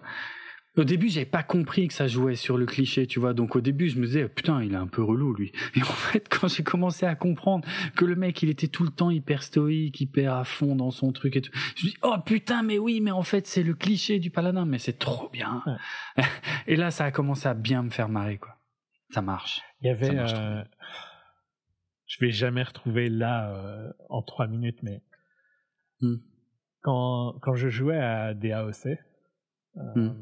Dark Age of Camelot, il y avait, je sais plus de quel serveur, mais il y avait un mec qui écrivait des histoires d'un groupe et, il jouait le, il jouait le rôle d'un paladin. Et c'était, euh, tu vois, Ouais. c'était des, des, des, des web stories. Mais il Mm. était trop fun et il jouait sur ce rôle du paladin euh, qui ne Ah ouais. comprend pas l'ironie, qui comprend aucune blague, Oui, qui est tout le temps sérieux, etc. Et mm. ces histoires étaient mais, trop fun. Euh, Excellent. je vais jamais réussir à retrouver. Euh, c'est dommage parce que c'était super cool. Si je retrouve, euh, tu pourras le rajouter dans les notes. Ok. Ok, ok. Mais ouais, voilà. Je- J'avoue, j'ai rien d'autre non plus à dire. On... Ah, finalement, ça va, on n'est Ouais. pas si long. Non, on est court. Mais grosse reco, s'il est encore à l'affiche, allez voir Donjons et Dragons, vous allez vous éclater. Franchement, il n'y a aucune raison. C'est fun, quoi. Il y a, il y a forcément des gags qui vont vous faire rire. Il y en a plein en plus. C'est, c'est, mais c'est pas que des gags. C'est, c'est de la mise en scène. Vraiment, ils tentent des trucs des fois avec la caméra. Il y a des plans de ouf. Il y a un espèce de plan séquence. euh, Je sais pas si tu vois euh, à un moment euh, quand elle s'échappe. tu sais la, oh putain, je sais plus le nom de son espèce, mais elle peut se transformer en animaux, quoi. Et du coup, elle se transforme plein de fois de suite dans un plan séquence. Euh, qui est assez ouf. Y a, voilà, ils ont, ils ont vraiment tenté des trucs, ils se sont éclatés, quoi. Ils ont jamais pris le truc pour acquis. Euh, L'ambiance change plein de fois, les décors aussi, c'est hyper riche. Moi, je pensais que jamais j'aurais pensé qu'il y aurait autant de décors dans le film, quoi. Mhm. Non, franchement. Euh, Ouais, c'était ouais, vraiment bien. Mm. Euh, je vais jamais retrouver, hein, mais c'était un truc euh, qu'ils postaient sur, sur les forums de jeux online, qui étaient des super gros forums à l'époque. euh. Bon, les forums, ça n'existe quasiment plus maintenant, mais... Non, maintenant c'est Discord. Ou Reddit. Reddit est plus Ou Reddit, proche du c'est vrai. forum, je trouve. Ouais, c'est possible. Ouais. C'est peut-être un- une des raisons pour lesquelles j'ai un peu de mal avec Reddit. Moi, j'aimais bien les forums euh, quand j'étais... Les forums, j'aimais beaucoup, oui. Euh, ok, autre chose? Eh bien non. Bah, Non. donc c'est bien un de nos plus courts euh, depuis longtemps. Mais bon, on avait que 9 films en même temps. C'est vrai, ben, c'est bien aussi de diviser euh, de temps en temps les HS et ça nous permet d'en faire plus régulièrement, mais ils sont moins longs. Voilà. Euh, si vous voulez écouter nos autres épisodes de longueur euh, appropriée, parce que voilà, ici je sais qu'ils vont pas être contents, euh, Oui. vous pouvez les retrouver sur notre site www.bipod.be, sur notre hébergeur audio PodCloud, sur vos programmes de téléchargement de podcasts favoris, Podcast Addict, Pocket Cast, Apple Podcast, etc. Euh, sur les réseaux sociaux, la page Facebook 24 FPS Podcast, sur Twitter at 24 FPS Podcast, moi sur Twitter at rates, R-H-I-T-Z. Et moi, c'est at Dravenardrock, ça s'écrit D-R-A-V-E-N-R-D-R-O-K. Euh, tant que Twitter, en tout cas, existe encore, parce que chaque semaine, je me dis, il peut pas faire pire, et en fait, chaque semaine, j'hallucine. Je suis ça vraiment de très très près, et c'est hallucinant. Bref, Il y a un podcast euh, pas le sujet. sur euh, ça qui vient Ouais. qui est pas mal, qui s'appelle Flip the Bird. Euh, Ah oui. Qui est d'une. Ah bah, il y a de quoi. Hmm? Aujourd'hui, il y a de quoi faire un podcast qui ne parle que des conneries que fait Elon Musk à la tête de Twitter. Toutes les il semaines, est- il y en a une honnêtement, il a, de la- il a une chance hallucinante que Hmm. que des trucs genre Blue Sky euh, ne soient pas open. Ouais, c'est clair. Parce que Parce que la migration serait violente, je pense. Ouais, non, je suis, je suis complètement d'accord. D'ailleurs, j'ai demandé une. euh, je me suis inscrit sur la liste d'attente de Blue Sky. Autant Mastodon, j'y crois pas du tout, autant Blue Sky m'intéresse. euh. ouais, Blue Sky. Hmm. euh, ouais. Il y a Jack Dorsey sur le board. Bah oui, je sais, c'est une des raisons aussi qui fait que ça a l'air à peu près Après, sérieux. bon, Jack Dorsey, il était pro Elon. hein. Il, ouais, il l'était, mais il l'est plus du tout. hein, Non, non, maintenant. bon. Mais c'est vrai qu'il avait, il a largement favorisé son arrivée à la tête de Twitter. Ouais. Et il a un peu tué euh, euh, Arag. Euh, ah, ça je sais pas trop. Ça je maîtrise moins ce côté-là de l'histoire. Ben ouais, enfin, il a, il a poussé, il a poussé Elon, donc ça a Mm. un peu tué Arag. C'était Arag Ok, ouais. Je ne me trompe pas? Je suis pas sûr du tout du nom. Honnêtement, je, j'ai un gros trou de mémoire. Parag, pas Arag. Ah ok. Parag Agrawal, c'est pour ça que je... Mm. Euh, ouais. Qui n'était probablement pas le bon CEO. hein, mais whatever. C'est mieux que ça aurait... Ouais. ça- dans les, tous les cas, ça aurait été mieux que... Ouais. Elon. À un moment, euh, c'était hallucinant. hein. Il a vraiment peint le I, le W sur le building. hein. Tu sais qu'il avait peint le W. T'as dû voir Mm. une image où ça écrit, donc ça disait Twitter plutôt que Twitter. Oui, oui, oui, j'ai vu. Ouais, ouais. Mais quand tu Non, le mais vois en vrai, c'est débile, quoi, tu vois. Ah oui, toi tu le vois en vrai, c'est vrai. Oui, j'ai pas pensé. Oui. Euh, non, mais c'est un, un, un gosse. Ouais, Ils un ont gosse. littéralement mis un gosse à la tête euh, d'un des plus gros réseaux sociaux J'ai mondiaux. j'ai une théorie. Euh, hallucinant. J'ai une théorie que c'est peut-être un des effets euh, Covid non Mm. identifiés, c'est de devenir complètement taré. Parce qu'il y en a quand même plein qui sont devenus complètement tarés pendant la pandémie. Hein. C'est pas le seul, quoi, Euh, tu vois. Ouais, oui, oui, c'est vrai, c'est vrai. Il était déjà pas très cool avant, mais il Ouais. est ce qu'on dit qu'il s'est fait pile, quoi. Mais complètement, quoi. C'est peut-être un des Mm. Ouais. effets Covid. euh. Et imagine si À tu savoir. devais engineer un virus. Tu voudrais des gens qui disent que la réaction de, des gens qui l'attrapent, ce serait qu'ils disent que ça n'existe pas. Oui, bah oui, oui, c'est vrai. Donc si on vit dans une euh, AI, comme le pense Elon, non Oui, Oui, c'est vrai qu'Elon Il est pense qu'on vit dans une euh, intelligence artificielle. Il a peut-être été infecté par le virus que l'AI a décidé que la réaction du virus, ce serait de, de dire que le virus n'existe pas. Qui aide à ouf. propager le virus. Oui, qui du coup aide à propager le virus. Qui est ce qu'un virus doit faire, donc? Ouais. Voilà ma théorie. Ouais, je trouve qu'elle Elle est- elle elle mal. difficile à réfuter hein, si tu acceptes. Ah bah oui, là. Surtout qu'il y a beaucoup de faits. Il y a le seul truc que tu peux pas prouver, c'est la simulation. Ouais. C'est c'est l'idée. D'ailleurs, Euh, c'est tout le dilemme de ce truc-là. Mais à part ça, tout le reste, tout le reste marche. Hein. tout le reste marche. C'est ça qui est ouf en fait. Ah putain, ça fait peur. Euh, Non mais vraiment, je pensais pas. Je pensais pas qu'on pouvait faire ça. Je pensais pas qu'on pouvait diriger un truc aussi gros et annoncer des décisions qui sont appliquées du jour au lendemain où tout le monde se dit mais tu vas pas faire ça, c'est débile. Et du coup, pendant une semaine, c'est l'apocalypse parce qu'effectivement, c'est débile. et qu'au bout d'une ou deux semaines, il dit bon finalement on revient en arrière. Mais il a, il a déjà fait ça sur combien de trucs? je, compte même plus en fait. Et il est en train de détruire le réseau. C'est un truc de malade. C'est hallucinant hein, le nombre de personnes qu'il a viré aussi. euh. À fond. Là, ils, ont- fond. vont Et- être à 1000 hein, bientôt. Oh putain. Et même ses plus, ses plus grands défenseurs, ses plus proches collaborateurs, tout le monde se fait dégager ou tout le monde se barre. Parce que, parce que voilà, En fait, parce que ça va droit dans le mur. Je peux te dire les seuls qui restent. Hein. C'est si t'as un H1 ou un TN euh, et que t'as pas le choix. Parce que t'es lié à la boîte. Ah, ah oui. Ouais, c'est vrai, ça c'est moche. Mais oui. Mais tu crois qu'il y a qui euh, qui reste euh, là? C'est tous les gens qui sont sur des visas et qui n'ont pas le choix. Ouais, oh putain. Ça rend le truc encore plus glauque. hein. Ben ouais. Après, il y a- euh, je, dis ça, a- je suis sûr qu'il y a 10 tarés qui sont die-hard believers. hein. Ouais, ouais, il y en a toujours. Mais Il y en a toujours qui sont à fond, qui disent non, il a raison, Elon est un génie, vous comprenez pas. Ouais, ouais. mais plein d'employés qui n'ont pas pris euh, l'exit, euh, c'est aussi parce que Ouais, ils ont pas le choix. Ouais. Pour les papiers. Moche. Ok, bon, en tout cas, tant que Twitter existe, et je sais qu'on a quand même beaucoup de gens qui nous suivent là, c'est même là qu'on en a le plus. Donc euh, voilà, on continue de discuter là-bas. Hein, euh, N'hésitez pas. Et puis euh, moi, vous me retrouvez, allez, dans 24... Non, bah je suis con. Oh putain, putain, je suis vraiment... Waouh Vraiment à l'ouest aujourd'hui. Euh, 24 FP, c'est ici, c'est un podcast avec ou sans spoiler que je co-anime avec Julien. Euh, Il y a euh, Galactifrac que je co-anime avec Karine consacré à Battlestar Galactica. Il y a Artefrac, euh, je, je partirais bien en balade vous raconter mes longues parties de jeux de rôle si j'en avais fait.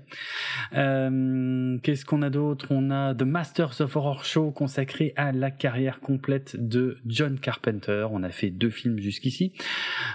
On a un nouveau format qu'on a lancé avec le Dr Zaius, une nouvelle connerie, je devrais dire même, euh, qui s'appelle Super Love Songs Battle. Vous pouvez, euh, eh c'est un classement des meilleures chansons comprenant dans leur titre le mot love ou amour si c'est des chansons en français ou Liebe si c'est de l'allemand. Euh, voilà, euh, donc euh, c'est un concept qu'on a complètement piqué à Super Cover Battle, euh, qui sont des gens très bien qu'on a rencontrés à Podren et qu'on aime beaucoup et qui eux-mêmes avaient complètement piqué ce concept à Super Ciné Battle. Donc voilà, on a été, on a vraiment innové à fond sur ce truc-là et en plus on a lancé ça pour déconner. Et si on classait des chansons avec le mot love, genre moi le fan de métal, lui le fan de punk. Voilà. Mais sachant que vous, vous pouvez envoyer n'importe quoi, pas que du métal et du punk. C'est ça qui rend le truc fun. Donc voilà, allez voir, allez écouter ça, c'est sur le flux du Dr Zaius, ça s'appelle Cornelius Enzira, c'est le nom de son podcast et euh, et voilà, ça s'appelle Super Love Songs Battle. Les tout premiers épisodes sont sortis ou sont sur le point de sortir. Et puis sur euh, sur Facebook, euh, putain, vraiment, je me mélange les pinceaux, c'est ouf. Sur YouTube, j'ai vraiment pas l'habitude. Tu sais que je me considère pas du tout comme un youtubeur. Hein. Je, je, je- suis encore capable de prononcer des phrases en disant de toute façon c'est putain de youtubeur. euh. c'est très drôle. Mais eh, alors que je fais, euh, ça fait quoi? Ça fait, ça fait bientôt quoi? 9 mois, 10 mois que on fait des émissions sur YouTube avec Florian euh, Stranger Films où on parle euh, de films récents, vieux, des bandes annonces. Voilà, on est sur YouTube. La musique, euh, la musique, j'ai pas encore totalement décidé. Euh, Il y aura un extrait de la BO de Mario et puis un extrait de la BO de Donjons et Dragons pour accompagner cet épisode. C'était les plus gros morceaux euh, qu'on avait. Ah oui, et avant que j'oublie, si vous êtes dans les environs d'Épinal le dimanche 14 mai, il y aura une projection d'Alien euh, l'original de 1979 de Ridley Scott au cinéma Palace, au Ciné Palace plutôt de d'Épinal le dimanche 14 mai à 18h et cette projection sera précédée de deux choses. D'une part, d'une introduction de ma part, euh, donc euh, la séance de 18h, je serai là au début de la séance pour vous raconter un petit peu les coulisses, l'origine du film, quelques anecdotes et des trucs comme ça, quelques clés de lecture aussi du film. Mais avant ça, une heure avant ça, il y aura à la médiathèque d'Épinal, qui se trouve juste à côté du cinéma, eh bien, il y aura une conférence sur toute la saga Alien, où je discuterai, euh, voilà, de, bien de, toute la saga Alien euh, et de, ceux, que j'aime bien, ceux que j'aime pas, mais aussi encore une fois un peu les coulisses, ce qu'ils ont représenté dans l'histoire du cinéma, ce qui a été réussi, ce qui a été moins réussi, enfin voilà. Tout ça, c'est le dimanche 14 mai à Épinal. La conférence à la médiathèque, c'est gratuit. Euh, la projection du film, par contre, euh, au cinéma, bah, c'est euh, le prix d'une séance normale. Voilà. Merci à tous. Et Allez voir Donjons et Dragons. Les scénaristes de Hollywood sont en grève. Ça aura peut-être un effet. Oui, on n'en a pas du tout parlé, c'est vrai. C'est vrai. C'est assez ouf, cette histoire. Bon, eh, ça faisait quelques mois que on le voyait venir. hein. C'est Mhm. pas une Mais bon, surprise c'était du il y a 15 ans la dernière fois. Mais c'était il y a 15 ans la dernière et ça avait quand même foutu un sacré bordel euh, parce que c'était euh, resté la situation était restée bloquée pendant plusieurs mois. Moi, je comprends qu'ils se plaignent. Hein. Je veux dire, Ah, ils, veulent ont, ils ont revoir les tous les salaires droits à la hausse. de, de se plaindre. Ah que Ah, totalement. si ça prend aussi longtemps, ça a un effet assez énorme. Ça avait eu un effet d'augmenter Oui. la TV-réalité euh, assez drastiquement. Ah oui. Ouais, c'est vrai, il y a 15 ans. Bah oui, parce que là, c'est bizarre parce qu'il y a quand même beaucoup de trucs euh, scriptés dans la télé-réalité. Oui, mais bon, ça compte mais pas. oui. Mais ça, ouais, ça compte pas vraiment.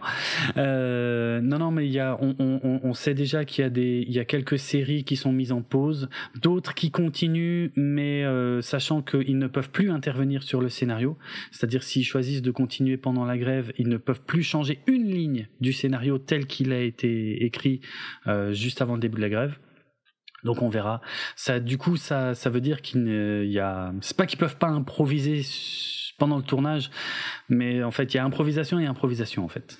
C'est-à-dire qu'un acteur improvise sa scène, ça c'est possible. Par contre, qu'un qu'un qu'un bout de scénario soit modifié, ça c'est plus possible pendant la grève.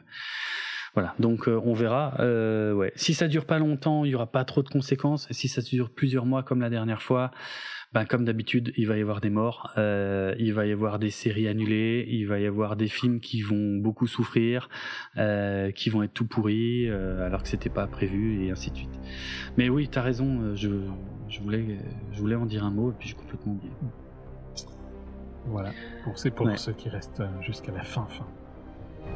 Ouais, c'est vrai. Bien vu. Allez, ciao tout le monde, on se retrouve bientôt. On a encore des choses à évoquer, on n'a rien oublié. Vous inquiétez pas, on revient bientôt. Allez voir Donjons et Dragons quand même. Ouais. Ciao. Salut.